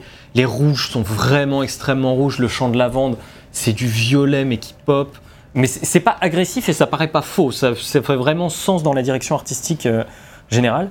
Et quand on est de jour, voilà, les couleurs sont éclatantes, les couleurs chaudes sont très vives, rendant une atmosphère joyeuse et pleine de vie à l'image euh, de cette caravane de prêcheurs qu'on voit à un moment, tu Mhm. sais, euh, dans le chapitre 6. Et tu t'arrives chez eux, tout est rouge, les mecs sont là, c'est vraiment beau, c'est chatoyant, tout le monde. Il y, il y a une vraie joie qui se dégage de ces moments-là, j'ai vraiment beaucoup aimé. Mais le jeu euh, va aussi multiplier ces scènes et rendre un cadre plus sud de la France, avec ses champs de fleurs colorés, là où la Guyane du 1 était vraiment plus sur l'agriculture. Ouais. Euh, ce qui faisait plus sens, c'était des champs de blé, etc. Là, on va Parce que avoir, les vacances là. ouais, on va avoir beaucoup moins ça. Euh, effectivement. rats, voilà, en petit guest. Ça tourne mal comme ça. Et, euh, et moi, je trouve que les scènes de balade sont vraiment magnifiques. Et même si c'est assez facile de voir euh, comment ils ont fait, euh, par exemple, pour avoir des scènes de marché aussi impressionnantes, euh, parce que les étals se ressemblent. Si tu regardes, en fait, les étals sûr, sont ouais. tous les mêmes. Euh, L'effet fonctionne et je trouve que la grâce visuelle fait vraiment son effet. Euh, et du coup, à plusieurs moments, j'ai été vraiment ébahi par le jeu. Et en comparaison, quand il pleut dans ce jeu, c'est pas une petite averse. C'est une véritable tempête. Tu vois, je disais, le, quand il fait beau, c'est éclatant. Par contre, quand il, fait, quand il pleut, c'est genre, euh, c'est la Bretagne. euh, c'est tout est exacerbé. Les moments de pluie sont tout aussi beaux, je trouve, parce qu'ils ont une vraie, euh, une vraie recherche sur le clair-obscur, comme je disais, sur cette pluie qui balaye, mais aussi qui fait traverser les rayons de lumière de la lune sur le sol, etc. Ça rend le jeu, je trouve, magnifique à plus d'un moment. Et le travail pour ne pas tomber dans la grisaille un peu morte, pardon, le travail pour tomber dans la grisaille un peu morne euh, est super bien fait, je trouve. C'est-à-dire que le jeu pourrait vraiment être gris comme un jeu euh, PS3, PS360. Ouais, Mais franchement, ils font un tel boulot sur les couleurs, sur le truc. Là, je veux dire, re- là. là, euh, regarde, je veux dire, les- le feu qui le ressort feu, tellement. lune, euh, le, scintillement des rats, etc. Tu vois le vert qui ressort encore, mais aussi tu vois le, le scintillement de la lune sur le sol. Tous les reflets, en fait, c'est magnifique. L'espèce d'ombre, euh, l'espèce de, de- de brume qui. Enfin, moi, je Ouais, trouve que c'est magnifique. Même dans les moments les plus simples, Mm. elle est toujours là pour euh, embellir les situations qui ne sont pas forcément les plus marquantes à la base. Tu vois. Mm, mm. Et puis il y a les scènes les plus gore, les moments où on traverse des champs de cadavres, où on traverse la boue putrifiée, comme on a vu tout à l'heure là quand t'es dans le quartier des bouchers. Parfois, c'est pas toujours très subtil. C'est pas toujours très subtil, mais je trouve qu'ils ont encore un meilleur travail sur les animations que dans le premier épisode. Et du coup, on ressent vraiment le côté dégueulasse et insoutenable de ces moments. Parce qu'en plus, tu sais, quand Amicia, à un moment, elle doit. euh, euh, merde, crawl. Ramper. Quand elle doit, merci. Quand elle doit ramper à un endroit et il y a des cadavres, tu sens vraiment le truc dégueulasse. Tu ouais, sens la poisse. C'est hardcore, mais en même temps, putain, en termes de DA, ça tue quoi. Et tu tu t'y crois, tu vois vraiment, tu sens la boue sous tes pieds quand tu marches. Moi, j'ai vraiment été halluciné. Le travail sur les textures, euh, la façon dont ça accroche les vêtements des protagonistes et tout, c'est assez remarquable. En fait, pourquoi on le remarque autant euh, alors que tu vois. euh, on le note tout autant dans un The voire même plus dans un The Last of Us Part 2, c'est parce que en fait l'évolution pour Asobo est quand même énorme. Euh, du, du premier épisode qui était beau, mais qui était quand même limité en termes d'animation, etc.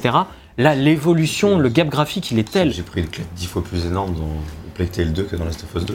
The Last of Us 2 est un peu morne dans ses décors. Et Tu vois. il cherche un, un truc très photoréaliste, très euh, terre à terre. euh, Et alors que là, Ouais. lui, il cherche un peu plus les. Pas, pas la fantaisie non plus, tu vois, mais euh, à être euh, ouais, un peu plus mystique, un peu plus beau, tu vois. Le côté, non, peut-être le côté conte, tu vois. Non, mais il y a le côté. euh, ouais, ouais, moi, je suis pas forcément d'accord avec le côté conte, mais il y a, il y a des moments dans le jeu, même quand il est un peu plus mystique plutôt. euh, je me suis pris des claques, mais genre, il y a des trucs. Bah, Il y a un moment, un, un escalier qui parlera à tous ceux qui ont fait le jeu, que tu descends.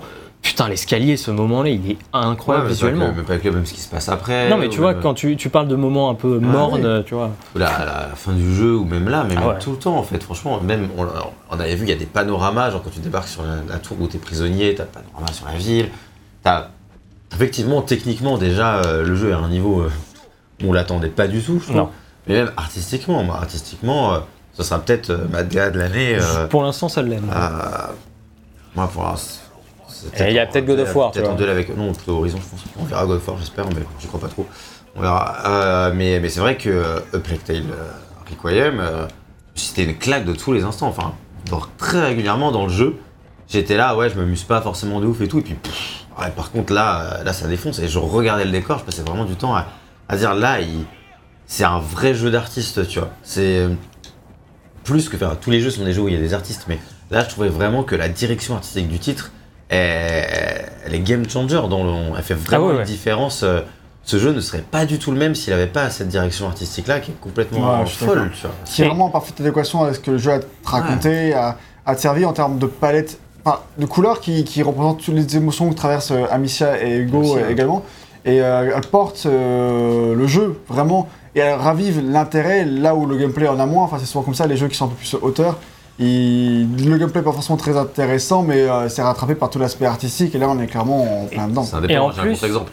Nier. Ah, De quoi? Nier. Ah oui. Mais, mais là, Dégueulasse. là, là où il y a vraiment, là, il y a- Ah, là où c'est vraiment impressionnant, c'est aussi déjà dans le nombre de rats démultipliés. On a dit, ils ont multiplié par 20 euh, le nombre de rats facile, Euh, enfin même plus, par, pratiquement, par 200.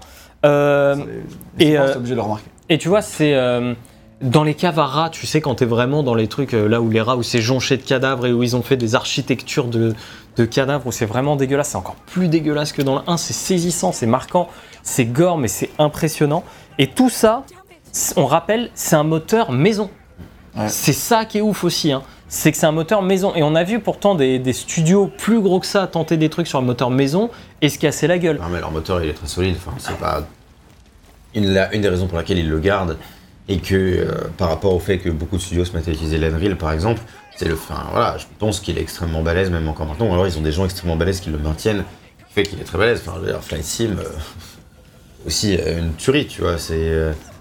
je pense que leur moteur est vraiment très très enfin, permet vraiment de faire des choses magnifiques et c'est pour ça que pour l'instant en tout cas tant qu'ils ont les gens dans le studio pour le maintenir à mon avis ils continueront euh, continueront avec. Ouais, non, clairement. Et, Et, puis continue. fait, euh, enfin, il me semble, je vais pas dire de bêtises, mais il me semble que ça fait aussi surtout euh, des années et des années euh, qu'ils ont ce moteur et qu'il a Ah oui, évolué oui, bien sûr. avec le temps. Donc ils n'ont pas sorti un truc comme ça pour Playtale ou pour les Flight Team quoi. Non, non, bien sûr, mais c'est quand même de noter que c'est pas toujours facile avec un moteur maison Ah bah non, et que ce qu'ils arrivent à faire là, c'est quand même faut des- impressionnant, du coup, il faut des ingénieurs moteurs qui, dont le métier est de faire ça. Tu vois. clairement. Là où si tu utilises Unreal, bah, en fait, c'est les gens d'Unreal qui bossent sur le moteur.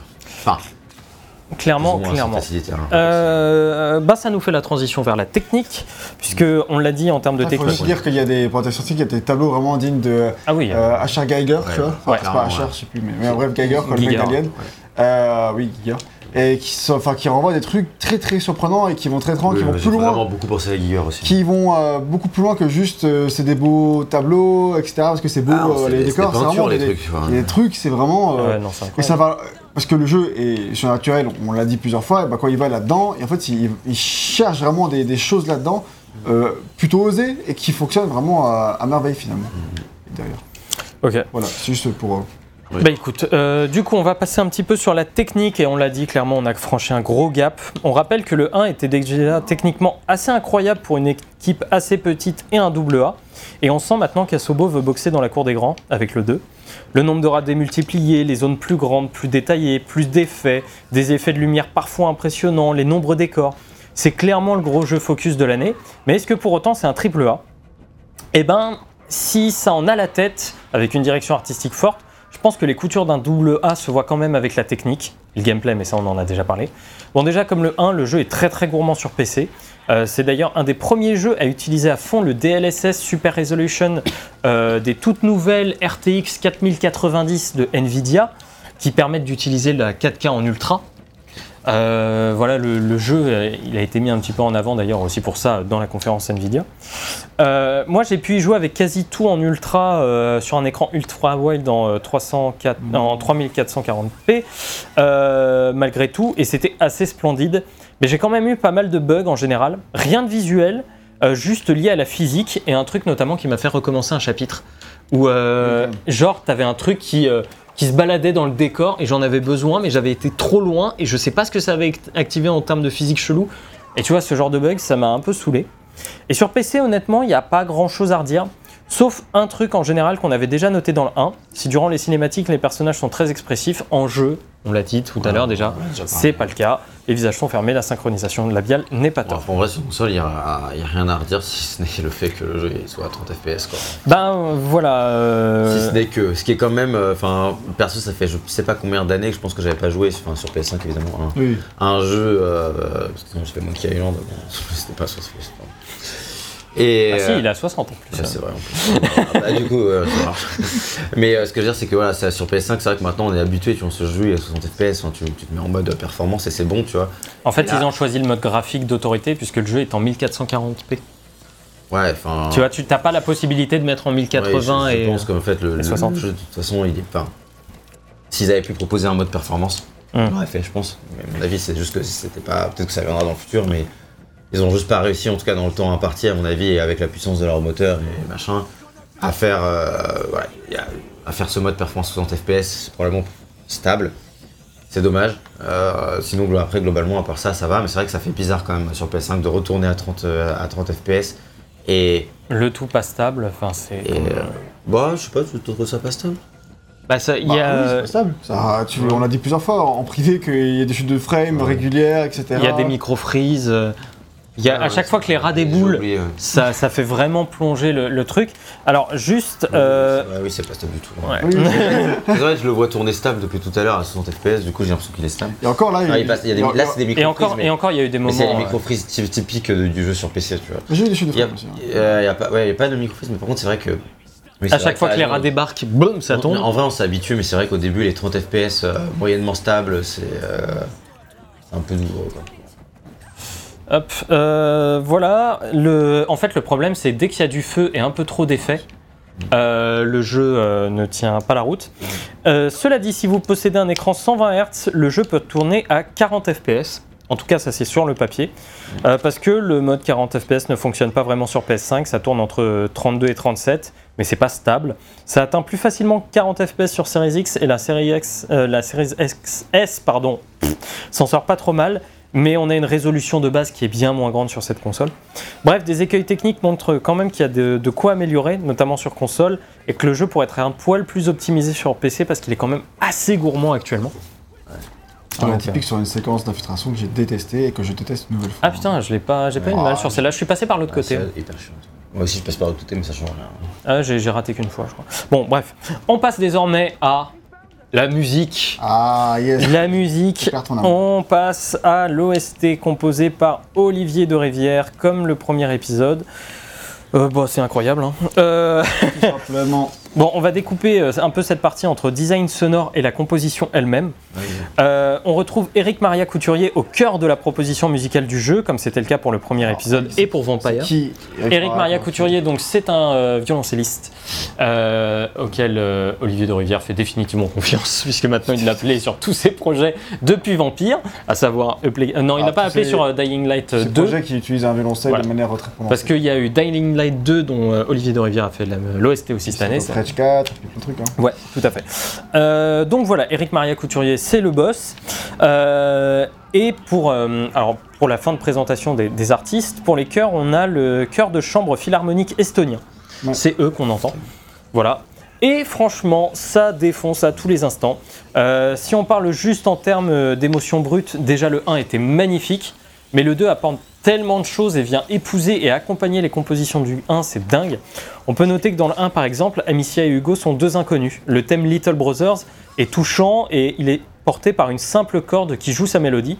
Dans le 2, après plusieurs chapitres au début, donc là ce qu'on voit actuellement, euh, on- où Amicia et Hugo sont séparés, la musique réunionne donc se lance et en fait c'est le même thème que Little Brother mais avec plus de cordes, plus de chaleur. Les cordes sont accompagnées, on sent la proximité d'Amicia avec Hugo, on sent tout ça et en plus avant là où elle le portait sur son dos, maintenant elle le câline, tu vois devant, Ouais. tu ressens véritablement cette chaleur dans la musique qui accompagne tout ça. Euh, de la même manière, dans le 1, le morceau The Wrath concernait euh, purement Amicia et sa peur de la mort, peur de laisser les autres derrière. Les cordes sont aiguës, les percussions sont un peu en retrait. Dans le 2, au début, on entend le même thème, mais joyeux car tout va bien. Puis au bout d'un moment, quand ça part en couille, là ce n'est plus de la peur qu'on entend, mais de la violence du thème qui explose. Les percussions sont encore plus fortes, la corde fait moins battement de cœur, mais plus rage qui coule dans les veines. Et quand plus tard la rage d'Amicia explose vraiment, les cordes sont encore plus violentes, mais leurs battements sont moins affolés. Donc Amicia contrôle sa peur et c'est véritablement sa rage qui explose. Donc on a vraiment des trucs dans la composition qui sont dingues. Et si vous voulez vraiment quelque chose d'encore plus détaillé, sachez qu'Olivier de Rivière fait un playthrough du jeu en expliquant ses choix musicaux et ses, et ses explications sont assez hallucinantes. Euh, donc vous pouvez retrouver ça sur, sur- ça. sa chaîne qui s'appelle Olivier de Rivière, tout simplement. Euh, on sent qu'il est vraiment passionné et que chaque moment du jeu a été pensé musicalement. Mais c'est pour bien comprendre que les compositions du 1 influent directement sur le deuxième épisode et que si on est attaché comme je le suis aux compositions du 1, ce deuxième épisode, l'OST c'est un régal de bout en bout. Je pense que c'est déjà très bien quand juste tu découvres, mais en plus quand tu as les touches euh, musicales que tu connais de la, la première OST qui reviennent, c'est juste incroyable. Quoi. Il y a Ouais, vraiment des clairement. thèmes euh, mm, ultra marquants. Clairement, euh, l'OST est complètement ouf. Pour l'instant, c'est mon OST de l'année. On verra, je suis pas God of War, qui est avec un concurrent très sérieux parce que j'adore l'OST du, du, Du premier, 1, ouais, avec un enfin du incroyable. 4, euh, par McCreary. Euh, dans le duel en 2018, c'est déjà Olivier de Rivière qui, dans mon cœur, avait gagné, mais avec Vampire, Vampire. versus euh, God of War. Ouais, il va y avoir la revanche. Ouais. duel au sommet.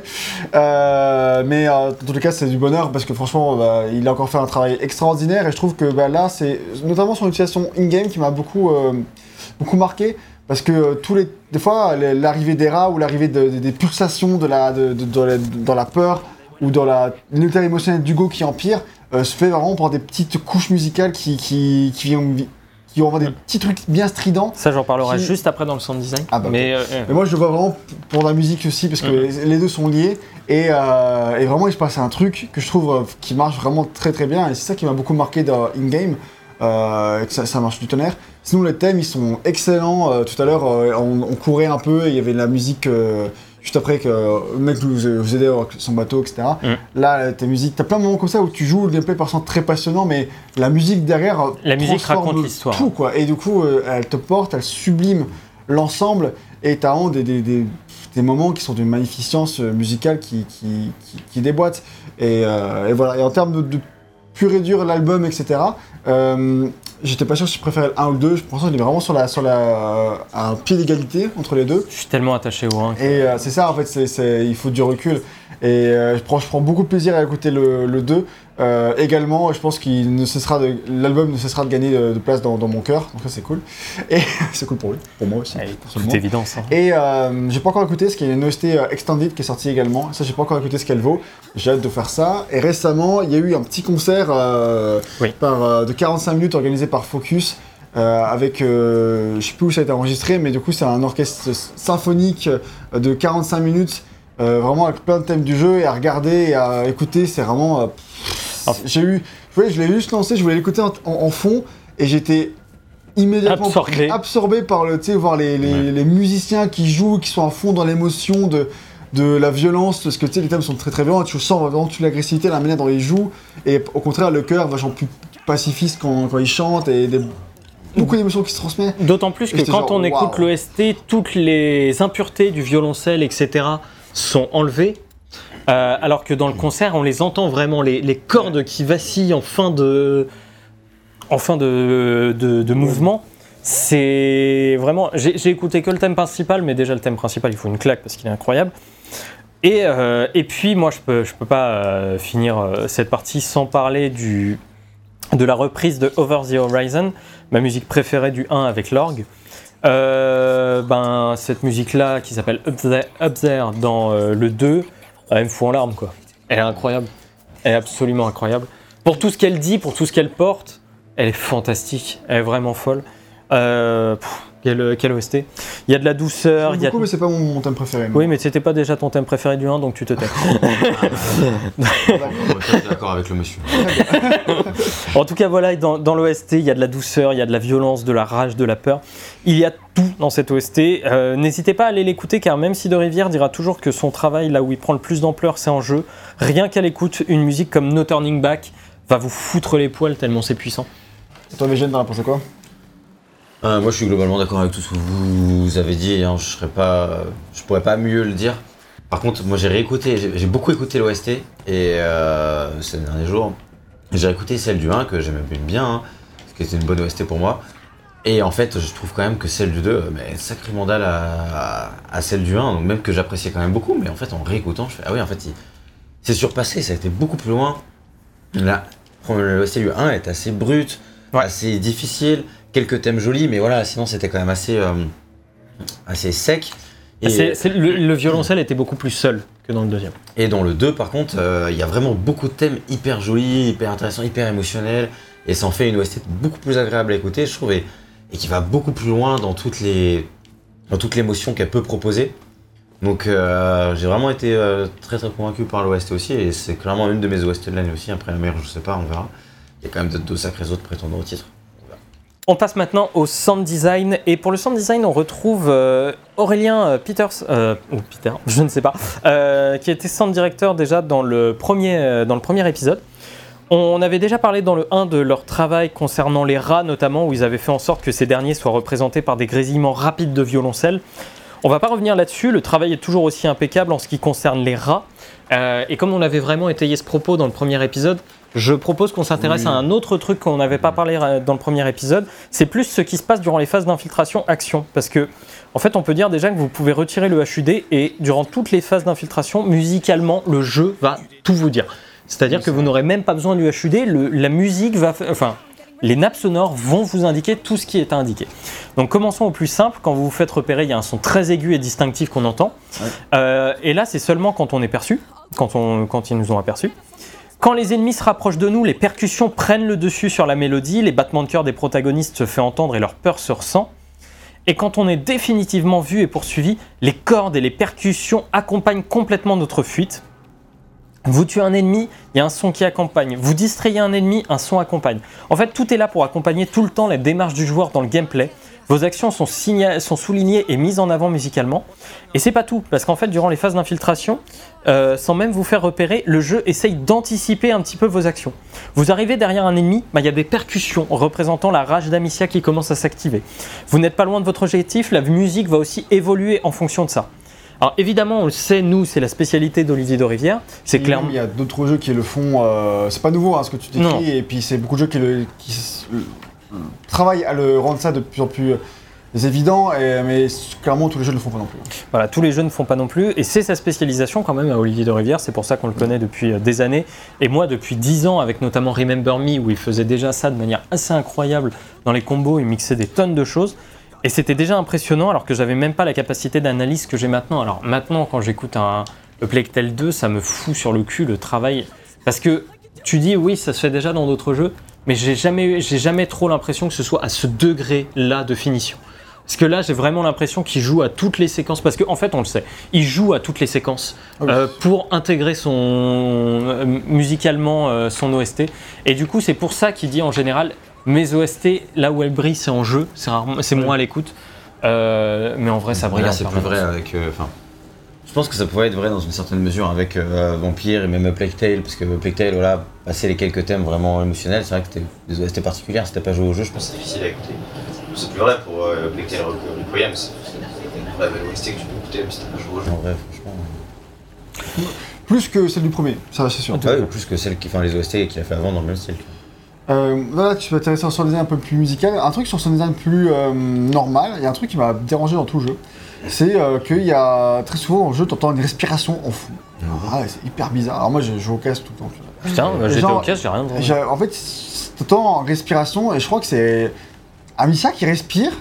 Mais jusqu'à la fin du jeu, je suis pas sûr, tu vois. Parce que en fait, il y a des moments donnés, en fait, tu en fait, j'ai l'impression que c'est juste elle qui. s'est- Alors c'est juste un bug peut-être, hein. mais juste, tu l'entends euh, qui respire comme si elle était un petit peu soufflé. euh, et parfois c'est assez crédible, ça apporte un truc euh, émotionnel peut-être éventuellement. Et parfois, ça- tu l'entends, même quand elle parle, et j'étais en mode, bah c'est. Genre, euh, elle parle et j'entends la respiration derrière, je me suis dit, mais du coup, c'est qui qui respire? Moi, je crois qu'il y avait un mec, il y avait quelqu'un qui respirait dans, le- dans C'est le C'est le caméraman. Putain, tu cours vite. Oh merde. Pas assez vite. Et euh, il manquait un 3 2 1 go là, moi je suis un joueur de jeu voiture. ouais. et bref, euh, non mais c'était bizarre parce que du coup, à un moment donné, je suis persuadé qu'il y avait quelqu'un qui respirait dans la zone et je me suis dit, tiens, il y a un personnage quelque part, je vais chercher. Je tournais à la recherche de ce personnage qui respire, euh, mais pas du tout. Donc c'est très bizarre, je sais pas si c'est un bug ou si Je l'ai c'est. pas du tout entendu. hein. Moi, enfin, en fait, rien. le problème, c'est qu'en ce moment où tu fais attention à ce truc-là et il t'a dérangé, tu te mets à l'entendre partout. Ouais, et c'est si sinon, s'il est juste discret et que tu t'entends mal, euh, tu fais pas gaffe quand même. Mais je pense que dans l'idée, c'est une bonne idée, mais plus qu'il y a des endroits où c'est un peu plus bizarre, un peu plus euh, peut-être moins bien fait ou buggé. Si tu fais une fois et après ça te, ça te le nique un peu. Mais juste voilà, je tenais de le noter. c'est- Donc, euh, si vous l'avez pas remarqué, c'est. Évidemment, c'est Pas du tout. Voilà, voilà. Euh, on passe à la conclusion et je vous propose de commencer parce que. Euh, bah non, je vais commencer. Bah oui, j'ai dit je vous propose de Ah, commencer. pardon, Ah oui. je, je crois que c'était je vous propose. Oui, pareil, Ah oui, d'accord. Je, vous- je vous propose que ce soit moi qui commence. Voilà, c'est Proposition acceptée, vas-y. Exactement. Euh, A Plague Tale Requiem, pour moi, c'est. euh, bah, j'ai largement préféré le premier épisode. Euh, même si je trouve que, encore une fois, la fin justifie peut-être les moyens, il y a quand même beaucoup de moyens mis en œuvre qui ne m'ont pas plu euh, sur plein de plans. C'est un jeu que je trouve trop long. Euh, même s'il est assez court dans les standards actuels, pour ce qu'il a à faire vivre et tout, je trouve ça encore trop long. Euh, je n'ai pas apprécié ce qu'il avait forcément à me raconter euh, dans tout son lore. Je n'ai pas apprécié ses antagonistes. Heureusement, j'adore Amicia et Hugo, j'adore leur relation. J'ai beaucoup aimé les alliés qui nous accompagnent. Mais malheureusement, ça ne suffit pas à faire un jeu dans son ensemble. Et même si la fin va profondément me marquer, et ça je, l'anticipe dès maintenant, je sais que si je dois faire, si j'ai un choix à faire entre rejouer au premier et au deuxième, je rejoue au premier. Déjà parce qu'il est plus court, mais aussi parce que euh, la naissance de cette relation, me, je pense, m'a beaucoup plus euh, touché en- dans la globalité de l'expérience que euh, ce que ce deuxième épisode a à offrir, qui je trouve part un petit peu trop dans tous les sens et euh, avec ça euh, perd un peu de ce qui faisait son son côté unique. Et du coup je trouve qu'à vouloir un petit peu trop jouer dans la cour des grands et à ressembler à parfois d'autres jeux il atteint jamais euh, véritablement euh, les, standards qu'il vise. Et en dehors des termes techniques et en dehors des termes techniques et artistiques et encore même si la technique parfois bof euh, voilà. Pour moi c'est c'est un jeu que j'aurais adoré aimer vraiment. Mais malheureusement il m'a pas porté autant que je l'aurais voulu et autant que lui aurait voulu euh, vu la vu la dévotion qu'il met dans, dans toute sa, sa narration voilà, donc pour moi ce sera euh, entre 13 et 14, donc euh, petit 13 et demi, euh, voilà. Le- C'est bah, c'est la déception, hein. c'est la déception. Ouais. Euh, bah moi je suis un peu embêté parce que jusqu'à la fin, pour moi c'était clair que c'était plutôt une petite déception aussi quand même avec Tale Requiem. Malgré tous les trucs qu'il fait bien, genre cette séquence, qui est assez magnifique et malgré sa direction artistique qui m'a foutu plus d'une claque. Bah, Celle-là c'est surtout... ouais. c'est vrai que le jusqu'au boutisme de, du jeu fait qu'il contredit des choses que tu te mets à penser, enfin que moi je me suis mis à penser au cours de l'aventure, qu'on peut résumer à en fait c'est une suite qui n'a pas grand chose à dire. C'est une suite euh, qui n'a pas grand chose à faire vivre. Et c'est bon, quelques beaux moments, tu vois, mais je veux dire globalement, en fait c'est une suite parce qu'il fallait faire une suite. Parce que c'était un jeu, c'est un succès commercial, que c'est le, le genre de jeu qui aussi euh, fait que à Sobo, euh, ça leur permet d'atteindre une, étape supplémentaire, je pense, en termes de, notoriété, de développement du studio, de financement, pareil pour Focus, enfin bref, voilà. Donc, euh, dans tous les cas, c'est une suite qui était intéressante à faire d'un point de vue commercial, on va dire, commercial au sens très large, quoi. Euh, opportunité pour le studio. Et c'est vrai que pendant vraiment un moment du jeu, je me suis dit, en fait, il n'y a pas grand chose à nous raconter. Et en fait, on, on fait une suite Bon. Mais c'est faux, en fait, du coup. C'est ça pour ça. Et, euh, et du coup, bah, ça enfin, maintenant, c'est c'est vachement mieux, du coup. Mais, mais, euh, mais c'est vrai que, du coup, c'est dommage que, vu qu'il avait quelque chose de vraiment fort à raconter, qu'il n'ait pas réussi à remplir l'espace assez bien entre euh, ce début et cette fin. Donc, pas le prologue, quoi, mais entre Ouais. euh, ce chapitre, on va dire, et euh, le chapitre final. En fait, c'est du remplissage un peu. Tu rencontres des personnages qui sont sympas. Arnaud est cool. Enfin, est plus que cool, il est vraiment, c'est vraiment un très bon personnage. Mais sinon, tout le reste de tes aventures, a quand même il y a des trucs bien, il y a du remplissage, le jeu est étiré. Et, euh, ouais, comme je disais, un des plus gros reproches aussi, c'est euh, c'est évidemment le gameplay, je pense qu'on l'a tous dit, c'est vrai que à, jouer, c'est quand même pas le truc le plus passionnant du monde. Alors t'es tenu en- par la narration, mais quand le jeu s'étire, tu pardonnes moins au jeu d'être répétitif et tout au niveau gameplay. Donc euh, avant la fin, euh, j'étais plutôt sur un 14 parce que c'était quand même, enfin pour moi clairement c'est quand même euh, un jeu de, de- de grande qualité euh, qui a, enfin, voilà, on le voit, il y a un certain niveau de réalisation, puis c'est toujours un plaisir de faire un jeu narratif comme ça. Donc, donc voilà, j'étais plutôt sur un 14, sinon j'ai mis 15 je crois au premier. On a tous mis 15 au premier. Mais c'est compliqué. Et euh, c'est vrai que quand je repense à la fin du 2, j'ai quand même envie d'aller mettre 15 au deuxième aussi. Mais quand je l'ai terminé, je me suis dit, ouais, bon, bah, j'ai quand même préféré le, premier. Je pense que ça, c'est sûr, au niveau de l'expérience globale, on va dire. Euh, parce qu'en plus, moi, le premier, la fin m'avait pas dérangé, j'ai bien aimé et tout. Donc, je pense que le premier était assez impactant. Par contre, c'est vrai que bah, l'arc final du 2 étant vraiment impactant, ça, rabat les cartes. Donc, je pense que je préfère quand même encore le premier là. On verra sur le long terme euh, quel jeu est le jeu qui marchera le plus. Euh, et je pense qu'avec ce, ce boutisme, il a mérité son plus 1, donc on peut aller chercher le, le 15. C'est beau. Voilà. Très très beau. Euh, moi de mon côté, euh, j'ai préféré finalement euh, Requiem au premier. Alors le premier j'avais plus de réserves que vous, même si j'avais les mêmes notes. Ou alors les réserves sont venues avec le temps. Enfin je sais pas trop. en tout cas mon point de vue actuel sur le jeu, c'est que c'était un jeu qui avait quand même des limites en termes de gameplay. Ça déjà pour le premier. Et ça n'avait pas forcément plus passionné que ça. J'étais même, même d'ailleurs, je pensais que ça allait pas du tout me déranger, et au final, ça m'avait un peu plus dérangé que ce que j'avais euh, anticipé à l'époque. Euh, et euh, dans son histoire, il allait des endroits où je n'attendais pas du tout, et du coup, c'était assez surprenant, ouais, je l'ai déjà dit.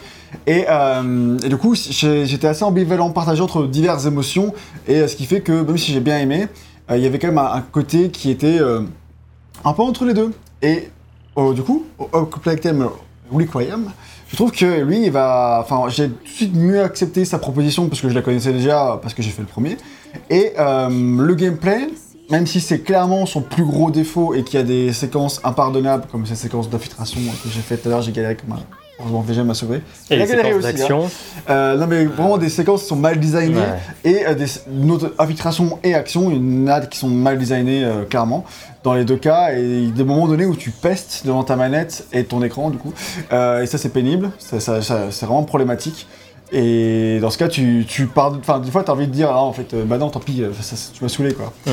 Et euh, donc, il y a ça, mais euh, malgré tout, vu qu'il a plus de variété, moi, pour moi, le- même la boule de gameplay se répète, mais le côté variété, en fonction des protagonistes qui sont avec toi, permet de justifier un peu, de changer, varier les séquences, et m'a suffisamment tenu en haleine, qui fait que j'ai pas eu passer les 15-16 heures qu'il m'a fallu pour finir le jeu. Alors que dans le 1, au bout de 10 heures, je semblais un peu l'impression d'avoir fait le tour, quoi. Euh, donc là, je trouve que ça c'est plutôt pas mal. Il y a de l'amélioration, même si c'est pas encore parfait. Et le reste est le voyage émotionnel d'Amicia et Hugo, qui m'a vraiment, euh, vraiment, pour coup, vraiment porté. Encore une fois, Amicia, le monde sur ses épaules, euh, sa souffrance, sa, détermination, sa force, et tout ce qu'elle traverse, et, Hugo également, est vraiment d'une puissance qui m'a tenu en haleine, même si c'est vrai que, euh, prise une par une, les péripéties et les chapitres racontent pas forcément des trucs très passionnants, ne serait-ce que même sur le lore, euh, c'est vrai que vous l'avez dit, c'est vrai que ça raconte pas finalement grand chose, chose dont je me suis pas forcément aperçu sur le coup, puisque j'étais tellement pris dans le côté euh, euh, voyage émotionnel d'Amicia et tout faire pour arriver à notre objectif. Et ça, c'est vraiment ça qui m'a porté. Et ce personnage-là, autant dans le 1, je l'avais bien aimé, mais sans grand plus, dans le 2, euh, vraiment, je, la retiens, quoi. Elle m'a vraiment bouleversé et vraiment profondément ému. Et c'est vraiment quelque chose qui m'a porté dans toute mon aventure jusqu'à bah, un jeu qui est jusqu'au boutiste et qui est vraiment euh, très très fort. Et dans tout, et en fait, tu comprends pas. Enfin, avant de le terminer, j'avais pas forcément capté les métaphores et tout qu'il y a dans sa, dans sa narration et qui en fait font sens à la fin et qui euh, font un truc qui est euh, d'une puissance qui, qui, qui, qui défonce. Rien que pour ça, euh, bah, moi c'est clairement un jeu dont je vais beaucoup plus me souvenir que le, que le 2, que le premier, pardon. Ouais. Donc j'aurais vraiment préféré le, le deuxième. Et parce que tout le reste, artistiquement, musicalement et tout, il a les mêmes forces, les mêmes qualités. Donc ça, c'est super cool. Et même s'il prend des éléments euh, d'autres jeux, d'autres styles de jeu, qui fait un- son, propre, son propre truc, il a tellement, suffisamment de choses uniques pour garder ce côté très unique qu'avait le premier également, et qui était sa force et son charme. Et le 2, je trouve qu'il a toujours ça, même s'il fait d'autres choses. Et je le trouve vraiment excellent. Donc moi, je mettrais la note de 16. Je suis vraiment un peu déçu. Enfin, pas un peu déçu. Non, mais il y a des côtés où tu, je comprends la déception, mais... euh, Il y a des choses qui, permettent de surélever complètement l'expérience, comme une, la fin euh, du jeu, quoi. Ça peut, te, Bah, ça peut te porter. qui, euh, qui font pardonner les choses qui dans d'autres jeux n'auraient pas forcément été pardonnées. Ça fait un jeu que je trouve vraiment très marquant. Pour moi, c'est pas un chef-d'œuvre non plus. Il a beaucoup de points à améliorer, mais c'est vraiment un jeu, euh, un jeu fort, quoi. Euh, au final, et le diptyque, je tiens à le dire quand même du coup, les deux Plague Tale s- en forment quelque chose que je trouve vaut le coup d'être vécu, ouais, vraiment. ça, je suis d'accord. Et euh, en tant que tel, En tout cas, si vous avez fait le premier, le 2 vaut le coup.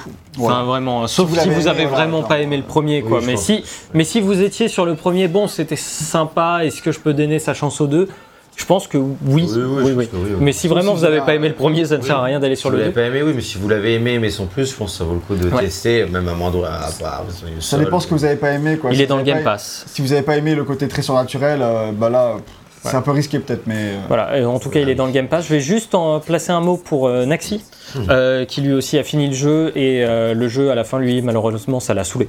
Euh, la fin, là, on, on en parlait un petit peu dans la partie spoilers, mais lui, ça l'a ça l'a pas touché. Il voulait juste en finir. Il trouvait que le gameplay, c'était pas. Oui, il voulait se tirer une balle dans la tête.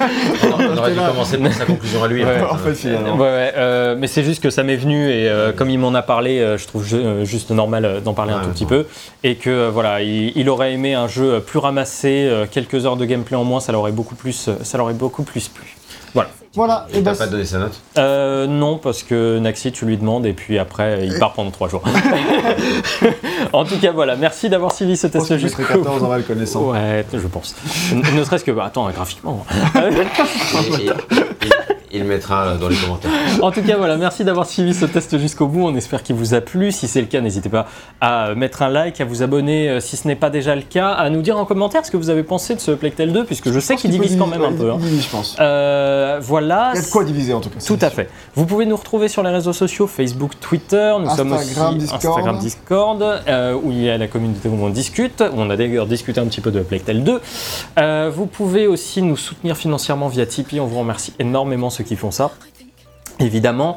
Et enfin, vous pouvez écouter euh, ce test en podcast. Alors, si c'est déjà le cas, bravo, mais si c'est autre chose. euh, voilà. Ouais, si, c'est déjà Si le cas. c'est- c'est- On est sur YouTube aussi. et oui, on est aussi sur YouTube, venez, venez, abonnez-vous, nous, ça, fait, con- ça fait monter les compteurs, les gars, on est contents. Euh, voilà, et sinon, euh, le site internet où vous pouvez retrouver évidemment nos notes euh, du premier épisode. Et voilà, C'est un peu tout. Bah, merci à vous d'avoir suivi jusqu'au bout. On espère que vous a plu. À très bientôt pour de prochaines vidéos. et bonnes aventures. C'est ça. Plein de bisous. Ciao Salut.